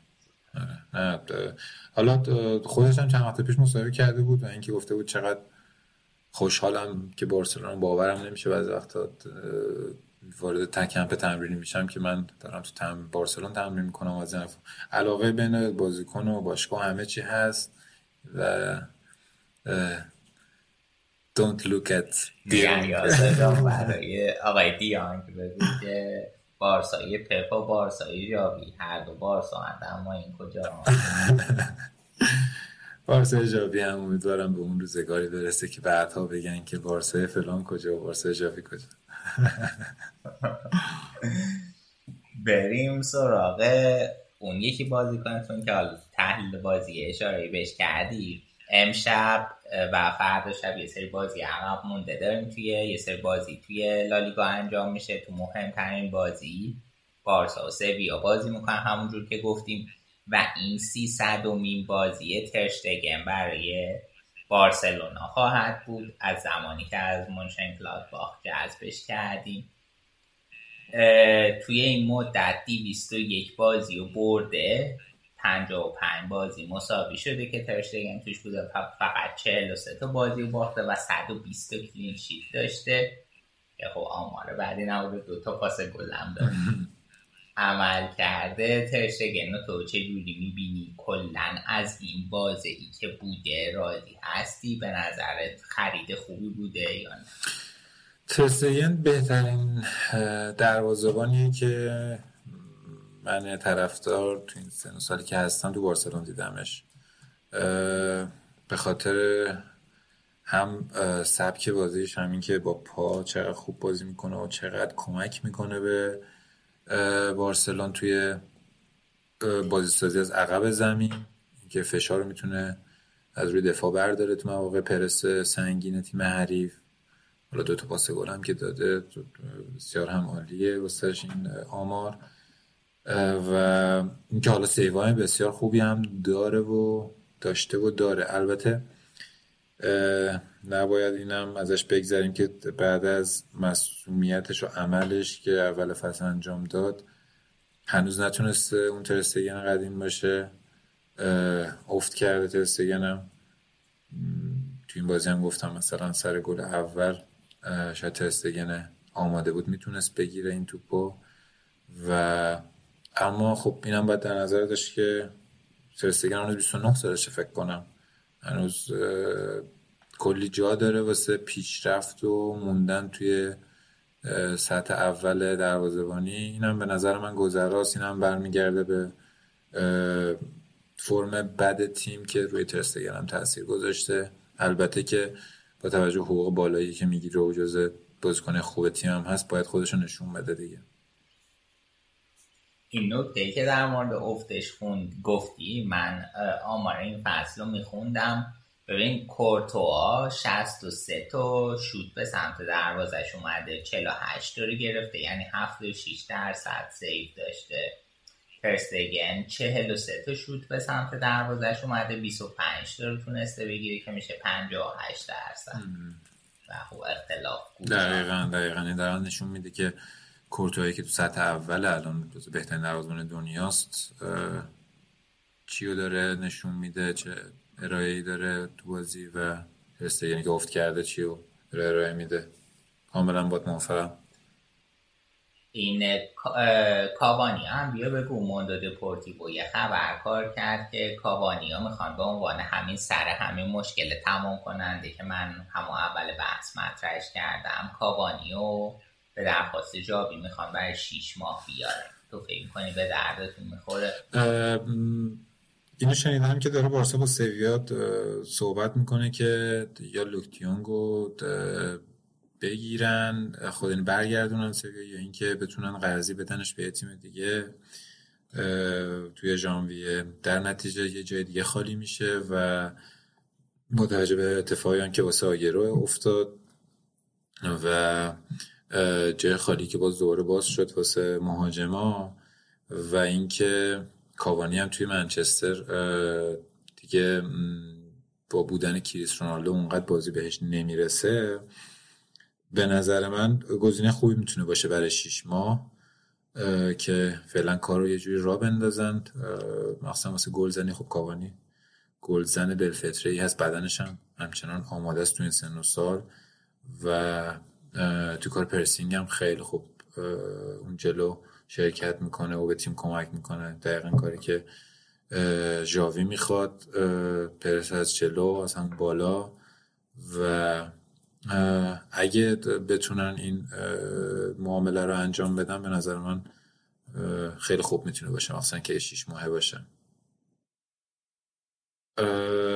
دیگه این که هم راجب آگیرو هم صحبت کردیم. هفته قبل آگیرو خدافزی کرد رسما از دنیای فوتبال به خاطر مشکل قلبی که واسه ایجاد شد. راجب خود آگیرو بگم که یکی از بزرگترین مهاجمای 15 سال اخیر دنیا بود به نظر من. آمار فوق العاده ای که توی انگلیس ثبت کرد فکر کنم بهترین گلزن خارجی تاریخ پرمیر لیگ باید باشه و بهترین گلزن به ازای دقیقه های بازی که کرده کلا. و اول اینکه واسه خودش خیلی آدم من به شخص متاسف شدم که تو سی سه سالگی اومده بود که بتونه خیلی دوستش بارسلون کمک کنه. خودش هم یه چه می‌دونم یه شاهکار دیگه ای بتونه بنویسه توی کارنامهش و اینا. اما نتونست متاسفانه این مشکل قلبی اجازه نداد که با غم و اندوه بسیار هم همراه بود توی با گریه فراوان توی مراسم خدافزیش از طرفی هم خواستم بگم که بارسلون واقعا بدشانس هم هست دیگه فکر کنم مثلا این همه مصوم و این هم از آگورو که مثلا مشخص نشد چی شد. حالا این راجب مشکلات قلبی که واسه بازیکن توی زمین به وجود میادم بعدا سر فرصت تونستیم با بچه ها صحبت کنین حتما که چقدر زیاد شده از موقعی که قضیه واکسن و اینا اومده مشکل قلبی ها هم ظاهرا زیاد شد تعداد مواردی که ثبت شده توی دنیای فوتبال هی بیشتر و بیشتر شده. آره حتما. حالا یه اشاراتی هم سینا اپیزود پیش داشت ولی حالا حتما مفصل در مورد صحبت خواهد بریم سراغ آخرین بحث امروز و اینکه پروژه اسپای بارسا رأی برد با 87 و 8 همه درصد رأی آری دادن به این پروژه که می‌شد 42693 نفر از شرکت کنندگان. و خیلی باعث خوشحالی لاپورتا شده بود و گفته بود که از نتیجه خیلی راضیه و خیلی بهش افتخار می‌کنه. بیا یکم یاسر در مورد این پروژه هم صحبت کن. آره این پروژه اسپای بارسا خیلی وقتی که توی مجموعه بارسلونا راجبش صحبت میشه. این از دوره بارتمو از دوره دومی که رأی آورد بحثش بودش که می‌خواست جز میراث خودش و کادر مدیریتش باشه وقتی که داره از باشگاه میره اما حالا به خاطر شرایط کرونا و مشکل بزرگ اقتصادی که تیم گریبان گیرش شد و حالا به نظر من سوء مدیریت خودش هم بود اصلا کلا فراموش شد این قضیه تا اینکه دوباره از موقعی که لاپورتا اومد پیگیر قضیه شده. همونجور که گفتی 88 درصد هم توی همپرسی که انجام دادن موافقت کردم با ساخت بازسازی کمپ نو که حدوداً یک میلیارد یورو بودن هزینه داره. از تابستون 2022 قرار شروع کنن تا تابستون 2025 طول می‌کشه این قضیه. حالا یه دفعه یادم بحث بود که اگه نیوکم در دسترس نباشه بارسلون بره توی المپیکو بازی کنه. باشگاه المپیک بارسلون ببین این بازسازی خیلی نیازه واسه کم نو. من خودم تجربه‌ای که حالا تو نیوکم رفتم ورزشکاری دیدم ببین خود داخل بسیار مجلله وقتی که وارد میشی و با عظمت بارسلون می‌بینی. اما وقتی وارد ساختمون میشی مثلا داریم یه طبقه بالاتر این قدیمی بودن بنا خیلی به چشم میاد. راه پله های جاهای اصلا تو ذوق می‌زنه. سیمانش جایی کنده شده و فکر کنم 1957 این بارس نیو کمپ ساختن یا کمپ نو رو ساختن و حالا نمی‌دونم این وسط تا الان چند بار مورد مرمت قرار گرفته و بازسازی شده اما همچنان میشه مشاهده کرد وقتی واردش میشی که چقدر قدیمیه و قطعا برای اینکه از قافل عقب نمونه بارسلون نیاز داره به ساخت همچین ورزشگاه لوکسی. اولا اینکه تعداد تماشاگرها میره بالاتر فکر کنم 120 هزار نفر میشه حدودا گنجایشش و حالا دنیایی که داره روز به روز همه چیز مجللتر و شیکتر میشه و و پتانسیل که حالا خود بارسلون هم داره. واقعا به نظر من 120 هزار اگه بتونن همچین ورزشگاهی بسازن 120 هزار نفر هم پر میشه. خیلی از بازی ها اگه تیم همچنان سر حال باشه. و اتفاقا راجع به تماشاگر تعداد تماشاگر می‌خواستم بگم که من دیشب بود داشتم نگاه می‌کردم تو این چند تا بازی مهمی که این هفته برگزار شده بارسلون با این وضع بعد حالا نیمکت جدولی که داره و روزگار خوشی نداره ما همچنان پرتماشاگرترین بازی هفته بود با 41664 نفر کردن نگاه کردم. اونایی دیگه 38000 33000 اینجوری بوده. آمار شرکت کننده هاشون خلاصه اینکه بسیار طرح باحال و جاه طلبانه واسه بارسلون و به آینده باشگاه خیلی کمک می‌کنه. خیلی قرار بسکتبال توش برگزار شه تنیس برگزار شه. همون اتفاقایی که دوربین حول هوش بازسازی سانتیاگو برنابو هست. اتفاق مشابهی واسه هم قراره اتفاق بیفته. ببین این قضیه بازسازی نیو کمپ خیلی سابقه طولانی تری داره و برمیگرده به سپتامبر 2007 که یه آرشیتکت بریتانیایی نورمن فاستر این طرح برده و در واقع حالا طرح اون شامل اضافه کردن 6000 تا صندلی و رسوندن ظرفیت به 150 هزار تا بوده. طرحش مورد تایید بارسا هم قرار می‌گیره اون موقع تحت عنوان مینی استادی. و بعد این طرح می‌خوره به اون مشکلات اقتصادی سال کریسیس سال کرایسیس سال 2008 از نظر اقتصادی و طرح به تعویق میفته طرح به تعویق میفته و خلاصه دوباره هی اینقدر تعویق میفته تا برد جدیدی که بارسلونا میاد میاد سر کارش با این طرح کلا مخالفت می‌کنه و این طرح میره توی حاشیه. تا حالا الان این طرح در واقع موسوم به اسپای بارسا اومده به عنوان حالا یه جایگزینی آپگریدی روی اون طرح تا وضعیت ورزشکار بهتر کنه. ولی بازسازی جزئی مثلا سال 95 هم داشت. آره طبیعتا جزئی قطعا داشته چون که نمیشه اصلا از سال 1957 بوده اشتباه نکنم که همچنان ورزشگاه همینجوری مونده باشه. اما خب قدیمی دیگه ورزشگاه قدیمی و نیاز به 100 درصد همچین بازسازی داره و واقعا تر جاه طلبانه خیلی خوشگل و گنده تر و با عظمت تر میشه کم فقط سینا آخر برنامه به فای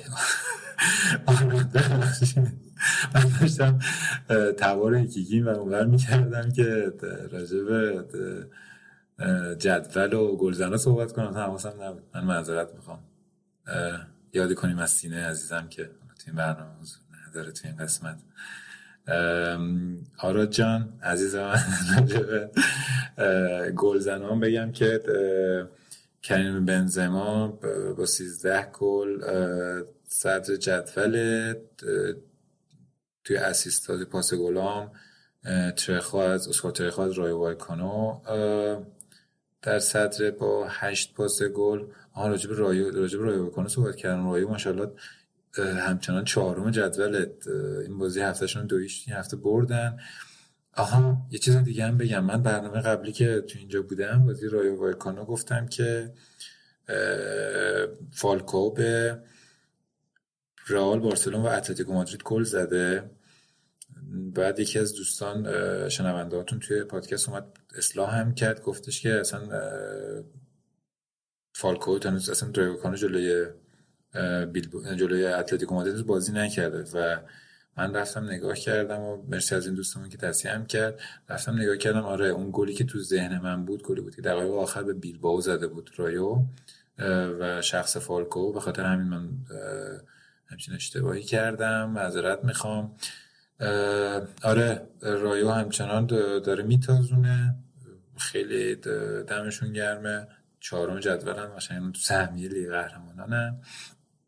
بالاتر از اتلتیکو. رئال با 43 امتیاز صدرنشینه سویا 37 امتیازیه که امشب با بارسا بازی داره. تیم تیمیه که به احتمال زیاد امشب می‌بره جلو بارسلون. یعنی فیوریت این قضیه است و اگه ببره به فاصله سه امتیازی می‌رسه به رئال مادرید. بتیس هم با 33 امتیاز در رده سوم قرار داره. یه چیزی می‌خوام راجع به بانوان این هفته نمی‌خوام یعنی آمار در نیاوردم. فقط اینو بگم که توی یک چهارم نهایی لیگ قهرمانان تیم بانوان بارسلون به رئال خورده و توی لیگ قهرمانان قراره با هم دیگه بازی کنن. بسیار عالی. مرسی یاسر از اینکه این بخش اسپانیا مفصل و مشتی قول خودمون اجرا کردی دست درد نکنه بریم یه بخشی بشنویم و برگردیم با بخش بعد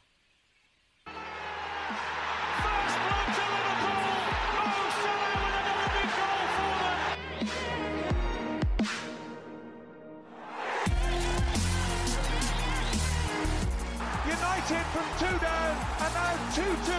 Two from Paul Pogba.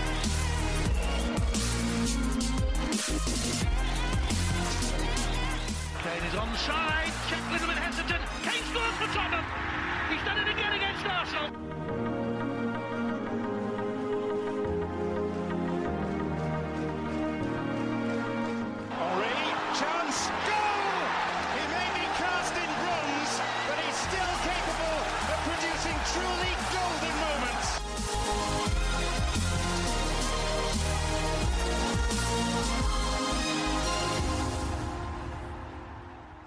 بریم سراغ بخش آخر برنامه یعنی بخش انگلیس. متاسفانه زمان من با مرتزا هماهنگ نشد تا بتونیم هر دو با هم این بخش رو ضبط بکنیم و مرتزا رو توی برنامه داشته باشیم. به همین خاطر این بخش رو من تنها اجرا می‌کنم و البته خب با توجه به اینکه خیلی از بازی پریمیر لیگ به خاطر کرونا لغو شده بودن تعداد بازی هم زیاد نبود و از ده بازی هفته اخیر فقط چهار تاشون برگزار شد. و تلاش می‌کنم فقط یک مرور کلی روی اخبار و اتفاقات هفته داشته باشم تا در اپیزودهای بعدی به خصوص توی بازیهایی که بین تعطیلات کریسمس و سال نو و همینطور خود سال نو برگزار میشه مرتضی رو توی برنامه داشته باشیم تا یه بحث مفصلی در مورد پریمیر لیگ داشته باشیم. خلاصه با کسب اجازه از متخصصین امر انگلیس در مورد پریمیر لیگ یه مقدار صحبت بکنیم. خب همونجور که گفتم در حال حاضر پریمیر لیگ به شدت زیر سایه اتفاقات کرونا در بریتانیا و انگلیس قرار داره. همونجور که می‌دونید خیلی از بازی ها لغو شده. حتی یه سری تیم‌ها مثل چلسی درخواست لغو بازی هفته گذشتهشون مقابل وولفز رو دادن که موافقت نشد از سمت سازمان پریمیر لیگ. روز دوشنبه جلسه ای توی سازمان پریمیر لیگ برگزار شد با حضور مدیران 20 باشگاه پریمیر لیگی تا در مورد روند ادامه فصل صحبت بکنن و تصمیم گیری بکنن.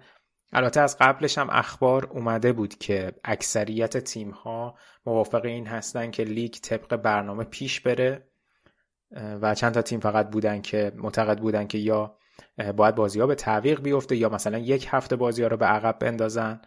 ولی خب با توجه به شرایط مالی هم که پریمیر لیگ داره و خیلی از قراردادهای تلویزیونی به خصوص که یکی از این روزهای بین کریسمس و سال نو که بازی برگزار میشه یکی از game week ها حق پخشش با آمازون پرایمه و قاعدتا پریمیر لیگ نمی‌خواد متحمل یک هزینه سنگین اقتصادی بشه این وسط و خود پریمیر لیگ هم اصرار داشته که بازی ها طبق برنامه پیش بره. تو این جلسه طبق صحبت هایی که شد و نتایجی که بیرون اومده پیشنهادهای مختلفی بوده. مبنی بر حالا کلا لغو کردن فصل که خب چیزی نبوده که همه موافقش باشن. تقریبا همه مخالفش بودن. یک پیشنهاد این بوده که بازی یک هفته شیفت پیدا کنه. یعنی بازیهایی که تو Boxing Day و روز بعدش برگزار میشه لغو بشه و از هفته بعدش همه بازی یک هفته شیفت پیدا بکنن. و کلا یک چیز دیگه بوده که بازی های این بازه تعطیلات سال نو لغو بشه که خب همش با توجه به آر... هیچ کدومش رأی اکثریت رو نتونسته به دست بیاره و قراره که طبق همین منوال پیش بره. و البته با توجه به بازیهایی که تا حالا لغو شده و تقویم بازی ها این تعداد بازی قابل برنامه ریزی مجدد هستند و هنوز تحت کنترله. ولی خب لغو شدن هرچه بیشتر بازی ها می‌تونه خیلی خیلی باعث ایجاد دردسر بشه. به خصوص که خب تیمای انگلیسی تو بازی های اروپایی هستن. هنوز FA Cup بازی زیادی ازش مونده و دو تا international break داریم تو سال 2022 و خود سال فوتبالی هم با یه سری international break به پایان می‌رسه. در نتیجه اصلا دست مسئولان پریمیر لیگ برای برنامه ریزی باز نیست. فقط دو هفته توی April و ماه می یعنی تقریبا توی اردیبهشت ماه یک مقداری وقت دارن که این بازی عقب افتاده رو جبران بکنن. منتها مورد دیگه هم که هست که خب یک مقداری بعضی تیم ها و شاید هواداران بهش اعتراض دارن و نکته بسیار مهمی هم هست اینه که یه مقدار این روند عادی لیگ اینجوری که تیم ها بازی عقب افتاده زیادی داشته باشن مختل میشه دیگه. یعنی اگه باز الان الان بازی عقب بیفته ممکنه که یک تیمی با فرزن 22 بازی بیاد جلوی یک تیم قرار بگیره با 18 بازی و اون موقع اون سر و شکل مثلا بالای جدول پایین جدول یا اون جایی که تیم ها برای سهمیه میجنگن از بین میره. منتها خب از طرف دیگه شرایطیه که بر شاید خیلی از جاهای دنیا حاکمه به خاطر مسائل کرونا و خیلی راه حل ایدئالی هم برای همه نداره. حالا باید ببینیم که توی این بخش فصل که بازی پرفشاری هم هست و خیلی بازی ها پشت هم برگزار میشه شرایط کرونا هم بین تیم ها چجوری خواهد بود و هم, هم این که بازی ها به همون برنامه قبلی پیش میره یا نه. به خصوص فکر کنم بچه‌ای که فوتبال فانتزی بازی می‌کنن خیلی از این شرایط ناراحت و کلافه باشن. چون هر روز یه خبری میاد مبنی بر اینکه این بازیکن کرونا گرفته این بازیکن تستش مثبت شده حالا اگه تر... کسی ترانسفراشو انجام داده باشه سخت میشه بخواد دوباره تیمش رو درست بکنه و کلا برنامه‌ریزی برای بازی‌های آتی هم یه مقداری دشوار میشه. اما حالا در صورت با توجه به این شرایط چهار تا بازی در هفته گذشته برگزار شد که خب فکر کنم مهمترینش و یکی از جذابترین بازی بازی لیورپول تاتنهام بود که لیورپول میهمان تاتنهام بود و بازی با نتیجه دو دو به پایان رسید. بازی فوقالعاده جذابی بود همه چیز داشت کلی اعتراض داوری داشت گل قشنگ داشت سوتی داشت. خیلی اتفاقات جالب توجهی توی این بازی افتاد و نکته خیلی برجسته این بود که تاتنهام خیلی خیلی موقعیت های بسیار بسیار بهتری از لیورپول داشت و خیلی معتقد بودن تاتنهام باید خیلی راحت این بازی رو زودتر تموم می‌کرد که کار به این شرایط نرسه و وقتی ایکس دو تا تیم مقایسه می‌کنیم می‌بینیم که ایکس جی تاتنهام یه چیزی حدود نزدیک سه هست و خیلی بیشتر از لیورپول در حالی که نتیجه پایانی بازی دو دو بوده. موقعیت خیلی فوق العاده هم دله علی دونه موقعیت نیمه اول نزد و هم هریکین نیمه دوم روی یکی از موقعیت های تقریبا تک به تک بد عمل کرد.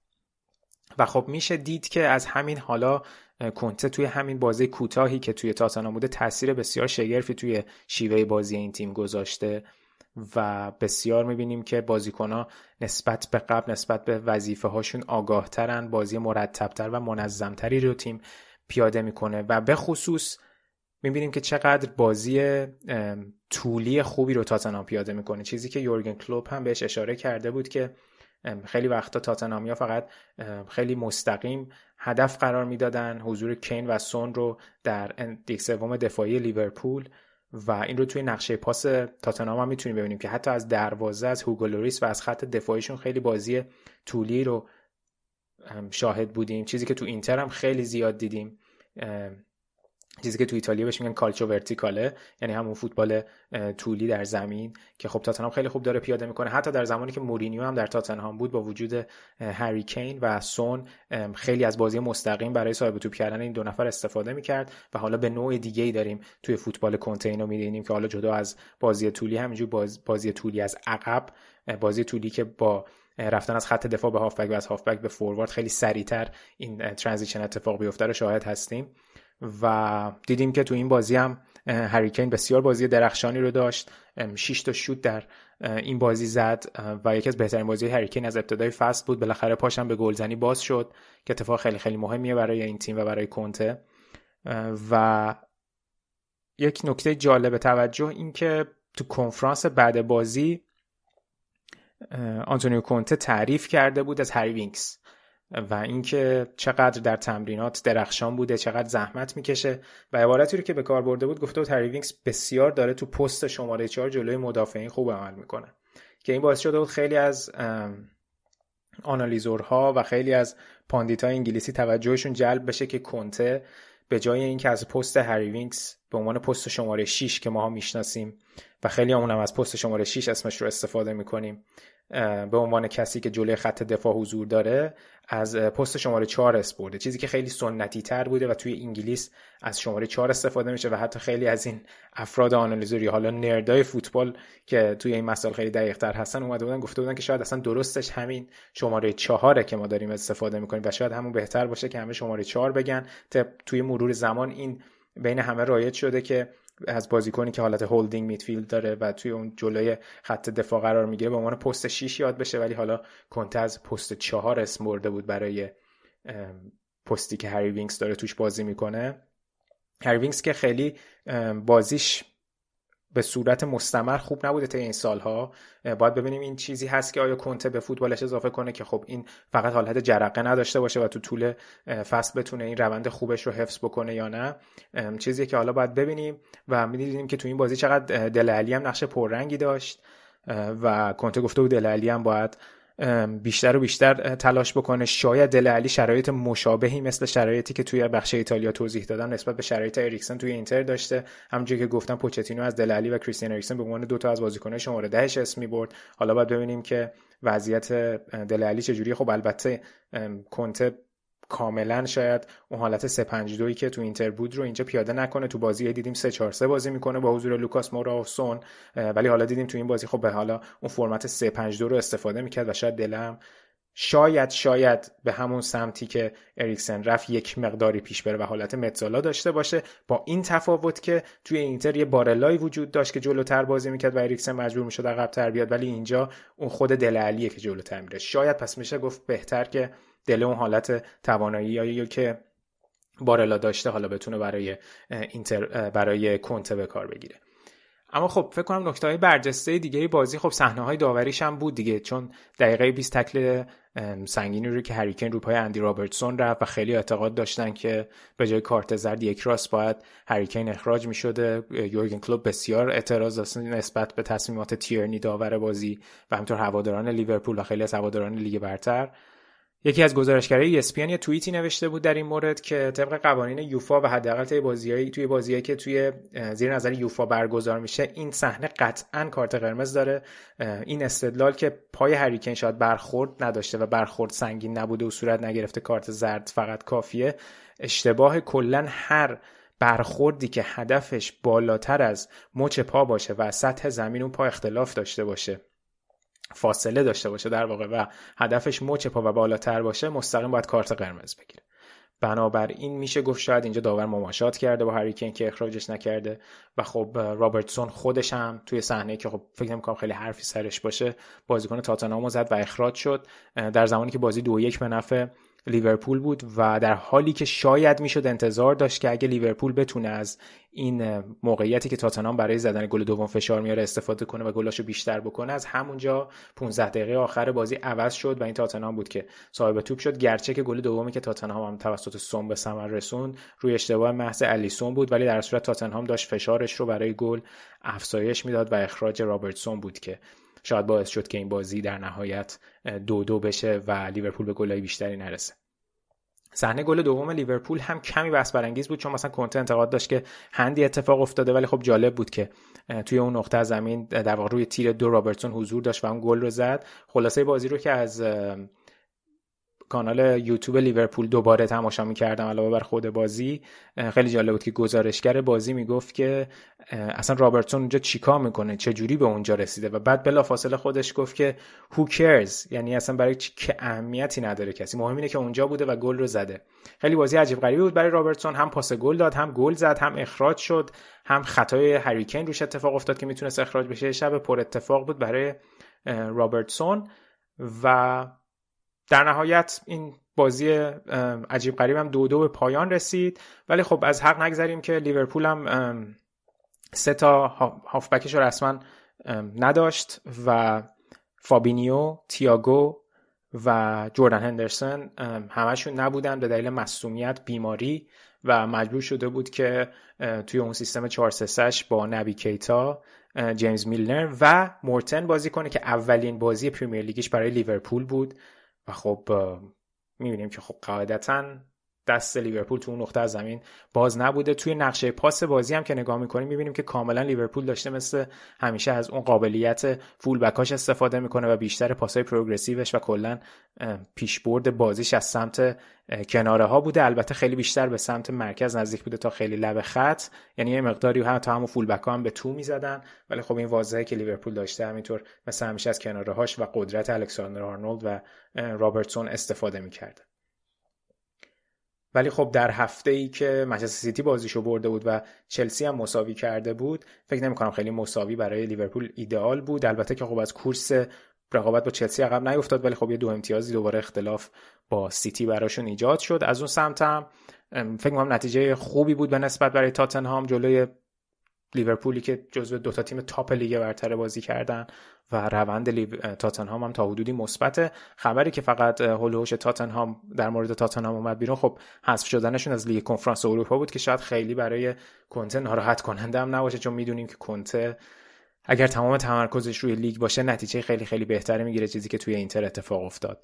و خب تاتنهام به خاطر شرایط بازیکنهای کرونایی که داشت جلوی رن توی لیگ کنفرانس نتونست حضور پیدا کنه و نتونستن برای تاریخی هم به توافق برسن که دوباره بازی رو برگزار بکنن و نتیجه بازی رو یوفا با توجه به قوانینش که در واقع تصمیم گرفته که تاتنهام بوده که به بازی نیومده که حالا عجیبم هست تو این شرایط کرونایی چجوری میشه این تصمیم نتیجه رو گرفت. نتیجه رو در صورت سه هیچ به نفع رن اعلام کردن تا رن به عنوان تیم دوم صعود کنه و بره به پلی آف یک 16 یک هشتم نهایی. و تاتنهام هم حذف بشه. تاتنهام یه بیانیه داده بود. یک اعتراض خیلی لایتی نسبت به این شرایط کرده بودن ولی در نهایت گفته بودن که تمکین می‌کنیم و اعتراض رسمی ارائه نمیدیم و فکر می‌کنم هم که خب قاعدتا چیزیه که شاید مسئولین باشگاه هم انتظار داشتن تا بخوان تمرکزشون رو کاملا بذارن روی پریمیر لیگ و کسب سهمیه. و باید ببینیم که چه اتفاقی برای تاتنام میفته در ادامه فصل. اما بازی دیگه که برگزار شد بازی چلسی و وولز بود که با نتیجه 0 0 به پایان رسید و دومین بازی بود که چلسی به مساوی می‌رسید. چلسی توخل بعد از یکی یکی که جلوی اورتون داشتن و خب دو بازی پشت هم امتیاز از دست دادن در حالی که رقیب مستقیمشون منچستر سیتی هر دو تا بازیشو برد و یه مقداری اختلاف بالای جدول زیاد شد. چلسی هم اوضاع بازیکناش زیاد خوب نبود. درخواست داده بود که بازی عقب بیفته ولی این اتفاق نیفتاد. و می‌دونیم که وولفز هم خیلی جلوی تیم‌های بزرگ میاد low block سنگینی می‌ذاره کاری که هم جلوی سیتی کرد هم جلوی لیورپول اون دوتا بازی رو یک هیچ باخت. ولی این بازی تو زمین خودش جلوی چلسی صفر صفر کرد و در واقع هر سه تیم بالای جدول رو به شدت اذیت کرد. توی این بازی جورجینیو رو نداشت چلسی و کانته رو مجبور شد به ترکیب برگردونه در حالی که آماده نبود و حتی کوواچیچ در نیمه دوم برگشت به ترکیب چلسی و در واقع چلسی داشت با حضور کانته و چالوبا به عنوان دوتا هافبکی که جلوی خط دفاعیشون قرار می‌گیرن بازی می‌کنن. چلسی به شدت مشکل اسکواد داشته تو این چند تا بازی به خاطر بازیکنایی که به خاطر کرونا و مسئولیت نداشته. و حالا باید ببینیم که در ادامه وضعیتشون به چه صورت خواهد بود. در هر صورت امتیازهای مهمی بود که چلسی در این مقطع از فصل هم از دست داد. حالا بازی های آیندهشون در مقابل استون ویلا خواهد بود که باید ببینیم که به چه صورت پیش میره تو زمین استون ویلا و تیم استیون جرارد و فکر کنم نکته زیادی ندارم اینجا در مورد چلسی و وولوز بخوام صحبت بکنم. بازی دیگه ای هم که برگزار شد بازی سیتی و نیوکاسل بود که سیتی تونست 4 بر 0 تو زمین نیوکاسل این تیم رو شکست بده تا هشتمین برد پیاپی پپ و تیمش توی پریمیر لیگ رقم بخوره. 24 گل زده و فقط 3 گل خورده. بسیار روند فوق العاده ای رو داشت تیم پپ توی سال 2021 درسته که به قهرمانی UCL و چمپیونز لیگ نرسیدن جلوی چلسی ولی بیشک فصل فوق العاده ای رو داشتن. بسیاری از بازیکنان این تیم پیشرفت قابل توجهی داشتن. تو این بازی باز دیدیم که کانسلو گل زد assist داشت و بازی فوق العاده ای بود دیگه برای منچستر سیتی تا فرم خوبشون رو حفظ بکنن و توی جدولم الان با 44 امتیاز بالاتر از لیورپول 41 امتیازه و چلسی 38 امتیازه قرار بگیرن. تا حالا باید ببینیم که تو سال 2022 هم روندشون توی پریمیر لیگ به چه صورت خواهد بود که اولین بازیشون رو که البته هنوز بازی Boxing Day شون مونده دیگه. یه بازی هم تو Boxing Day دارن یه بازی بعد از اونم دارن. یه دونه بازی با لستر برگزار خواهند کرد و بعد از اون هم در 29 دسامبر جلوی برنتفورد بازی می‌کنن. تا حالا در سال جدید بازیاشون ادامه بدن. و اونجا با آرسنال بازی بسیار بسیار مهمی رو در یک ژانویه توی زمین آرسنال بازی می‌کنن. اگه که با توجه به این شرایط و با توجه به اسکوادی هم که سیتی داره خیلی دور از ذهن نیست با این روند که دوباره سیتی بتونه قهرمان بشه. چیزی که فوق العاده است برای حضور پپ گواردیولا توی این تیم. حالا شاید خیلی منتقد باشن که پپ بیشتری هزینه رو داشته. خیلی عجیب نیست که این نتایج رو می‌گیره. ولی با 5 6 سال حضور فکر کنم فقط دو سال بوده که تیم پپ گواردیولا قهرمان پریمیر لیگ نشده و خب این consistency این ثباتی که این تیمش داشته فکر کنم شایسته احترامه. هر چقدرم که حالا خرج کرده باشه بالاخره می‌بینیم که بازی جالبی رو و جذابی رو به نمایش می‌ذارن ولی خب فکر کنم هدفی که چه هواداران منچستر سیتی دنبال می‌کنن رسیدن به قهرمانی تو چمپیونز لیگ یه کار بسیار دشواریه. از اونور فقط شرایط نیوکاسل هم اشاره کنم که اصلا شرایط خوبی ندارن. تا باخت پیاپی داشتن بازی بعدیشون هم با یونایتد و شرایط ادی هاو در هر صورت معلوم بود که دشوار خواهد بود. احتمالا ژانویه پر سر و صدایی باشه. یک سری بازیکن باید به تیم اضافه کنن تا مالکین جدید فصل بعد رو تیمشون در چمپیونشیپ نخواد بازی کنه و بتونن توی پریمیر لیگ بمونن باید ببینیم که آیا امکان فراهم میشه یا نه. شرایط عجیبی داره نیوکاسل هم دیگه. بازیکنای بزرگی هم به این تیم لینک میشن حتی مثل دوشان ولاهویچ و حتی برای برگردوندن کریستیان اریکسن یا حتی پیشنهاد به کسیه بروزوویچ بازیکنای از سری آ در هر صورت باید ببینیم کدوم بازیکن‌ها به این تیم اضافه میشن. این هم از وضعیت این بازی. بازی دیگه که برگزار شد بازی آرسنال لیدز بود در زمین لیدز که فکر کنم یه بازی فوق العاده درخشان برای تیم آرتتایی بود که هفته گذشته ته به خاطر حواشی که به وجود اومده خیلی تو اخبار بودن و اونم کنار گذاشته شدن اوبامیانگ به عنوان کاپیتان این تیم بود و بازوبند کاپیتانی از اوبامیانگ گرفته شد و اوبامیانگ هم توی این دوتا بازی اخیر توی لیست تیم آرسنال قرار نگرفته و تنها statement ی که باشگاه آرسنال داده بود این بود که توقع می‌رفت که اوبامیانگ یک role model و یک الگویی برای بقیه بازیکن‌ها باشه و پایبند باشه به همه چیزهایی که بازیکنان و مجموعه با هم دیگه توافق کردن. و خب هایی که اوبامیانگ ایجاد کرده بوده گویا باعث این بوده که آرتتا و تیم مدیریتی آرسنال تصمیم بگیرن که بازو بند رو از اوبامیانگ بگیرن و حالا اوبامیانگ هم هر روز به تیم‌های مختلفی داره لینک میشه. باید ببینیم که در این تیم باقی میمونه. اوبامیانگی که داره بیشترین دستمزد رو توی آرسنال می‌گیره و حالا باید ببینیم که در ادامه فصل این موضوع چجوری مدیریت میشه. در صورت آرسنال بازی خیلی خوبی رو جلوی لیدز داشت و تونست سومین بازی متوالیش رو ببره و از اون ور هم لیدز بیلسا که امسال اوضاع جالبی نداره و در خط دفاعی مشکلات بسیار زیادی داره سومین شکست متوالیش رو تجربه کرد. آمار جالبی که تو بازی پرفشار آرسنال بود تو نیمه اول این بود که تونستن 11 تا شوت در چارچوب بزنن که چنین چیزی از فصل 2003-2004 پریمیر لیگ بی سابقه است طبق آمار اوپتا و امید گل آرسنال ایکس جی آرسنال تو نیمه اول دو هشت بود که منجر شد که سه تا گل بزنن و کلا این بالاترین xG یک تیم تو 45 دقیقه اول یک بازی تو کل این فصل پریمیر لیگ بوده. حالا باید ببینیم که با این روندی که آرسنال طی کرده آیا می‌تونه این رتبه چهارمیش رو تا پایان فصل حفظ بکنه یا نه؟ ابتدای سال میلادی آینده که یک بازی حساس جلوی منچستر سیتی دارن بازی که خب تو دور رفت شکست سنگینی رو مقابل تیم پپ گواردیولا خوردن و در بازی بعدی هم که آرسنال داشت در واقع در وسط هفته توی یک چهارم نهایی Carabao Cup موفق شدن پنج یک ساندرلند رو شکست بدن هتریک انکتیا و همینطور پاتینو بازیکنشون که اولین بازیش رو انجام می‌داد تونست در اولین بازیش یه گل بزنه و بازی خوب پپه که تونستن پنج یک ساندرلند رو شکست بدن و حالا تیم آرتتا در دومین سالگرد حضور این سرمربی در محل نیمه نهایی کارابو کاپ حضور داره ممنونیم ازتون که تا پایان این اپیزود ما رو همراهی کردید حتما نظراتتون رو برامون بنویسین که بسیار بسیار به ما در بهبود کار کمک خواهد کرد یادتون نره که لطفا ما رو در یوتیوب، تلگرام، توییتر و اینستاگرام هم دنبال کنید. دمتون گرم.